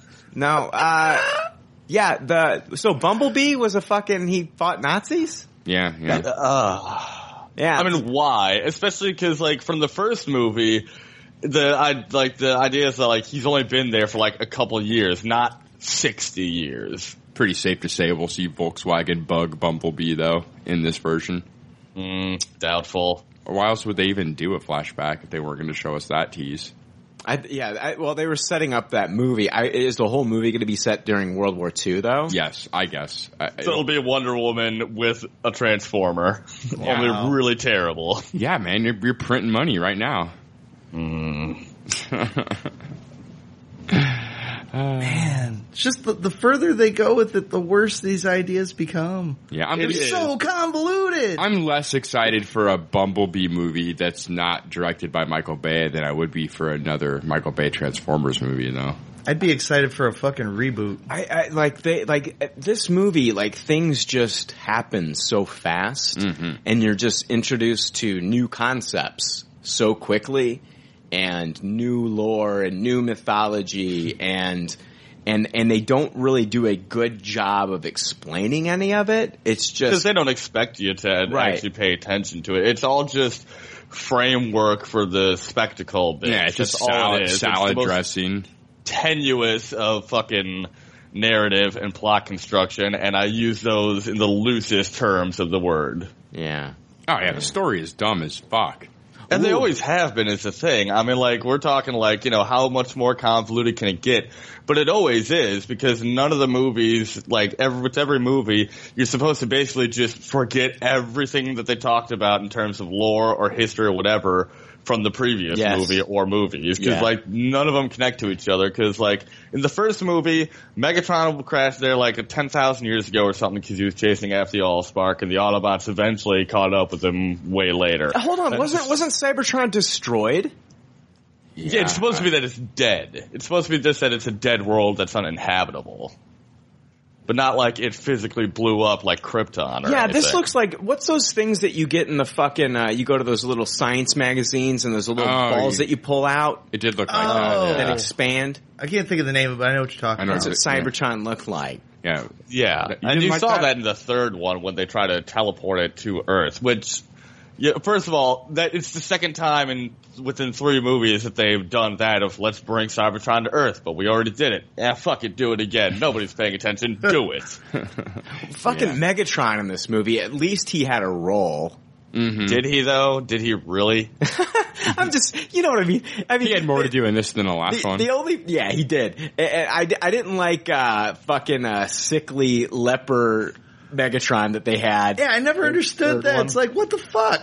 Yeah. Trying to make him like Mumm-Ra shit. Yeah, exactly. And but the one I did like the part of uh, him picking up Starscream's head. Mm, that was fun. That was, but you know, it makes me miss Starscream. You know? I have a problem. I have one problem with that part too. It's a nice like callback. Yeah. The problem is he refers to him as his treacherous friend. But in the that's us as Transformers fans, we know Starscream is treacherous and always tries to overthrow Megatron. Yeah. In these movies, that's never even come close to being even discussed, let alone being shown. First movie. it's happened. the- beh- it's happened behind the suck up. scenes. Yeah, it, it happened in the first movie. Um, he's like Megatron says something about Starscream. He, he says all he says is "You failed me yet again." And Yeah, the whole time, yeah. Starscream, every interaction with Megatron in these movies has been just a sycophant and a kiss ass and a brown nose. You're like, Right. So where's the treachery part? Yeah, you're right. I mean, but that's just another Easter egg for us fans of the of the animated series. Yeah, and they played it off like an Easter egg too. It was just a quick. Yeah, little they moment. do, and that's I guess that's fine. Like this particular one, but it's for me, it's just adding on to the dumpster pile of you're doing things to try to make us mark out Yeah. as fans, but it doesn't actually amount to anything or Some- have any relevance. to Someone out there is marking out as a fan though. That's the sad fucking thing. 'Cause They sell like the like the hot toys of these characters and shit and everything. like really, I someone's mean- freaking the fuck out for this shit. That seems to be really the only draw is the merge. Because like right what you guys were talking about was that was a, Starscream. that was a big problem though. After the first movie came out, is like that Hasbro wanted to sell more toys. Yeah. and so that's why they just keep coming out with more and more Transformers. Like that's a big thing with this too. Is Hasbro has a lot of control over these characters, Mm-hmm. and so you know Hasbro wants more and more characters. So like you know you just can't have. Optimus looking the same in every movie. Because like it was like what was it like the third movie where like he fucking The flames. he had like all this shit uh, strapped onto his back. Yeah. And, Yeah, like yeah, 'cause in the third one, the trailer was like a whole like weapons cache Right. that you would like unload and like grab like 18 guns out of. And see, this is the shame. Is like that's the direction that they've gone with this. It's like, what kind of visual spectacle can we make? And then you've got an excellent bit of like um, character background and interaction and shit with Starscream and Megatron that they could capitalize on and actually write a story out of. And they fucking shit all over it and don't do it. they anything don't with that. care. They just want No. they they want they they want to. It's the spectacle. It's the summer popcorn blockbuster. It's Michael Bay doing cocaine in his trailer. I mean, In they heaping amounts. they don't care because these are making money. They don't give a shit. And as, as long as and Universal, they feel like if the audience is dumb enough to keep coming to these movies, they want Michael Right. Bay to keep making them because uni- not Universal, Paramount, because Paramount is in trouble right now. It's a studio that's going through a lot of changes. They've got a new president over there mm-hmm, and mm-hmm. Paramount's been not making a lot of money. That's why Paramount is doing this whole expanded universe with the Transformers. That's why we're getting the spin-offs. That's why, you know, talks of maybe doing like a G.I. Joe Transformers team up are going to happen. Hmm. Um, th- th- th- all these things are happening because Paramount is basically living off the back of the Autobots and Decepticons right now. Mm-hmm, right. Mm-hmm. Okay, makes sense. yeah. So uh, that's why so- we'll never get the transform. That's why me and Daniel are never going to get the Transformers movie that we as fans would like to see. Yeah, and to what you were talking about a moment ago, Frank, about like you could write these kinds of things in there, but they don't. It's yeah, because one, like I was saying, they don't care because it makes money, so it doesn't matter to them either way. But also because just the way they've overly designed the the Transformers themselves, it costs way too much to actually show them on screen any more than is absolutely necessary for spectacle moments. so there's no opportunity there budget wise to be able to, hey, let's you know, when the fight's over and Megatron and Starscream run away or whatever, let's show what they do for a couple minutes and have a dialogue with each other. I don't think that. I, I don't. Out of that. I don't think that's true. I, if they wanted to do that, they have the budget to do that. I, I don't think, it's a budgetary think they reason. could, but they don't want to. Well, yeah, because they can devote five seconds to Dinobot babies that they can now Well, fucking sell to I- kids. If you go back and watch the first movie, there, it's it's a more intimate and personal relationship that the Autobots have with Sam Witwicky than Yeah. they do ever with Cade Yeager. There is Yeah. zero connection to Cade Yeager and these Autobots. In that movie, he goes into a movie theater and he sees Optimus Prime. Oh, it's, I think it's a Transformer. And then it comes Optimus Prime. He, he's Optimus Prime now. And then like I'm an inventor, and that that now I'm fighting alongside you. Um, it is really ridiculous in this movie how like how grateful and how like much respect uh, uh, Mark Wahlberg has towards Optimus. Because again, yeah, like you're saying, like they kind of sort of uh, had did stuff in the last movie together, but not all that much. Yeah. So like. It's and they act like no no no they've they've been best friends for years like Super you know bros. he comes over for Sunday brunch we're like hey bro what's going on man Right. And, want I mean- of these scrambled eggs man Well, like half of the Transformers that were introduced into this fucking movie, we we see for five seconds. There's the fucking caterpillar transformer, the cat, you know, the, Oh, the yeah, cat yeah. tractor transformer. Yeah, canopy that got blown up at the beginning. Canopy that got blown up. Yeah. You're all I have left, Canopy. Aw, and, oh, sorry, I, Squeak. I didn't forget about you. Spoiler. But yeah, it's just it's fucking horrible. And I would love to see, you know, if I had my wish, it would be like Duffer Brothers directed Transformers movie. Oh, that'd be That'd be amazing. cool. You know, mm-hmm. set in the 80s. Yeah, they got their finger right on that pulse. Yeah, set Yep. in the 80s, and it would be. It, Yeah. it, That's been the problem with all of these movies is the Transformers human interaction stuff is just like so fucking terrible. well, it wasn't. It wasn't a cartoon too. yeah, it's it's Oh, really bad in the movies though. Like the stuff with Spike in the cartoon was better than the stuff going on here. Like, it's just- was it? I think it was, man. I, I, I, I think it was too, because at least like they were talking back and forth to each other. Because in these movies, it seems like for the most part, like whether Shia LaBeouf or Mark Wahlberg, they're talking to a transformer, but for a lot of the time, no one, you know, there's not a transformer talking back to them, and it feels like so such an artifice because obviously, you know, the robots are CG and they're brought in post and. You know, the voice acting has to be done afterwards and everything and, uh, you know, uh, ADR and whatnot. So it just, it's so, you don't feel like there's anything, any two things on the screen are actually there at the same time. Even the human characters, you feel like they're not even there actually together. Yeah, even the cartoon never like tried to shoehorn the human characters into the into the mythology as hard as the movies did. That's what makes it Oh, so yeah. ridiculous in the movies. Like I think the sec to me the second movie is by far the worst. Like as you alluded to, it's slightly racist. Yeah. I think They're it- all pretty racist. If you Yeah. remember la- the last movie, Drift, the one that's voiced by Ken Watanabe, has a gold face because he's Asian. Get it, guys? The second one though, it like actually just does all the same joke beats that the first one did again, and it's the only one that does that trick. So it's if you watch like if you do the Transformers fucking marathon, the, the second one's really hard. Can I point out though, in this movie, it looked like uh, Anthony Hopkins had a shit ton of fun. Oh yeah, it did. He- Yeah, I Some mean- of the goofy lines drunk. you get to say. He I thought he was drunk most of the time. I, I, well, I think I think that uh, Michael Bay was sharing. Oh, yeah, I agree. I agree. Yeah, he was sharing some of that cocaine. Yeah, he was having a good time. booger sugar. Uh, yeah, man, it was. Uh, this movie was fucking crazy. Um, honestly, I think that this movie does require cocaine. Like if I w- if I was like you know hopped up on fucking cocaine, I might enjoy this movie. It wouldn't be a bad thing to do on cocaine. Probably watch not. Michael Bay Transformers movies. No, watch Michael Bay Transformers movies and watch your heart explode. yeah, pretty much. I'll Hey, before we that. end, there's just one last with the this review. There's one Yeah. last thing I wanted to kind of touch on really quick, and it's just how every single of the like hero characters, whether they're humans or Autobots, are just unlikable, angry, overly aggressive assholes. Doctor Strange. Uh, did you just leave an iTunes review for PCL, or did you? Did you talk No, but you guys are fun in that way. They're just like Mark Wahlberg when we're introduced to him. You know, he's letting he's you know getting the kids out of there, and the one kid's like trying to talk. He's like, "Hey, you want to get punched in the face really hard?"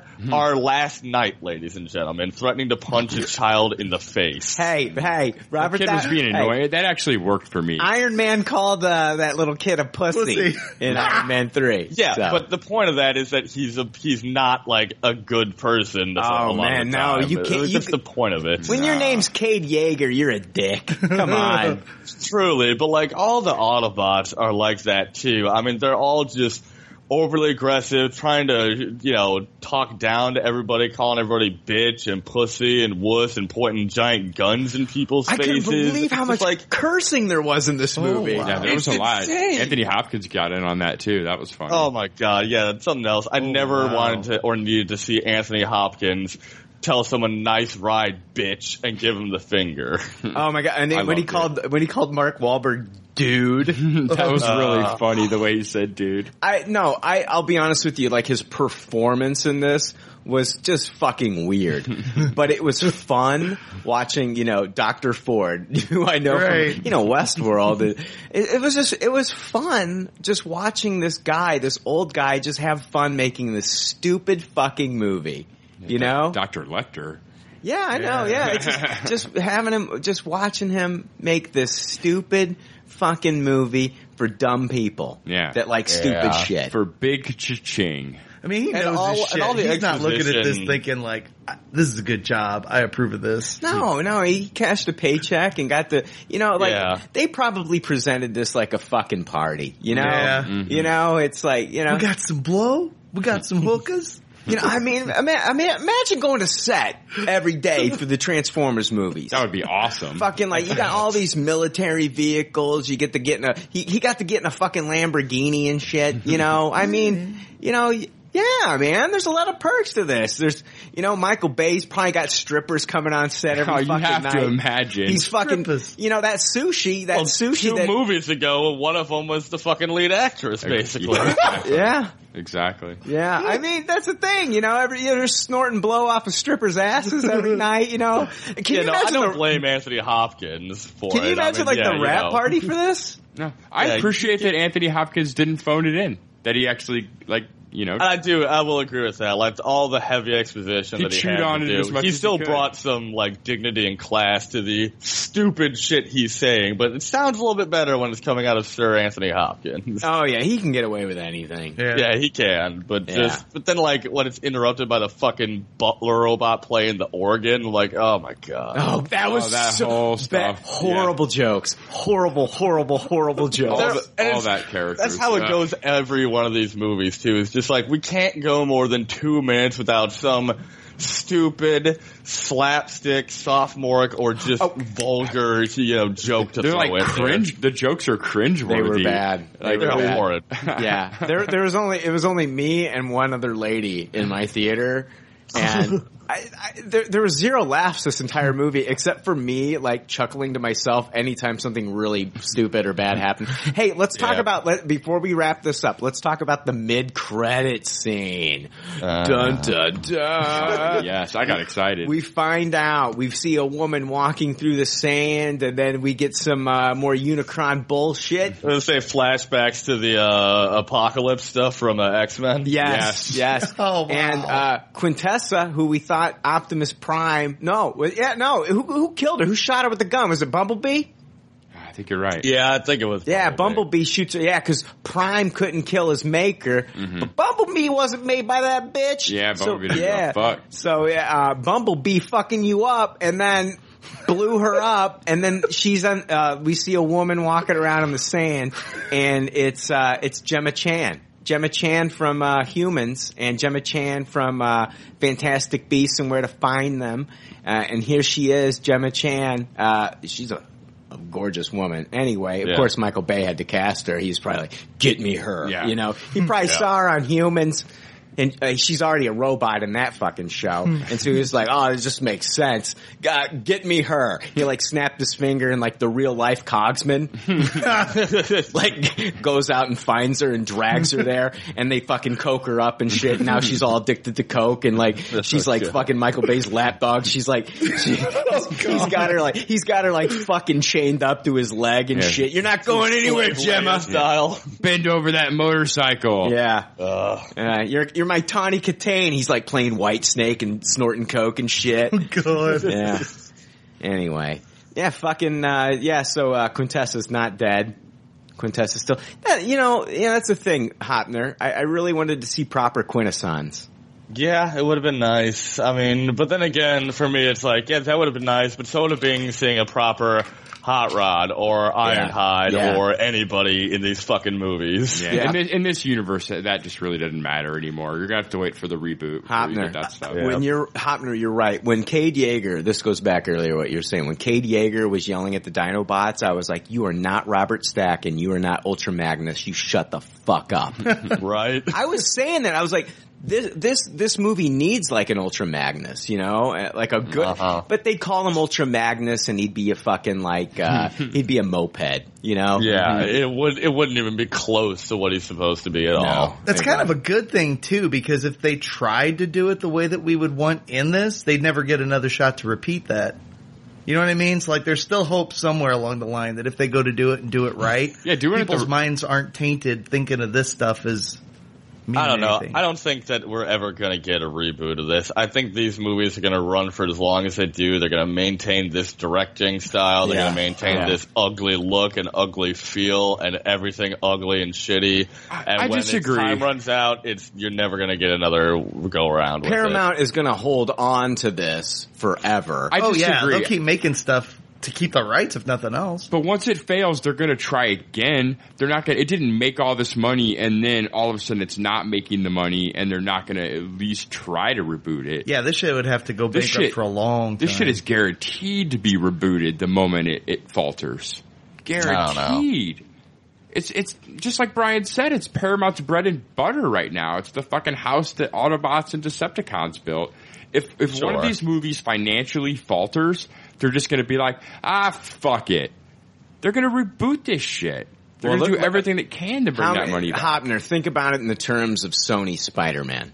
Exactly. How many times has Sony tried to ride the back of Peter Parker? I mean, they're they're wanting to get it right because they know that it's it's in the it's in the culture zeitgeist. It's really popular. So Look at how fast Amazing you guys, came out got after point. You guys Spider-Man got a- 3. You guys got a good point there. I don't, I don't know. I just feel like I know you. I want to see them. I want to see Paramount.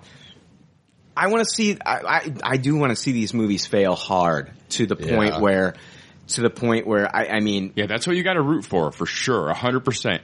Then why did you go see? Because I fucking do a podcast, you stupid fuck. Yeah, that's, why the went. reason why I saw it. I, I said it coming out this no more. Like in the couple years when the Bumblebee movie comes out, you're not going to have me. If I gotta about take, it. if I'm I gotta take, seeing it. exactly, if I gotta take one for the fucking team to tell everybody else that this movie's fucking shit, then I'm actually doing more of a service. All right, I got yeah, taste it, Jake over there, whatever. but you know, uh, I mean, I'm, no, I, I wouldn't offend I'm, I know, I'm yeah. So, uh, Jake, really quick, let me ask you this: because you're the one who tasted it here, is it because you genuinely find bits of part enough of it to enjoy that you taste it, or is it a so bad it's good situation? I mean, it's a little bit of both. It's like 50-50. Um, I I really do enjoy the visual spectacle of the movies, and I also I think Michael Bay does good action. Like it's not too close to the camera, action, choppy action bullshit. The action was the action in this one was the worst out of all of them. Oh, it wasn't the best. Like- because the slow motion in this one really was bad.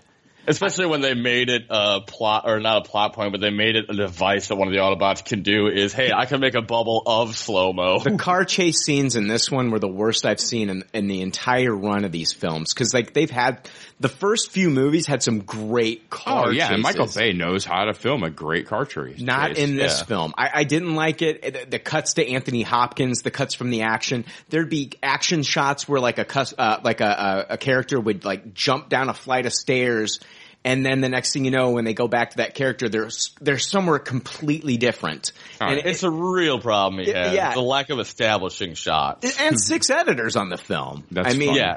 I, I just think the movie is like a gorgeous movie. Like there's the scenery shots are beautiful. Like I always try to see these movies in IMAX because like there's no point for me in watching this movie any other way. Jake looks at this movie the same way that Michael Bay looks at women. yeah, yeah. Hot on the outside, complete garbage in the middle. Right. Yeah. yeah. He thought no. He actually thought Gemma Chan was an actual robot.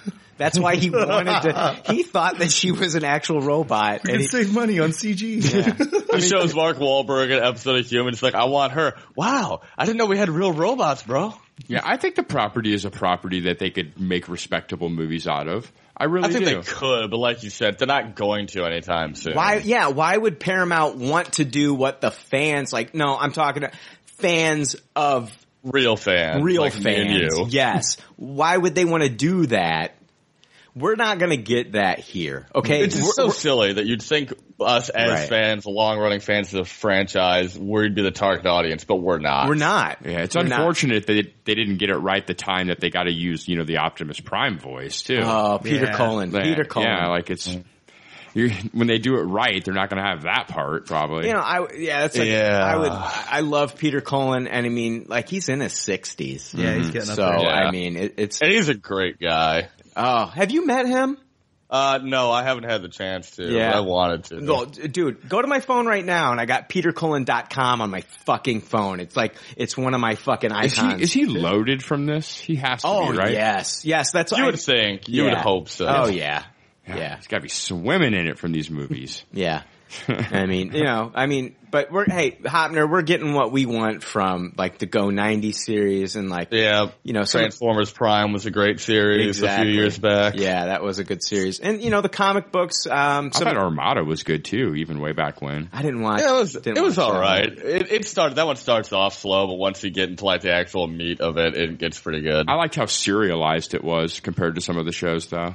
Yeah, So All right, we are done. With, I'm done with Transformers. yeah, Done with mm-hmm. Transformers. All right, guys. let's do it. Done with Transformers. I'm done with Transformers. all right, and just like all good leftovers say in their doggy bags, thank you for your patronage and thanks for listening. We'll see you next week. Bye. Hey, bye. Thanks for listening to Pop Culture Leftovers. Congratulations. I don't know how you did it. I couldn't do it. You people need a t-shirt saying, I just listened to two hours of nonsensical crap. Anyway, if you'd like to reach the Pop Culture Leftovers cast, you can email them at comments at popcultureleftovers.com. You can also follow them on Twitter at PC Leftovers or like their Facebook page. They'd love to hear from you. They're all pretty sad and lonely. One of them is homeless, but I didn't say that. There's already like 7 million podcasts talking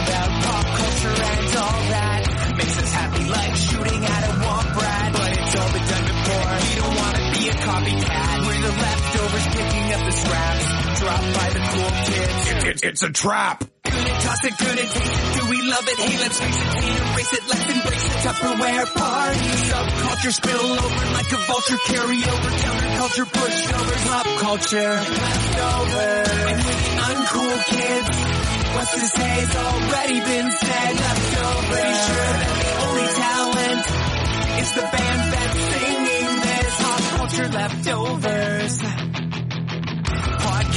Original and good have already been done before, so we should separate the wheat from the chaff, and we're the chaff, the crap, even though we're the shit. Woo! We're the leftovers picking up the scraps dropped by the cool kids. It's a trap.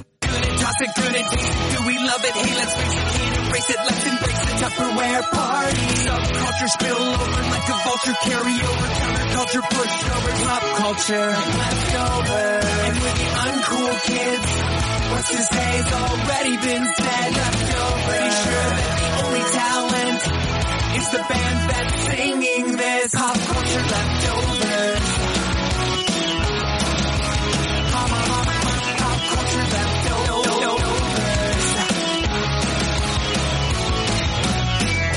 Good and taste it. Do we love it? Hey, let's face it, can't erase it. Let's embrace the Tupperware party. Subculture spill over like a vulture. Carry over counterculture, pushovers, pop culture, leftovers.